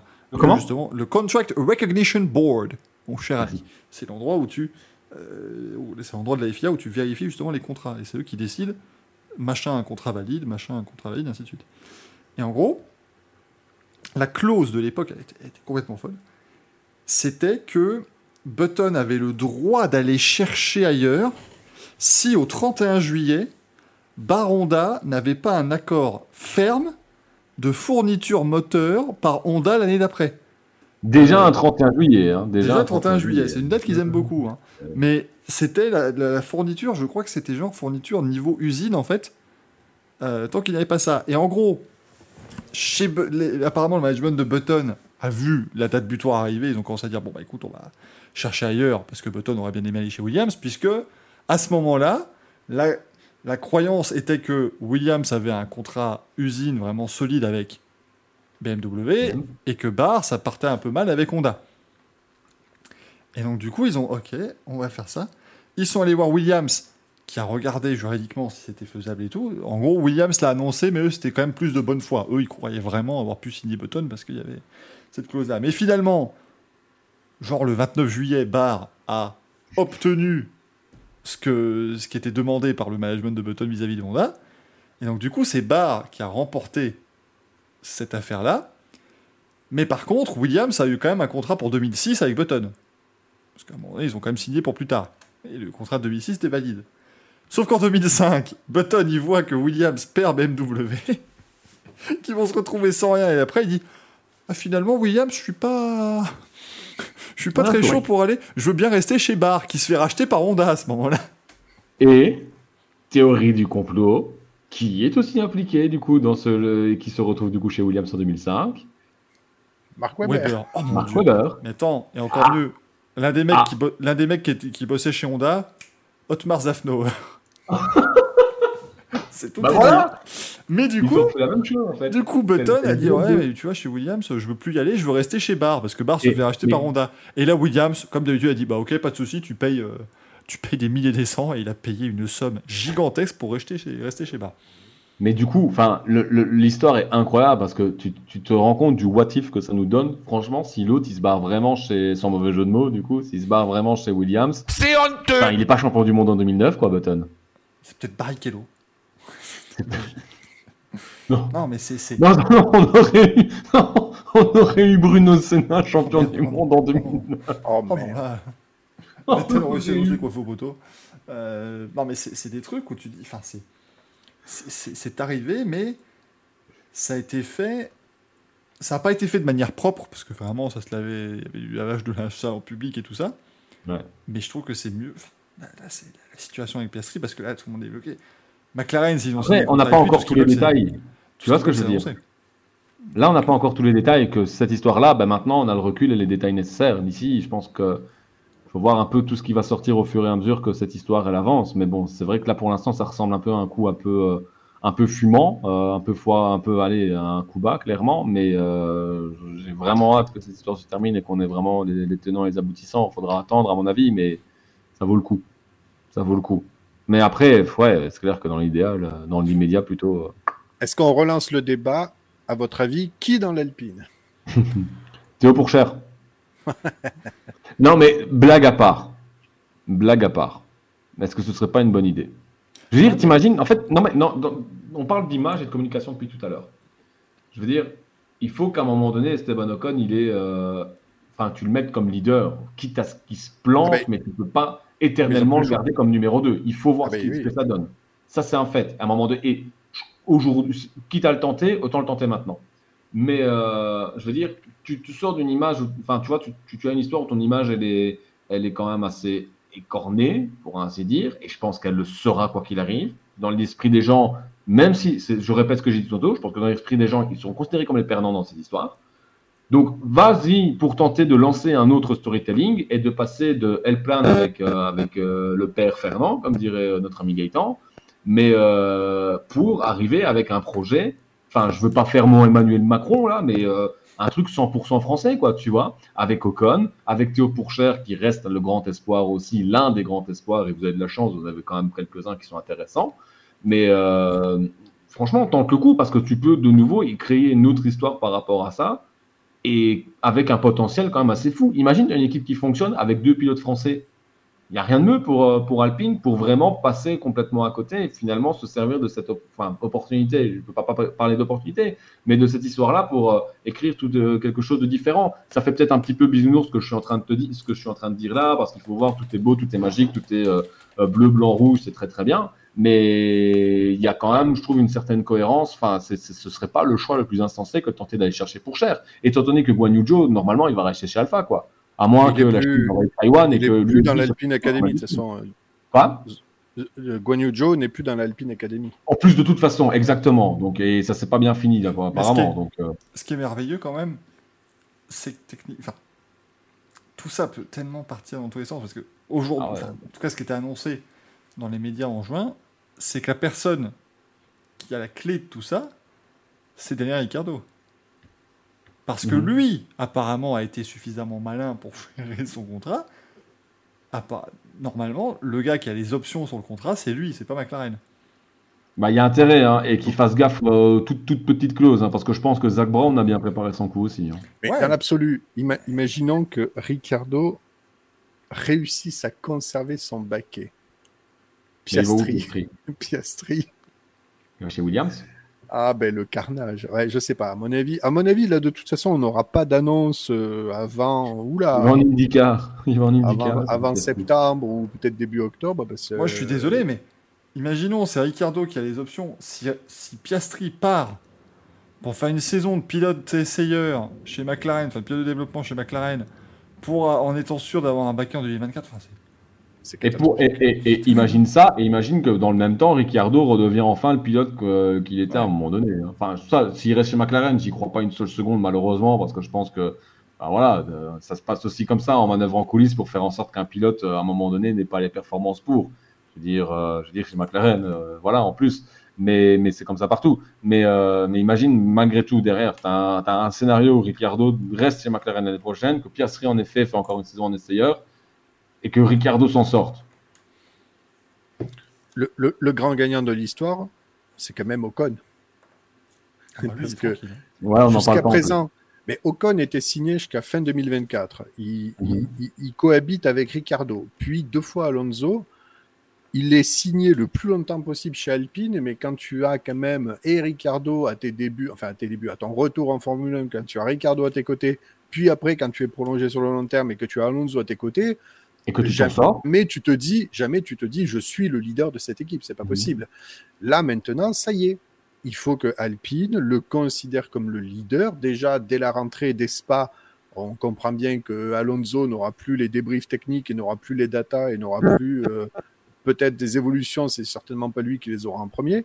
Donc c'est à Ocon désormais entre guillemets à avoir un peu l'esprit libre et de se dire bon ben ok le projet Alpine repose sur moi et il faut que voilà il faut que Ocon passe euh, j'allais dire passe la deuxième non parce que fait quand même une très belle saison Ocon mais voilà au moins pour l'avenir c'est Ocon qui a gagné c'est Ocon qui est leader de cette écurie et c'est à Alpine à aller lui chercher un pilote pour le seconder parce qu'Alpine a ce projet de redevenir un top team donc il faut que Alpine aille signer un deuxième pilote cohérent et sûrement pas et... Ricardo et euh, ouais, c'est clair que Ricardo, ce serait le pire euh, rétropédalage possible. Mais surtout, c'est que quand tu, enfin, quand tu re-signes Ricardo et tu te dis, euh, bah, c'est la com, ça va être quoi? Ah, ben Ricardo, c'est un bon pilote, on en a besoin. Ah ouais, ben vas-y, dis ça à Ocon, toi, on en a besoin.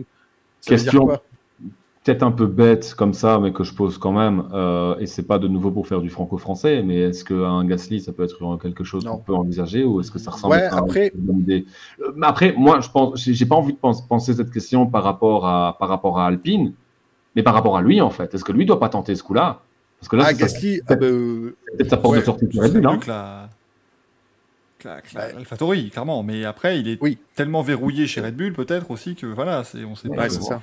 Et Gasly, c'est sûr que est... un baquet usine, ça serait tellement bon, mais bon, je pense pas que ça soit Alpine. En plus, derrière, on ne sait pas qui vraiment euh, a le dernier mot, mais je pense qu'il y a quand même, euh, réutilisons ce bon vieux mot qu'on avait oublié, triumvirat, mais c'est vrai qu'il y a quand même euh, Demeo, euh, Laurent Rossi.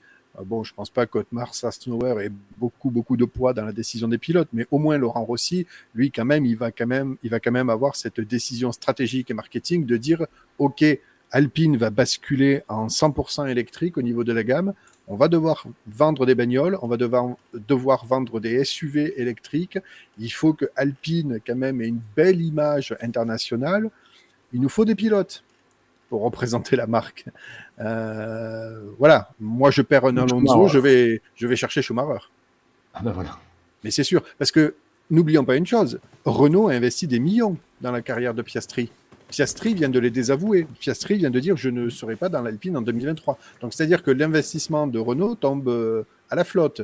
Ben, moi je suis Alpine, je suis un temps soit peu intelligent, je me dis bon ok, quel est le grand nom du sport auto qui roule actuellement en F1, même si on attend les résultats, mais c'est normal, je veux dire, Schumacher est sa deuxième saison, attendons. Mais quand tu t'appelles Schumacher, au niveau marketing, c'est quand même intéressant. Puis en plus, c'est Ferrari qui a tout payé jusqu'à présent. Bon, ben, vu que chez Ferrari, ça ne roulera pas avant 2025 pour, Mick Schumacher, et encore, si une place se libère, euh, bon, ben voilà, Mick Schumacher, il va rouler où? Dans la Haas jusqu'en 2024 Non, c'est pas possible. Tu dis à Mick, tu peux pas faire ça. Tu peux pas rouler chez Haas jusqu'à fin 2024 en espérant Mais- une place en 2025 chez Ouais, Ferrari. mais, ouais, mais, ouais, mais, ouais, mais truc, effet d'annonce, mais il faut Gaël. voir derrière. Gaël, le truc, c'est d'accord, mais aujourd'hui, la Haas, est-ce que c'est un si gros problème? Enfin, oui, c'est pas tellement un Alpine, problème. Alpine est Mais- globalement devant, mais la Haas est largement capable de suffisamment de coups Oui. d'éclat pour. Tu vois, il pas- Ouais, cette saison, Là, c'est pas mauvaise. pas. sauf que la Haas n'est pas une voiture d'usine. Non, Donc, bien quand sûr. tu roules mais pour Alpine, tu peux te dire, OK, plus tard, ma, ma carrière peut vraiment décoller. Moi, si je doute être quand champion même- du monde un jour, euh, c'est peut-être possible. je doute quand même, permettez-moi, du, du potentiel marketing du nom Schumacher. C'est bizarre, Ouais, hein, je- Moi, j'y crois pas. J'y crois. Enfin, honnêtement, euh, la Bah, Haas, elle est pas, elle est pas euh, bourrée de sponsors depuis qu'il est là. Euh, J'ai l'impression que c'est un truc. On a nous cet imaginaire, voilà, comme quoi c'est formidable d'avoir le nom de Schumacher. Ok, Mais je pense que mais j'y crois pas tant que ça. Bruno Senna, Ouais. ça a pas. euh, Bah justement Oui, parce non, que tu n'as pas le résultat qui suit en fait et qui est à la hauteur du nom. Et C'est c'est- c'est triste pour, euh, pour Mick, mais je pense qu'en fait tu peux avoir un effet d'annonce sur le moment parce que Schumacher, ceci, cela. Mais derrière, tu peux totalement dévaluer ce que tu essaies de faire parce que bah, les résultats ne sont pas forcément à la, hauteur des attentes que génère ce nom de manière euh, peut-être euh, exagérée par rapport au, au talent réel de, de Mick qui est présent, mais qui je pense pas sera, sera un jour un champion du monde. Tu vois ce que je veux dire? Après, si tu Donc, fais venir Schumacher, tu confirmes qu'Ocon est ton numéro 1. Ah, mais de toute façon, une, c'est une obligation. C'est obligé. Ouais, mais si Et donc tu fais. pas, tu, tentes, tu tentes pas d'aller chercher un Gasly du coup. dans Voilà, si tu fais venir un. Ricardo, un Gasly, un. Voilà, tous ces gens-là. bah, Ricardo, Euh, Ricardo c'est un mauvais signal pour Ocon. Euh, Gasly, euh, je je, je, crois- je crois pas au duo 100% français. Vous allez me dire, Mercedes, ils ont un 100% britannique, mais c'est autre chose. Euh, mais, euh, et encore une fois, si je fais un gros parallèle marketingement avec ce que est en train de vendre euh, Alpine, euh, aujourd'hui, ils ont qu'un modèle qui est en fin de vie. Les nouveaux véhicules vont arriver, les hybrides, les, les, les, les 100% électriques. Donc, c'est vrai que c'est compliqué de faire une véritable corrélation entre les résultats d'Alpine en F1 et euh, ce qu'est la gamme de véhicules Alpine. Parce que, voilà, c'est- pour l'instant, c'est c'est difficile à comparer, mais il faut voir un petit peu sur le futur. Euh, si- Sachant que as l'hypercar hein, en 2024 qui arrive. oui, en plus, euh, euh, je veux dire, le, le, le nom Alpine va forcément rayonner. Donc, c'est- et et à un moment donné, quand tu, moi, je suis persuadé que quand tu constitues un duo de pilotes, tu regardes toujours vers l'avenir. Tu regardes jamais dans le rétroviseur. Signer Ricardo, pour moi, c'est un aveu de faiblesse. Mais- Et encore une fois, ça serait, no- ça serait non seulement un aveu de faiblesse, mais un aveu de dire, ah ben, je signe le pilote qui n'est plus convoité sur la grille. C'est-à-dire, je ramasse les miettes. Vous avez cité Ouais. l'hypercar. Moi, je me permets juste de dire que si euh, l'hypercar, donc arrive en 2020, enfin, la NMDH, mais donc en catégorie euh, hypercar roman. Ouais, je dis hypercar par souci de facilité, Voilà. hein, la, la Mais si, catégorie. mais si pour, pour moi, si ça rentre en, en, en imagination, et c'était le cas avec Alonso, on a rumeur, la rumeur voulait un an plus un an, et après tu vas faire de l'hy- de l'hypercar roman. Euh, c'est pas comme ça qu'on gère une équipe de F1. Euh, Ah oui, non. tu, tu, sais- tu gères pas une équipe de F1 pour placer des vieux pour, euh, pour ton programme d'endurance après, quoi. C'est, je caricature le, je force le trait, mais bon. Oui, oui, Non, mais là, le si t'envoies Alonso à 43 ans d'endurance, le, le- le- le- la carotte IndyCar, c'est la carotte hypercar, c'était le, le- le cadeau sur le contrat pour essayer de le faire passer. Quoi, c'est ridicule. Enfin, je veux dire, tu, tu tu- négocies pas des contrats comme ça. Surtout qu'il a déjà gagné le Mans, est-ce qu'il va vraiment y retourner un jour? Qu'est-ce qu'il en a à foutre, lui? Enfin, pense. hein. il croyait franchement, allez, on te donne moins d'argent que ce que tu demandes, un contrat moins long que ce que tu demandes. Par contre, tu feras de l'hypercar au Mans avec nous. Mais Qu'est-ce qu'il en a à À à foutre? 43 ans. Non, mais honnêtement, je pense honnêtement que Alonso, au-delà du, du- du personnage politique qu'il est, du, du, du, du, du- du businessman qu'il est, parce que bon, euh, faut pas se mentir, hein, Alonso mène très bien sa barque et, et il est très très politique, et il est très très fort. Mais au-delà de ça, je pense que Alonso aime profondément la F1 et tout ce qu'il veut, c'est rouler en F1 et il a juste signé le contrat qui lui permettait de rouler le plus possible en F1, ce que Alpine ne pouvait Oui. pas lui proposer, assorti d'un très bon salaire, mais et, et, et surtout, entre guillemets, après, il pourra aussi se permettre de communiquer et de dire, regardez, j'ai encore éclaté mon coéquipier, regardez, j'ai amené les troll une personne... euh, Mais Gaël, moi je suis même pas, je suis même pas complètement d'accord. Et je, je chausse la casquette de la mauvaise foi parce que les gens vont vraiment, vont vraiment commencer à me dire dans le chat et les commentaires que je peux pas le blairer. Mais Fernando Alonso, pour moi, aime la F1 en tout cas. Il aime le sport auto, il aime la compétition, tout ce que tu veux. Mais Fernando Alonso agit dans le pur et simple intérêt de Fernando Alonso. Moi je oui, suis ah bah ça c'est sûr, désolé. ça, c'est sûr. Ah oui, oui. On- non, mais même qu'on essaie de passer l'amour de la F1, machin, non. Alonso, aujourd'hui, il sait très bien qu'on s'il fait deux ans de F1, on parlera plus de lui pendant deux ans que s'il fait un an de F1 Oui, et un an d'hypercar au Mans. À un Ah moment donné, la, la- la connerie de la triple couronne, moi je vous le dis très sincèrement, la triple couronne, il s'en bat les couilles de base. Bah, c'est arrivé au moment où ça n'allait plus en Formule Mais 1 voilà. et il gagnait plus. Il a juste vu un truc en disant Attends, si on fait revivre cette espèce de truc, on va parler de moi alors que je suis 17ème tous les week-ends dans F1. On va quand même réussir à parler de moi et je vais faire, euh, je vais faire mon buzz. Mais je suis convaincu qu'à la base, l'IndyCar, les 24 heures du Mans, le Dakar, machin chouette, ça ne le, ça ne le fait pas rêver. Je dis pas qu'il l'envisage pas dans un deuxième stade de sa carrière. Oui, Mais au moment où il le fait, c'est uniquement parce que. Mais c'est vrai que t'as- pas senti ce côté patient en fait quand il a fait ça. Tu vois ce que je veux dire? T'as pas senti ce côté. euh, T'as juste senti le côté opportunité de carrière. Et tant mieux hein, pour lui, il a eu raison de la saisir. Mais t'as pas senti ce côté, euh, ce côté passion de- du sport automobile qui, qui, qui donne envie de, de faire d'autres choses. C'est con, mais en fait, je trouve que ce côté passion, tu le ressens plus dans un Charles Leclerc ou un Max Verstappen quand ils te disent qu'un jour ils aimeraient bien faire le Mans. J'ai l'impression qu'il y a plus de sincérité qui se dégage. Après, c'est peut-être aussi l'image qu'on a d'Alonso qui fait qu'on se fait cet avis-là parce qu'on on, on- on est habitué maintenant depuis 15, bientôt 20 ans, même 15, 20 ans même au personnage. Mais, euh, mais c'est pour ça que je te rejoins totalement, Michael, par rapport, euh, par rapport à ça. Ça arrive au moment où euh, il, ça va pas en Formule 1 et, il sait très bien que son, héritage aussi, parce que ça c'est quelque chose qui reste super important pour ces pilotes-là. Ils veulent aussi euh, s'inquiéter de la place qu'ils vont laisser dans l'histoire. Et, je pense qu'un Alonso ne veut pas à un moment donné avoir la, même histoire finalement et la même, euh, la même trace qu'un Vettel qui euh, a eu euh, du succès très tôt dans sa carrière, encore plus pour Vettel, et, mais qui part après plusieurs années difficiles. Et c'est au final, enfin, Alonso va partir après plusieurs années difficiles. Enfin, il va pas commencer à, ga- à gagner avec Aston Martin l'année prochaine et dans deux ans. Mais pendant ce temps-là, il a quand même gagné deux fois Le Mans. Il a failli gagner Indianapolis. Je trouve que ça change un petit peu la- l'histoire, même si les, les chiffres Formule 1 sont, sont moins spectaculaires. Et puis, à Et puis quand tu lis, quand tu lis qui dit euh, en 2018 qu'il gagne l'édition des 24 heures du Mans la plus disputée de tous les temps. Enfin voilà, c'est. Il a dit ça? Mais bien sûr, il dit ah, c'était le, c'était les 24 heures sûrement les plus disputées. Enfin, le mec sait très bien que ce qu'il dit c'est de la, de la, de la taupe pas possible. Ouais. Et 2018, On n'avait pas de commenté les, les 24 heures du 2011 en- ensemble Ah, bah, c'est autre chose. hein, ça, hein. Euh, je peux te dire mais- que là, mais- euh, Mais Alonso, c'est sa manière de, enfin voilà, c'est sa manière de faire. Il se met lui en avant, et c'est pour ça que d'un côté, ça en fait un, loup et un, un pilote de F1 magnifique parce que il va chercher uniquement son bonheur et, et ça et son intérêt. En Formule 1, ça équivaut à avoir l'œil du tigre, à pas se laisser faire, à vraiment aller démolir son équipier s'il le faut. Mais malheureusement, la F1 est un monde beaucoup plus de requins. Mais ça fait que ailleurs pour développer une équipe. Moi, je vous dis, le fait qu'il ait réussi, enfin, qu'il ait réussi avec Toyota à gagner deux fois Le Mans, moi, je trouvais ça, on avait très peur justement de comment la collaboration allait, euh, allait se passer. Mais je pense que la collaboration s'est bien passée parce qu'il y a vu l'intérêt de Fernando Alonso. C'est- C'est c'est tout con, mais quand Alonso, euh, parce que regardez, Ocon a dit, il est formidable Fernando, on on s'éclate, on, on- on rigole bien ensemble, on travaille très bien ensemble, parce qu'Alonso a vu à ce moment-là que, tiens, si il fait monter Alpine vers les sommets, ça profite à qui? À Fernando Alonso, parce que on- il aura été vu comme le mec qui aura réussi à remonter Alpine, à faire d'Alpine l'équipe de, de champion qu'elle était avant. À partir du moment où il voit vu qu'à chaque fois qu'il se barre, ça se passe bien pour l'équipe. Voilà. Mais vu, mais vu là ce qu'ils voient, ah Alpine, ils sont pas trop chauds, ils sont pas chauds pour me garder, machin. Ah, tu sais, ils s'en vont tourner en disant ah, ils vont mettre plus vers Ocon, machin. Bah allons chez Aston.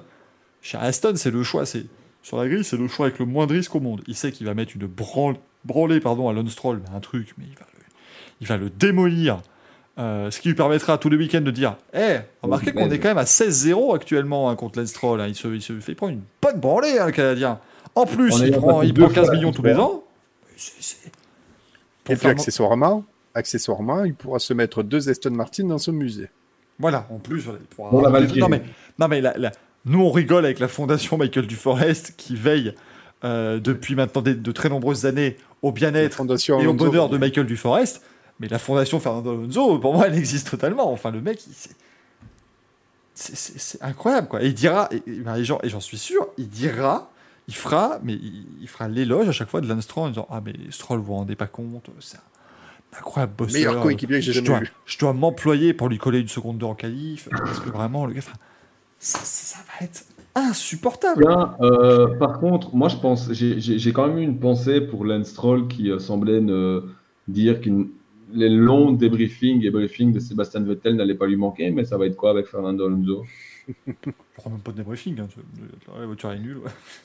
La voiture est nulle, lui il est encore plus nul que la voiture, et puis voilà, il va pas aller plus loin. T'imagines Alonso? La voiture est nulle. hein. Alors Stroll, putain. Alors, Stroll, je et, et encore une fois, moi je vous dis tout ça, enfin, je dis tout ça, je suis un fan de Fernando Alonso. Pour moi, enfin, pour moi, Fernando Alonso en tant que pilote est dans le top 10 de l'histoire de la F1. Il est vraiment, enfin, c'est un, un pilote d'exception, comme on en a fait très peu. La question Mais alors, est- l'humain dans les équipes, dans machin, mais- mais il est, il est- et, et, enfin, l'humain.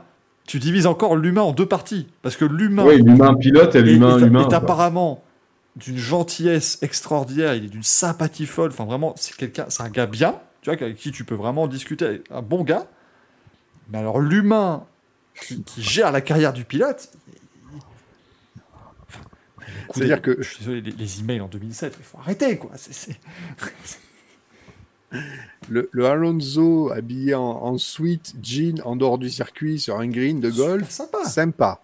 Le Alonso dans le paddock, hmm, évite-le quand même. Le Alonso, partie de poker qu'il faisait avec Kubica et toute la clique, ça va.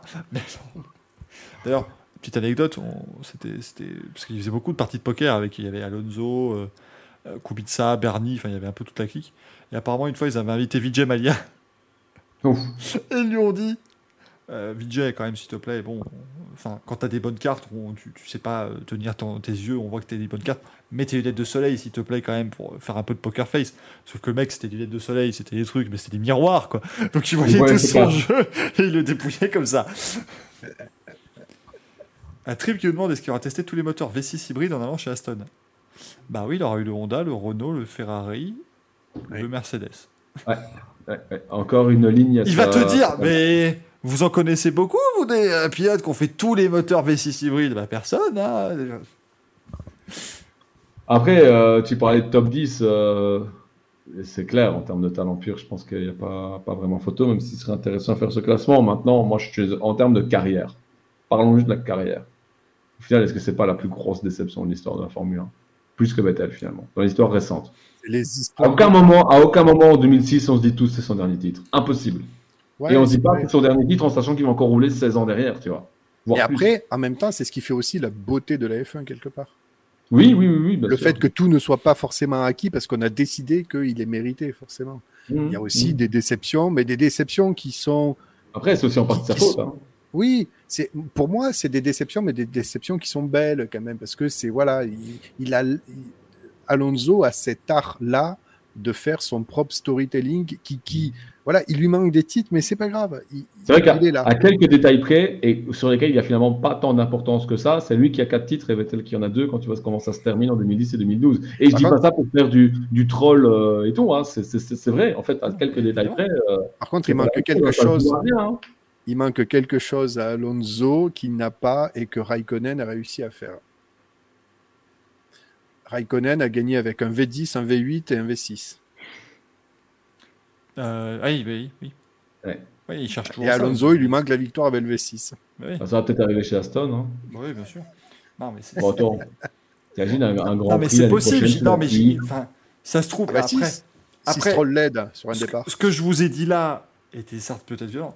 Si ça se trouve, il a en fait juste eu des, des garanties comme Hamilton a pu les avoir chez Mercedes quand il est passé dans- de McLaren à Mercedes, un vrai truc, un vrai projet, un machin.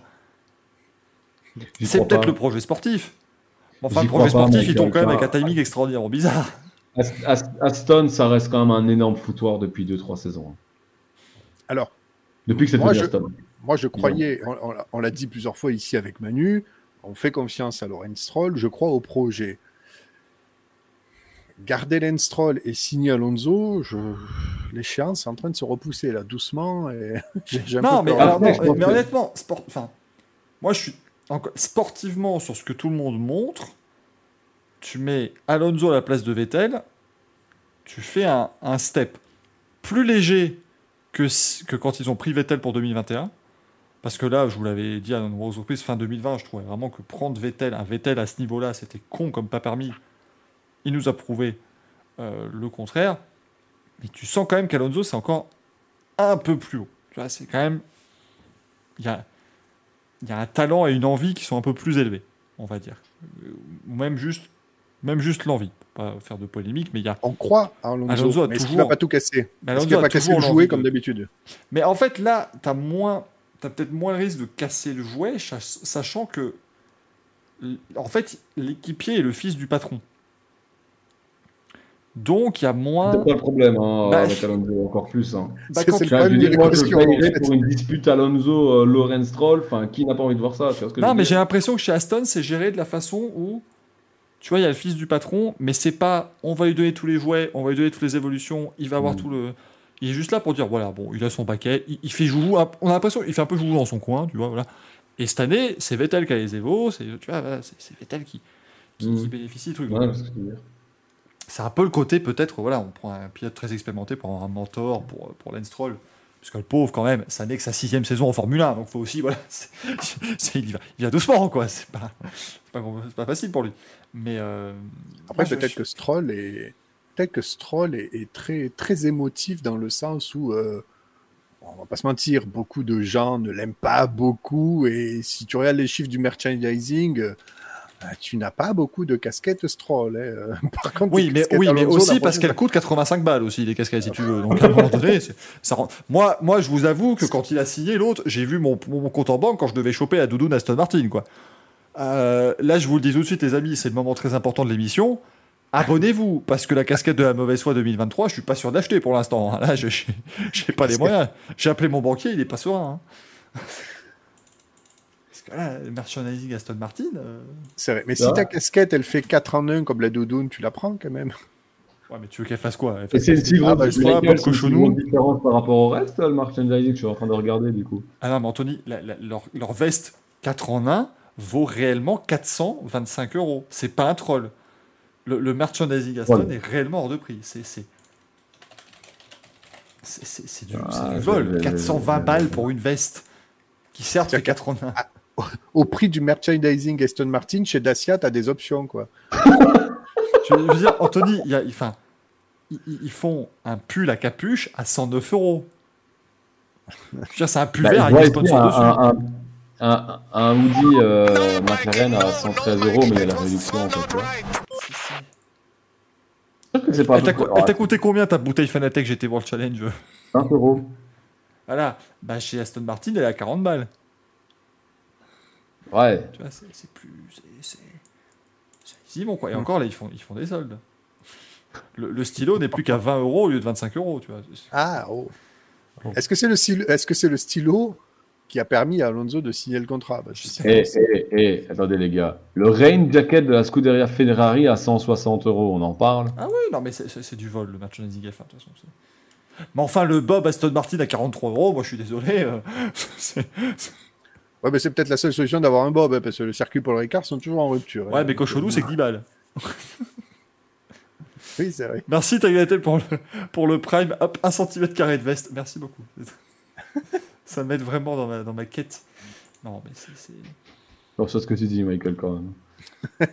Dans ma, dans ma quête. La quéquette, Oui, c'est oui. chez euh, FIMG Night Fever. C'est eux qui organisent la quéquette toutes les semaines. Pour payer le salaire mirobolant de Gaël. Vous savez qu'il y a encore des trucs euh, Sébastien Vettel, n'empêche, sur le F1 Store de Ferrari, tant qu'à faire. Ouais, est. Ah bah ils ont, ça va, on n'est pas chez Red Bull, hein. ils, vont, ils vont pas retirer toutes les références aux pilotes qui, qui Ouais, même, là. Bon, après, tu me diras, en basket, par exemple, enfin, les Bulls, ils vendent encore des maillots de Michael Jordan, et c'est bon, ça fait quand même 40 ans qu'il a arrêté de jouer. Ouais, mais, ouais, mais demain, moi, je peux te faire un, je je vais te faire un t-shirt Racing Café Michael Jordan, ça va vendre comme des petits pains. hein. Et tu vas te faire avoir par Michael Jordan parce que tu auras utilisé son nom, et du coup. euh, Il va dire, that comme, euh, became personal to me. Et là, je, je vais être foutu. là, je, vais- je vais être I ruiné. took that- ouais, I, I took that personally. Je vais être absolument ruiné. Et là, je peux te dire que ce sera pas comme à notre époque de French Motorsport où les mecs des championnats nous demandaient d'arrêter si on avait des poursuites judiciaires. Là, tu auras les poursuites avant qu'ils te demandent d'arrêter. hein. Une femme qui dit par contre les casquettes As sont à 30 balles, donc n'hésitez pas. Moi, je, eh, ça quand même, eh, Il y a encore, et il y Celle-là- a encore Alcali marqué dessus. celle-là, elle m'a quand même coûté 35 balles l'an dernier. C'est une casquette 2019. hein. Ah oui, c'est vrai. ouais. Alors, alors, alors, évidemment, cette course est passée à la postérité, puisque quand même, là, j'ai quand même du merchandising d'une course à laquelle Fernando Alonso ne s'est pas qualifié. Ah, c'était c'était ma question. Est-ce que c'était celle-là ou celle d'avant? Évidemment Ah bah attends Je pouvais pas rater l'occasion d'avoir la casquette commémorant ce grand moment. Euh, Ils ont fait un dia- ils ont fait un diorama de Alonso en course. c'est- je te dis, enfin, 35 balles et je l'ai eu au circuit du Mans. C'est vraiment le... Ah. espèce de what the fuck absolu. Par contre, cas, au premier degré, il y a un merchandising euh, as. Parce que c'est- c'est c'est la nouvelle, ça. Ah bah pour payer les machines. Une de tout. hein. Ah ben, je vais aller acheter une casquette, c'est parti. Non, non, non, ils ne mettront pas ton nom sur la voiture, Gaël, ne fais pas ça. Oh, merde con. Glickenas. Putain, Il avait la ref, merde. Alors Thomas Ouais, qui nous dit, parce ouais, que oui, Thomas lui est allé donc sur le Grand Prix de France, au Paul Ricard, et il nous dit, j'ai Ah. vu une casquette Gutiérrez, période sober, pour 40 euros dans leur outlet store sur le Non. circuit. Par contre, attends, attends, attends, attends, temps mort, temps mort. Mais sur le F1 Store, t'as pas de merchandising As. hein. Par contre, t'as du merchandising Pirelli. Ah ouais. Non, mais je vous jure, Attends, je mais vous du- jure. C'est des capotes trouées, c'est ça Du, du outlet à Oh. 40 balles, c'est c'est quand même magique. Non, non, non, non, non, du, du, du Gutiérrez 2014 à 40 balles en 2022. Ah, ça, t'as- t'as- faut oser. tu as un porte-clés Pirelli à 18 euros, quoi. Euh, As Ah, avec leur pneu, là. sur son site, ouais. Mais euh, non, non, mais c'est... c'est- Mylène a acheté un porte-clés As 70 centimes chez Nose. Oui, mais c'est As Automation, là, c'est parce que c'est rien à voir avec l'écurie. Il y avait Alors, des, si, il y avait des, il y avait des miniatures, je crois, des, des Non, modèles réduits chez, enfin, chez. Les, les, les- comment dire, les, les- prix des merchandising ont dévié un peu de ce qu'on disait, mais sont, sont affolants. Enfin, même, même en IndyCar, la, la casquette Pagenot que j'ai, je l'ai payée, je crois, 35 dollars. et t'avais les t-shirts, euh, les espèces de trucs, c'était des maillots. Enfin, c'est des- c'est pas des t-shirts, c'est c'est des maillots. C'est un peu, c'est un peu la même, euh, bah, justement, le même. euh, c'est Ah, pas du coton, c'est c'est du, euh, du synthétique. Hmm. Où t'as les trucs, les mecs font juste ça. Ils te balancent 45 000 sponsors, t'as le numéro du pilote derrière. Ça coûte 65 balles quand même. Enfin, c'est- c'est- t'as quand même des prix qui sont. Ah, la demande, elle est là, et le pire, c'est que les gens les achètent après, euh, les gars. Quand j'achète des maillots de foot et que je mettre des patchs euh, Ligue des Champions, Scudetto à 5 euros et tout, pour dire que ça fasse plus vrai, euh, comme un con, moi je le fais. Donc, euh. mais non, mais c'est vrai, c'est vrai. Et puis le, le flocage, le flocage et tout. ils sont forts d'ailleurs. T'en as certains, ils ont vite compris le truc. Hein. Si t'achètes ton maillot chez eux, le flocage, il, il te coûte que 20 euros pour le faire sur place dans les, dans les équipes précises. En l'occurrence, là, c'est Milan que moi, des, des amis m'avaient offert le maillot de Milan. Je suis allé au Milan Store de Milan. C'était pas l'unique raison, mais j'ai profité de l'occasion pour faire le, le flogage. Et là, ils m'ont dit, ça vient d'ici Si ça vient d'ici, c'est 20 euros. Mais ça vient pas d'ici, c'est 25 euros. Eh, mais au final, ça te coûte absolument rien d'autre que, ah, mais non, mais tu peux acheter ailleurs. Ça, ça, c'est vraiment le sens des affaires des Italiens. hein. Et je sais de quoi je parle. hein. Euh, oh, XB qui dit on parle de mon sweat Sparco Martini à 90 balles acheté ce week-end, n'est-ce pas? Ouais, mais Sparco Martini, ça va quand même, c'est- classe. Ah, le GPX Martini, là? Bah, je pense, ouais. Parce que c'est ça dont il parle. Oui, bah, bah, les... bah, en gros, maintenant, tu sais, euh, Sparco a fait justement une gamme Ouais. réplica Martini euh, Ah, ok, ok, ok. avec les bandes et tout, quoi. Donc, euh, non, non, ça, tu peux. Voilà, c'est pas mal, mais. Marie-Jean Balek qui dit j'avais un billet de 50 euros quand j'étais au Colheim pour manger, boire, etc. Merde, Ferrari, casquette Leclerc, terminé, j'ai pas mangé. ça, c'est ça, c'est ce, qui est- ce qui est merveilleux, c'est que tu payes. On, paye, on paye des sommes folles. Quand t'achètes un, un maillot de foot, tout ça, t'as de temps en temps, bon, t'as des sponsors, mais ça va. Mais quand t'achètes du merchandising Formule 1 ou sport auto en général, tu fais littéralement homme sandwich pour 18 marques. Et t'as payé une fortune pour avoir le droit de faire ça. C'est ce qui- absolument incroyable. Oh, il D'accord. qui a une casquette Latifi, une casquette As Rich Energy. Bon, voilà, là-dessus. Oh. Là, t'es- Au-dessus, c'est des étoiles, il n'y a, plus- y a plus rien. Bah, absolu. Latifi va finir où euh, quand il aura fini en F1 à votre Chez Alpine. Il a une chance. Enfin, dans un montage Twitter, euh, Est-ce qu'il irait pas en IndyCar, Latifi? Ah non, mais merde, arrêtez. Ah, Encore une fois, je vous ai dit, voilà. Euh, Imagine, imagine, non mais attends, attends, Michael qui se casse le, le cul depuis des années à défendre, à faire la promo d'IndyCar et tout. Latifi débarque, Latifi remporte le Grand Prix de Saint-Pétersbourg. Et tout le boulot de Michael, Non, mais, euh, à un moment donné, comme je l'ai déjà dit à, à bien des reprises dans cette émission, j'ai fait 6000 km pour aller enfin voir les 500 miles d'Indianapolis. et, Et c'est Marcus Ericsson qui a gagné. Alors, à un moment donné, Non mais, non mais justement, tu as eu Alexander Rossi, tu as eu Marcus Ericsson, Nicolas Latifi, il ne manquera plus que Charles Pic. oui, mais Latifi peut gagner l'Indy 500, mais l'année où je n'y vais pas. C'est tout ce que je demande. Ah, J'avoue que. Ah oui, j'avoue la que- Tichy win in Toronto. Bah oui. Moi, je vais pas au 500. Enfin, après, ça va que j'ai une sympathie pour Marcus Ericsson, que je trouve qu'il est méritant et que c'est un bon pilote, mais merde, quoi, je vais pas. À la rigueur, la cinquième de Castroneves m'aurait bien plu. Ça- ça- Vivre l'histoire. Il a comme quel ça. âge de Castroneves d'ailleurs au passage 47 ans. 46. Y a pas de 7. souci. C'est impressionnant. C'est comme Tom Brady quoi. Jimmy Johnson aussi. Hmm. Enfin, moi, au moins, j'ai vu Jimmy Johnson passer, euh, passer devant moi avec son IndyCar. Donc ça, Plus de trois fois avant qu'il ne se plante. il s'est- planté à 4 tours de l'arrivée, ça va 5 tours de l'arrivée. Ouais, donc tu l'as vu passer son C'est ce qui a failli faire perdre la, la victoire à son équipier, mais c'est un détail. Il- qui nous dit l'IndyCar c'est la poubelle de la F1 comme l'IndyCar. Hmm. Avant de mettre des phrases qui me mettent en colère, faut les écrire correctement hein, quand même, Valkyria. hein. À un moment donné. Euh... Démarrer, j'ai une casquette McLaren tout orange de l'époque sans sponsor. Oh merde, oh oui, oh, il a casquette orange de 2017. Papaye Ouais. Ah non, elle était pas Ouais. papaye justement cette année. C'est Ah, ok. 2018. Ah pas oui, papaye. Ah, c'est c'était peut-être la avant. 2018 alors, parce que c'est vrai que la voiture était toute papaye et il n'y avait pas un sponsor dessus. Ah, c'était horrible. Et là, cette année-là, euh, Zach Brown, ils font euh, 18ème tous les week-ends, ils disent Et vous savez, Coca-Cola, on va vous signer.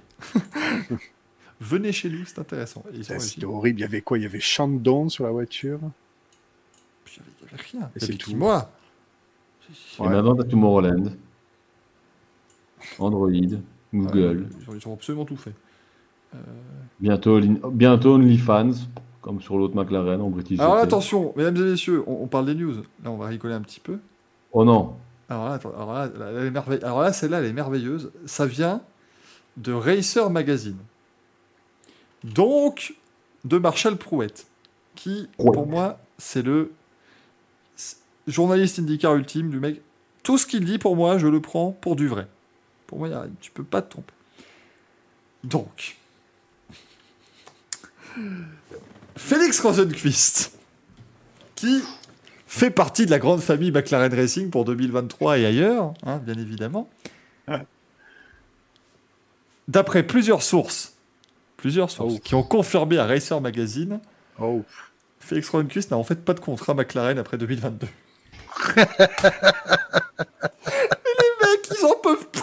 Annoncé, ils annoncent tous les pilotes du monde et ils signent pas de contrat avec eux. Ah putain, mais c'est pas vrai. Parce que là, du coup. euh, Et donc, alors, donc je, je lis l'article quand même pas vous, hein, je le. Donc, le 23 juin, McLaren dit Félix Rosenqvist va rester avec McLaren Racing en 2023. Euh, disant que voilà, c'est super, il restera ou en IndyCar ou en Formule E, c'est merveilleux, voilà, tout ça. Le 12 juillet, du coup, il y a Alex Palou, McLaren, Ganassi, toute la clique. Et un peu plus longtemps, euh, un peu plus tard, Racer Magazine donc, a appris, pendant le, le week-end de Toronto, qu'apparemment, à plusieurs équipes, on a dit que Rosenqvist était disponible. Parce qu'en fait, euh, et donc, Ça. la semaine dernière, Racer Magazine a appelé McLaren, qui a refusé de, de commenter si Rosenqvist était chez eux ou pas en 2023. Et, et c'est- c'est- le bordel. Mais au moins, ils ça en de moins. Mais logiquement, vu l'expérience de Rosenquist en Formule E, on se disait que bon, vu que McLaren débarque en Formule E, c'était lui, l'élu. Et en Mais- fait, pas du tout. Mais non, mais parce que lui, il se bat comme un diable maintenant pour rester en IndyCar. Oui, bon, ben ça. euh, Lui, non mais lui, non mais lui, il a dit lui-même que euh, parce oui, qu'en lui, il veut gros, faire de tout le monde, l'IndyCar. tout le monde est arrivé avec l'angle en disant à Rosenquist Ah, mais Félix, bon, on va pas se le cacher, euh, si, t'allais pas, si tu vas pas en, Indy- en, en Formule 1 l'an prochain, pourquoi est-ce qu'ils l'ont mentionné? Et lui, il leur répond Ah, mais les gars, vous comprenez, euh, si j'ai aucune chance d'être en IndyCar l'an prochain, pourquoi est-ce qu'ils l'ont mentionné? Oh là là là. Et les deux, les, deux, les, les deux positions se valent. Mais du coup, là, là on- on- enfin, McLaren aurait donc annoncé une signature qui n'a pas eu lieu. Bah, est-ce qu'on n'est pas à ça près? Non, mais je, Non, mais là, là, je- il faudrait. rem- Je, je pense que Zach Brown a officiellement appuyé sur le bouton multiverse. C'est, on y est, quoi. C'est, c'est tous les jours une dinguerie, quoi. Et donc, du coup, ce que, ce que, ce que sous-entend Prouette, c'est qu'en fait, effectivement, c'est pas con, mais tu, tu fais en fait ce, ce communiqué de presse pour donner l'impression aux autres équipes que Rosenquist n'est pas disponible pour l'an prochain. Comme Alors ça. Comme ça, si tu signes Palou, mais qu'au final, la justice donne raison à Ganassi, et donc Palou peut pas rouler chez toi, bah t'as Rosenquist, qui n'est pas officiellement signé, mais les autres sont pas venus l'approcher, et tu dis, bah c'est bon, je récupère Rosenquist, je le mets dans ma troisième voiture, et basta. C'est le... Et Bruce Lee le dit, mais là je vois pas quel rôle a joué Alonso. Oui, alors là, effectivement, on n'est plus dedans. Là, normalement, il est plus impliqué. Mais... euh, Quoique, c'est peut-être Alonso qui a donné le tuyau. Ouais. euh, on sait jamais. Non mais là, Barry Jean-Baptiste qui dit c'est du billard à 100 bandes. Non mais là c'est du, c'est des échecs à 8 dimensions. C'est, enfin, c'est- Ah ouais, là, le mec il est plus. Enfin, moi, je, on est, on est perdu là. On sait même plus si on parle encore sport auto. hein, c'est- Bah, j'ai l'impression qu'on a plus fait une rubrique judiciaire qu'autre chose depuis le début de l'émission. Mais le générique de. Ouais,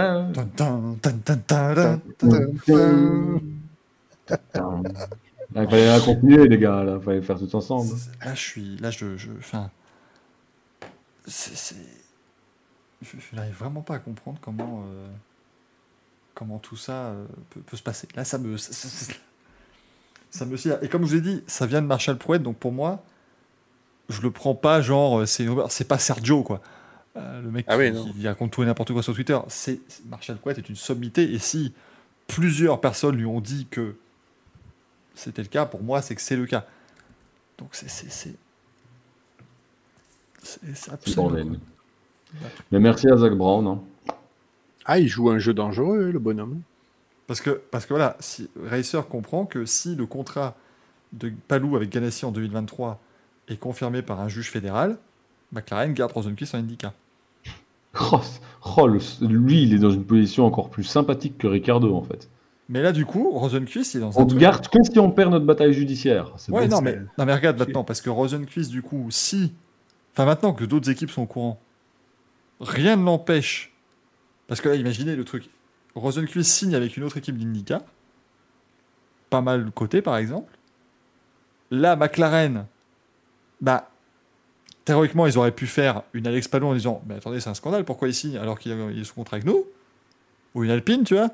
Mais maintenant qu'on est au courant que techniquement, il n'y a pas forcément de contrat, ça devient un truc où McLaren peut se retrouver d'un an de la farce à devoir, parce qu'au final, ce qui peut se passer, c'est. Euh, Sylvie nous dit genre Ganassi. Ben non, parce que Ganassi garderait Palou du coup. Mais il pourrait se retrouver avec l'obligation de garder Ricardo en F1 parce qu'ils n'auront pas réussi à s'en débarrasser, l'impossibilité de mettre Piastri en F1. Il pourrait se retrouver avec le juge qui leur interdit d'avoir Palou et sans leur Par plan B qui est Rosenquist. Et par défaut, gardez Rosenquist. Non, non, et, et sans pouvoir le garder parce que Rosenquist aurait signé ailleurs. Ah oui, oui, en plus. Là, pas de et là, et là, et Et, là, donc et là. techniquement, McLaren joue sur 4 tableaux et il pourrait perdre les 4. Et il ramène Van Dorn en IndyCar. Ah bah Non, c'est surtout que Ils font ce qu'ils veulent. hein. McLaren, euh, avec les frais judiciaires qui vont euh, devoir sortir, euh, t'as Audi qui toque à la porte. dites, que là. Parce qu'après, après, évidemment, si tout le jeu de poker monteur de McLaren fonctionne, ils ont Piastri dans leur voiture, ils se débarrassent de Ricardo pour pas cher, ils ont le champion IndyCar en titre en Alex Palou qui rejoint leur équipe, et ils ont euh, Rosenquist qui va en Formule E où il fonctionnait très bien. Ça, ça c'est le monde idéal de Zach Brown. Mais si tout se casse la gueule, ça se casse la gueule de manière spectaculaire. ah, tu peux avoir un sacré, euh, Moi, je- un sacré effet domino. hein. Moi, je mets une pièce sur que je mets une pièce sur le rêve de Zach Brown ne va pas se réaliser. Il y a forcément Est-ce une que couille. c'est une pièce parce que tu as envie que, que ça se passe comme ça ou... Non, La couille, c'est de mon toute a- façon. Pour moi, Palou, c'est garanti que c'est la couille. Ouais, c'est à mon avis, ouais, ouais. Ga- Ganassi a trop de d'expérience pour se faire avoir comme ça. Et, et franchement, Mhm. s'il attaque Palou en justice, c'est qu'il y a, il y a une raison. Euh, Mais d'ailleurs, on est d'accord que du coup, il y a, il y a eu une course à Toronto qu'il n'a pas disputée chez Ganassi, mais qu'il faut faire le reste de la saison chez Ganassi. ah Palou. il a fait toutes les courses, hein, il a fait Toronto. Et il a tout Ah. Toronto Il aussi a, il a tout fait, Palou. Ouais, ouais. Moi, Je pensais qu'il en avait une où il avait pas Dans roulé. une ambiance euh, Oh putain, délétère. oh, tu m'étonnes. Ah, ils se parlent plus, c'est ça, Ganassi et Palou? Bah, il a plus de, il a plus accès aux, de- aux données, évidemment. Euh, c'est normal. Il se barre chez Attends. McLaren. Enfin, il dit qu'il se barre chez McLaren. Mais, mais Mine de rien, et c'est quand même bizarre hein, le marché des transferts aussi en sport auto. On parle souvent du foot, tout ça et tout, et c'est vrai que c'est c'est le lieu de toutes les folies. Mais quand tu réfléchis en sport auto, je me faisais la remarque quand tu vois le nombre de mecs qui sont team manager et en même temps agent manager de pilote, tu vois. Mm. Le, le côté, euh, euh, le côté euh, parti, et tu vois ce que je veux dire, conflit d'intérêts, il est énorme aussi en sport auto. On se rend pas compte parce que les équipes s'échangent pas des, des millions pour, euh, pour faire passer un pilote d'un côté à l'autre. Ça se joue à la fin des contrats quand tu ne les casses pas ou quand tu ne les interprètes pas d'une certaine manière, comme c'est le cas pour l'instant. Mais quand tu vois le nombre de mecs qui sont et team manager, enfin un Toto Wolf qui gère la carrière d'un Esteban Ocon, en fait, tu vois ce que je veux dire? C'est un Mm. peu comme Oui, si tu étais directeur Bottas, sportif, agent de joueur, tu vois ce que je veux dire? Ouais. D'un club et agent de joueur de l'autre côté, tu vois ce que je veux dire? Hmm. Ce qui, dans certains cas, arrive de manière non officielle. hein. Mais, euh, mais euh, c'est c'est fou, en fait. C'est c'est quand même très, euh, très opaque et très. euh, parce que ça sent imaginez- l'embrouille. hein. Imaginez tous les gens qui peuvent perdre. Piastri Piastri, qui demande si on peut refaire les manches à couilles, du coup. Non mais là, Piastri peut se retrouver con comme c'est pas permis parce que Ricardo bloquerait son volant. Palou peut se retrouver. Mais alors, mais c'est même plus la risée du monde entier. Parce que Palou, il peut potentiellement se retrouver l'an prochain obligé de rouler chez Ganassi, mais la situation serait tellement merdique qu'il roulerait pas pour eux, mais que Ganassi pourrait l'interdire de rouler n'importe où ailleurs en 2023. Le tout pour une somme dérisoire, parce que c'est le contrat qu'il a signé en 2020 quand il était rookie pour des, des clopinettes. C'est là Ah ouais. la, la tentative. Si, tout se passe bien, Palou, il passe dans un niveau de salaire, il fait, il fait x5 sur son salaire, il a une bonne voiture, machin, il fera des essais en F1 et tout. Mais si ça passe pas, le mec, il est payé seulement 200 ou 250 000 balles pour rester à la maison. Nous, on les prendrait. Mais quand t'es champion Indy 40, t'es payé Ah bah oui. 250 000 balles, c'est pas, c'est pas top. Hein. On pourrait une faire une Raikkonen qui se barre de la F1 payée par Ferrari, mais avec un salaire de Ganassi. Et Aroussam nous dit, Aroussam nous dit Palou chez Alpine et Piastri Indica, tout le monde est content. Non, mais le problème, c'est que aujourd'hui, en fait, Palou, il serait, il serait, lui, il serait content d'aller n'importe où, mais théoriquement, il peut littéralement se faire interdire de rouler en 2023 par son patron s'il gagne S'il perd, il perd beaucoup. Et, et en plus, en devant des dommages et intérêts à son patron, parce que c'est Alex Oh, Palou qui a été attaqué en justice. Ouais. Donc, c'est- c'est- et, et aux États-Unis, Tu penses, tu, tu- tu penses qu'il y a une chance que ce- cette affaire-là, elle soit pas réglée avant le début de la prochaine saison? C'est comment aux États-Unis quand c'est comme ça? Non, je pense qu'il y a. Non, non, là, ils ont euh, les deux parties, euh, McLaren, enfin les trois parties, du coup, McLaren, euh, Alex Palou et, et, et Ganassi se sont mis d'accord, apparemment, pour avoir un jugement assez rapide, justement, Hmm. pour que ce soit ouais. réglé avant la fin de, la fin de saison. Mais. Non, parce que bon, on a parfois eu euh, des cas après. euh, Je, Ah oui, mais ça peut durer, des- ça peut durer, exemples, je prends des exemples belges, hein, mais je te laisse euh, te souvenir de ce qui s'est passé sous le championnat belge du circuit il y a 10 ans avec euh, un organisateur qui euh, est en défaut de paiement et ceci et cela. Et, enfin, Intéressez-vous à l'affaire Speedworld en Belgique en 2012. Enfin, faut s'accrocher, hein, par contre. C'était c'était le bordel. Enfin, on était en mars qu'on a seulement su qui allait organiser, je pense en mars ou avril, qu'on a su qui allait organiser les championnats de Belgique circuit. Euh. Non, non, donc c'est- est- c'est vraiment un. C'est un bazar. Le jugement est fin août, hein. merci, euh, merci Jérémy. Effectivement, oui, le jugement est fin août pour, euh, pour l'affaire Palou Ganassi. Mais après, il y a appel. Hein. Ouais, Enfin, ouais, ouais. Après, il faut voir les Mais- appels. Mais, appels, mais dans le système américain, tu as quand même la possibilité de, voilà, de, de faire des choses assez, euh, assez rapidement quand il y a justement un besoin. Et là, il y a effectivement un besoin parce que euh, tout- toutes, les, toutes les parties incriminées doivent quand même savoir en décembre, on va dire, Non. ce qu'ils font l'an prochain. Quoi. Je, pose la question, mais quelle est la marge de manœuvre en fait de, de l'IndyCar Est-ce que c'est un système qui fonctionne un petit peu comme ce que tu vois en NFL ou en NBA, où tu as un peu la ligue qui peut aussi un peu décider de, ce genre pas mal de choses? Dire, par exemple, ici, je veux dire, tu vois, tu as le cas de, la NFL, tu as le cas extrêmement récent, puisque ça s'est joué ces derniers jours, d'un d'un quarterback qui euh, a juste été accusé par, enfin, 24 personnes, 24 femmes qui ont accusé et porté plainte pour agression sexuelle. Euh, il y a deux ans maintenant. Depuis, il a été échangé de son équipe de base à son équipe de Cleveland qui lui a donné l'un des plus gros contrats en termes de montant garanti sans savoir quelle allait être sa suspension. La NFL a mandaté une juge indépendante pour, euh, pour faire cette affaire qui a proposé une suspension de six matchs. Sauf que derrière, la NFL a le pouvoir de faire appel et a fait appel. Et c'est le commissionnaire de la NFL qui va euh, décider qui va gérer maintenant cet appel ou s'il ne va pas le gérer lui-même. Donc on est quand Non. même dans un voilà. Non, c'est tu plus- vois le, le niveau de, de contrôle que la NFL a, Ouais. alors que au niveau civil, c'est en train de se régler à l'amiable avec euh, quasi tout Mais le monde. c'est c'est parce qu'en en sport américain, justement, NFL, NBA, tout ça, tu as justement un commissionnaire. Ouais. T'as- toi, t'as pas ça en IndyCar. Des... Et en IndyCar, c'est juste. euh, c'est Roger Penske qui, qui, qui a acheté le Ouais, bébé, ouais, quoi, si tu veux. C'est c'est lui qui peut un peu. euh, Ouais, donc je veux dire, eux ont pas un pouvoir pour commencer à mettre de sanctions ou quoi que ce soit. Non, je pense pas. Non, non, c'est c'est- tu Non. peux pas. euh, C'est vraiment que de la justice, c'est justice pure qui voilà. va s'en Là, charger. tu as des entités quand même différentes et tout. Euh, Ouais.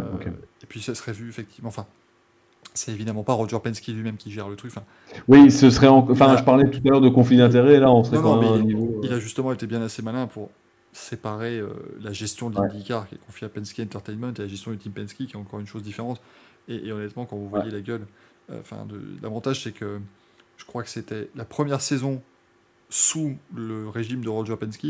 L'équipe Penske était relativement nulle part par rapport à ce qu'ils font d'habitude, ce qui était la meilleure preuve euh, de cette absence de conflit d'intérêt. euh, euh, mais dites-vous qu'à l'époque, enfin, l'IndyCar c'est habituel, hein, en 2000, euh, en, en gros, Tony George, qui était le patron de Ouais, Diapolis c'est lui qui a créé donc l'IRL à l'époque. Et en 2004, son, je crois que c'est son neveu Ed Carpenter, enfin, en tout cas, un membre de, Ed Carpenter fait partie de la famille de Tony George. Il va dans une équipe d'IndyCar, il casse beaucoup de, ca- de carbone, il se fait virer à la fin de l'année. Tony George, qu'est-ce qu'il a fait? Il a dit bonjour, je vais créer une équipe d'IndyCar, comme ça mon neveu va pouvoir. Enfin, non, c'est son, euh, beau-fils, pardon, je crois. Comme ça mon beau-fils va pouvoir euh, continuer de rouler. Donc le mec était patron du championnat et il avait son équipe. Mais c'était lui dans les deux cas, là, il n'y avait pas de. euh, voilà. Et, puis, euh, et puis finalement en 2008, C'est sur- sur la première course de la saison, les deux voitures ont été disqualifiées des qualifs à Homestead parce qu'elles avaient triché. Donc là on s'est dit c'est bon, il n'y a pas de souci, il n'y a, pas de- y a pas de passe droit, tout va bien. Il n'y a pas de problème. Mais comme le dit Rally 50, le seul pilote McLaren tranquille c'est Norris, il n'y a pas Toe Howard, y a Alexander Rossi. Et, euh, et les deux en extrémie pour l'instant. Voilà, ça c'est les seuls où eux ça va, tout va bien encore. D'ici à ce qu'on apprenne que Rossi n'a pas de contrat. mais, euh, mais là, le, côté Rosenquist, il me, il me surprend. Et comme je vous le dis, c'est, c'est, ça n'est pas évidemment confirmé, mais, euh, mais le truc, c'est que voilà, euh, comme c'est annoncé par Marshall Poet, moi, il annoncera. Je n'ai vraiment pas d'exemple où il a annoncé de la merde. Lui, pour le coup, ça fait, ça fait 15 ans qu'il te fait tous les scoops, c'est lui qui les sort. Et je pense vraiment que s'il le dit, c'est que c'est, tout à fait vrai. C'est dommage que ce soit le nom américain le moins facilement prononçable euh, pour les oui, francophones. disais Scott Prout à l'époque. Scott Prout. Scott Prout. Prouette, ouais, c'est compliqué, Prouette. Hein. Prouette. Mais même Prouette. Euh... Prouette. Prouette. Prou. Ouais, c'est Prou. compliqué, hein. Mais, euh, mais là, ouais, apparemment, parce que Rosenquist, il peut se retrouver chez Andretti hein, l'an prochain aussi. euh. Ce qui est, ce qui est pas extraordinaire, comme on l'évoquait avec Grosjean tout à l'heure, mais ce qui, ce qui permet quand même d'avoir une petite. euh, Enfin, c'est tout con, mais imaginons Rosenquist bat Hertha, bat un peu tout le monde, se met en patron d'Andretti Autosport. Si dans deux ans Andretti arrive enfin en F1, euh, il y a un volant, quoi, tu vois. C'est pas, c'est, c'est Ouais. complètement. euh, Ce serait, imaginez le truc, finalement, on revoit ça dans trois ans, de, de Palou, Piastri, Howard, Hertha, Rosenquist, il n'y a que Rosenquist en F1. Ce serait truc, le plus incroyable, quoi. Pour le coup, Rosenquist, ça fait longtemps. Enfin, ça fait longtemps. On l'a souvent, euh, entre guillemets, euh, espéré un F1, quoi. Non, non, c'est-à-dire qu'à partir du moment où tu gagnes le titre en F3 Europe à ta 15e saison, non, non, moi, à un moment donné, j'ai vite compris que Rosenquist en F1, c'était pas. C'était plutôt Rosenquist. Oh. Bon, par contre, messieurs, comme il est déjà minuit 20, euh, voilà, donc le Linkenko, machin, voilà, euh, Goodyear, c'est la merde. En, en WTCR, voilà, hein, c'est les news, super. Euh, je propose qu'on fasse le courrier des viewers, hein, et puis que le Louis, on le, on le reporte à un autre jour. Ah, il y avait un Oui. Louis. Oui, De Vizioso, oui, mais Jean Balek, De Vizioso a annoncé sa retraite quand même. André De Vizioso qui Oui, l'a arrêté oui. après le Grand Prix de Saint-Marin. Euh, c'est. Voilà un retour à la compétition qui aurait été bien utile et qui aura marqué les esprits. Oh putain, c'est c'est d'une tristesse infernale. Ah, c'est triste. que je suis, je suis mal pour lui parce que c'est un, bon gars. Il est quand même revenu. Il est, il est revenu de, de avec avec de, avec de, avec de, pardon, avec de la bonne foi. Il n'est pas revenu pour l'argent, pour machin. Il, est- il voulait vraiment faire un bon truc et, et se remettre comme il faut. Mais là, là, c'est tellement un, tel- tellement un enfer à vivre pour lui que. Man- Manjox qui a la ref. Ouais, pourtant, c'est pas un manche. Mais oui, mais De Vizioso n'est pas un manche à couilles. On rappelle que c'est grâce à lui qu'on a les manches à couilles. Donc, nous, il, il aura toujours une place dans notre cœur, évidemment. Euh, mais c'est triste. Et c'est quand même un. Il a fini deux ou trois fois vice-champion. hein, donc, euh, il y a un petit côté Poulidor. Hein. Ouais, mais. euh, tu sais, il est, il est arrivé à ce niveau. Quatre ans avant, on n'imaginait jamais pouvoir jouer de nouveau une victoire. Quoi. Donc, c'était. Mhm. déjà un Ouais, retour qui était, assez impressionnant au premier plan. L'époque de la troisième Honda aussi, fin 2000 Ouais. et tout ça. Ça remonte. hein. Euh, et en NASCAR aussi, on vous a parlé la semaine dernière, bah, Kurt Busch est toujours euh, blessé. Hein. Kurt Busch ne peut toujours pas reprendre la compétition depuis sa commotion cérébrale. Euh, ça, devient, ça devient inquiétant, ça fait trois semaines quand même. hein. Euh, Enfin, ça, ça- ça fait deux semaines qu'il y a eu Après, les commotions, c'est souvent très long. Quand c'est bien traité, euh, je veux dire, c'est. C'est, aléatoire, hein, bien sûr. C'est, tu- ouais, c'est aléatoire, mais je pense que c'est normal. euh, Encore une fois, toi et moi, on peut tomber de la même façon, le même angle, la même vitesse. On aura peut-être des symptômes totalement différents et des trucs. Enfin, c'est... Je- Oui. Euh, simplement, Oula, on est en train de perdre la connexion avec, euh, avec la Belgique, c'est terrible. Non, non, non, mais je suis toujours là. Euh, juste, je connais une personne, une bouteille d'eau de 33 centilitres, mais direct lancée sur son crâne, à bouchon en premier. euh, elle a eu mal pendant. enfin, cette personne a eu mal pendant 2-3 jours. À un moment donné, je dis, ah, c'est bon, arrête un peu de déconner. Bah, euh, commotion cérébrale. Et là, je me dis, putain, ça, c'est quand même la plus ridicule, mais en attendant, c'est la preuve que le moindre petit truc, parfois. je, je, je repartais du lycée avec mes potes, j'avais les mains dans les poches. Tu sais, on déconne un peu, machin et tout. Il y en a un qui, pour déconner, me saute dessus, par, euh, me saute dessus, tiens, ah, Michael, il me pousse en avant, j'arrive pas à enlever les mains de mes poches. Poum Commotion cérébrale. C'est-à-dire que, en plus, alors, là on me l'a raconté parce que je n'ai aucun souvenir, hein, ça fait Ah, Michael, c'est rigolo, eh, poum Ah, Michael a été tombé, c'est. Michael, Michael? Michael. Et puis je me relevais pas, j'avais perdu connaissance. Là, ils ont moins fait les malins, apparemment. Ah, bah, tu m'étonnes. Et après, je me suis retrouvé, j'avais retrouvé, j'avais pas retrouvé mes esprits, parce que j'étais en commotion cérébrale, je me suis réveillé, tout ça. Et apparemment, j'ai navigué dans les rues, machin, j'ai réussi à retrouver un pote qui habitait pas loin, et, euh, chez ses parents, j'ai pu appeler les miens, et, mais, mais c'était... Et tout ça, tu te dis, ah oui, on me le raconte. je suis pas, je, je suis pas au courant. on me, me le raconte juste. Moi, j'ai jamais perdu connaissance quand on m'a sauté dessus. Le courrier des viewers, donc, hein, vous nous avez posé quelques questions, j'imagine très pertinentes, auxquelles nous allons répondre tout de suite, bien évidemment. Euh, Nitram qui dit bonsoir, super émission ce soir, comme d'habitude, mieux que le Racing Bistro. Voilà ma question. Pensez-vous que la FW44 a un potentiel que les pilotes n'arrivent pas à extraire? Je pense au premier secteur de Latifi en Hongrie, qui me fait penser que la voiture pourrait jouer les points si elle était mieux utilisée. Moi, ça reste un mystère, ce, premier secteur en, en qualif. Latifi était parti pour faire P3 ou P4 de la, de la, Ah de la oui, oui. Q1. euh, Bon, heureusement, il s'est loupé dans le dernier virage, hein, bien sûr. Je sais pas, il a cramé les pneus, je sais pas ce qu'il a fait. mais- Il a fait une erreur, mais le fait que la voiture était on- compétitive, ça m'a. On va peut-être découvrir qu'en fait, elle était pas. Enfin, il y a eu triche et que du coup, il va y avoir dis- disqualification et du coup, de 18e, ils vont passer à 19e. C'est ça. Spro de Bruxelles qui nous demande Je m'étonne que personne n'ait mis l'accent sur le fait que c'est la retraite de Vettel qui a tout déclenché. En effet, il a dû sûrement dû avoir une date limite pour donner sa réponse. Et comme beaucoup ont été surpris de sa décision, je me demande ce que ça cache. Euh, ouais, bah, là, on dit Bah, aussi. si, si, on en a parlé tout à l'heure, le complot avec Mark Webber et, et Fernando Alonso en mais- de 2010. Non, mais si ça se trouve, non, mais si ça se trouve, euh, c'est c'est un peu une situation à, à la Schumacher 2006 où Vettel, on l'a gentiment dit bon, écoute, Sébastien, fais un pas de côté, dis, dis que tu prends ta retraite, alors qu'il n'avait pas envie pour faire venir. Alonso. Enfin, tu vois, c'est. Peut-être. hein. Je pas, pense que tout ça, c'est hein. c'est une boule de nœud qui va tranquillement se qui va tranquillement se remettre comme il faut et on, on- on prendra beaucoup de choses. Par Euh, contre, si c'est ça, le message qu'il a réellement passé était vraiment classe. Même si c'était forcé, euh, oui, Après, Un Vettel à ce ni- maintenant, est-ce que finalement le forcer à prendre entre guillemets à prendre sa retraite, est-ce que c'est un crève-cœur pour lui? Non, je pense que ça l'a ça l'a pas, pas, ça l'a aidé, quoi. c'est- C'est ça. ils l'ont peut-être poussé un peu, ils l'ont peut-être, euh, ouais, ils l'ont peut-être poussé à prendre sa décision, mais Oui, ils l'ont je ils sais l'ont- pas. ont peut-être aidé, mais pense Ouais. que c'est en, en soi, c'est pas déconnant. Enfin, c'est pas comme tu vois quand Schumacher s'est arrêté en 2006 alors qu'il était au sommet, qu'il se Mm. battait pour un huitième titre, qu'il avait vraiment l'impression d'avoir retrouvé ce feu. L'annonce de la retraite a été un peu bizarre, tu vois. Tu te dis- Mais là, Vettel, c'est c'est pas étonnant vu euh, tous les projets qu'il a, vu euh, ses engagements et vu le fait qu'il roule plus lui au sommet depuis quelques années. Euh, on a notre chère anonyme féminine qui nous envoie une question comme souvent. Euh, les annulations de Monsieur Formula sur Alice Powell chez Alpine m'ont fait réfléchir.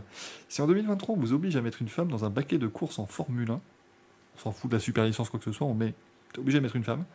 Vous mettez qui et pourquoi? Bah, on en a rigolé un petit peu tout à l'heure parce que j'ai Et découvert. interdiction de lancer un débat sur la pour le, le- le bien de la Non, mais au final, enfin, euh, est-ce que Jamie Chadwick est pas la mieux placée pour le faire?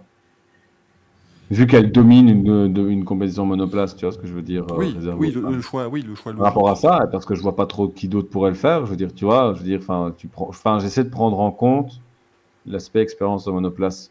Sophia Flörsch n'a pas la même expérience, tu vois ce que je veux dire Moi je mets ou Simona de Silvestro. ou alors Simona, ouais, non, Qui tu mets? Simona de Silvestro pour moi, ce serait. ouais, ouais, par rapport à l'IndyCar. C'est celle où tu sais que dans un très haut niveau, elle a, elle a les capacités pour lutter. Elle a fait un podium, elle a, tu vois, elle a quand même Mm. eu des capacités. euh, euh, on rappelle Ouais, que Simona ouais. de Silvestro en 2010, elle perd le, euh, 2009, pardon, elle perd le titre en, en Toyota Atlantique à la dernière course parce que se fait accrocher par son, son rival direct. Quoi. Donc il y a des capacités euh, dans un peloton et puis en IndyCar, elle a vraiment pas été ridicule. Quoi. Donc Non, c'est vrai. on dit Juju Noda. Ouais. Après, ça date. tu vois, c'est un peu le côté, ça date aussi, et donc.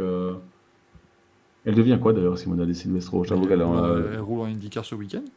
Elle roule encore en IndyCar Elle est chez Paretta Autosport. euh, Ok, ok. J'avoue que j'avais un peu perdu de vue euh, ce qu'elle faisait et tout. Enfin, je veux dire, à un moment donné. Elle était en supercar australien. elle était partie en Australie. Elle est, pilote de développement Porsche en Formule 1 aussi. Ouais, ouais, ouais, c'est ça, c'est ça que j'avais un peu perdu. ce qu'elle Hyper faisait et Driver tout, qui nous demande quelle a été la course la plus longue de l'histoire hors interruption. Oh, ça, on sait rien. Bah, je sais pas, d'après Villebroquin, les courses de F1 elles faisaient 24 heures à l'époque, donc ça doit être dans ces années-là. Euh, mais sinon. Les 25 heures Fan Cup. Après, je pense qu'il il parle de. Ah non, non, non, non, non, non, la Maxi Endurance euh, de Novara, tu vois, les courses de 36 heures qu'ils ont essayé d'organiser il y a quelques années. Oh. Oui, oui, oui, oui, oui, oui, oui, oui, oui, oui, oui. Non, course Sinon, il y a eu les 72 heures, le marathon du Nürburgring aussi. 72 heures, mon dieu. C'est long, là, quoi. Oui, ça, oui, je pense que les Sinon, il y a les- mécanos, Il y a les 25 heures du Racing Café qui arriveront bientôt. On a bientôt fait le Et enfin, une question de G. Pas tapé, un fan de, Oh. François Délécourt, j'imagine. Qui nous dit Y a-t-il des constructeurs qui comptent s'engager à plus ou moins long terme en WEC Voilà. Toyota, Mykonos, Alpine, Peugeot, euh, Acura, Cadillac, Ferrari. Acura, non. hein. BMW, Bah, Acura, si. Lamborghini. Acura, pour l'instant, c'est que l'IMSA. hein. Ils ont pas dit WEC 2024 Pas encore? Non, Oh, on attend la. BMW. Non, non, non, non. non. Euh, Enfin bref. Enfin, bref, tous ceux qui font de l'hypercar du MDH, quoi. Vous avez compris. Bah, il y en a neuf là. hein, euh, et, et, enfin, la CO a sorti un, un- un visuel il n'y a pas longtemps où ils mettaient les neuf pour Porsche. 2024 en ne mettant pas encore Van Wall dedans. Enfin, Van Wall by Coles, hein, parce qu'apparemment, les- ceux qui détiennent vraiment le nom Van Wall ne sont pas très contents du fait qu'ils essaient de fa- d'appeler ça Van Wall.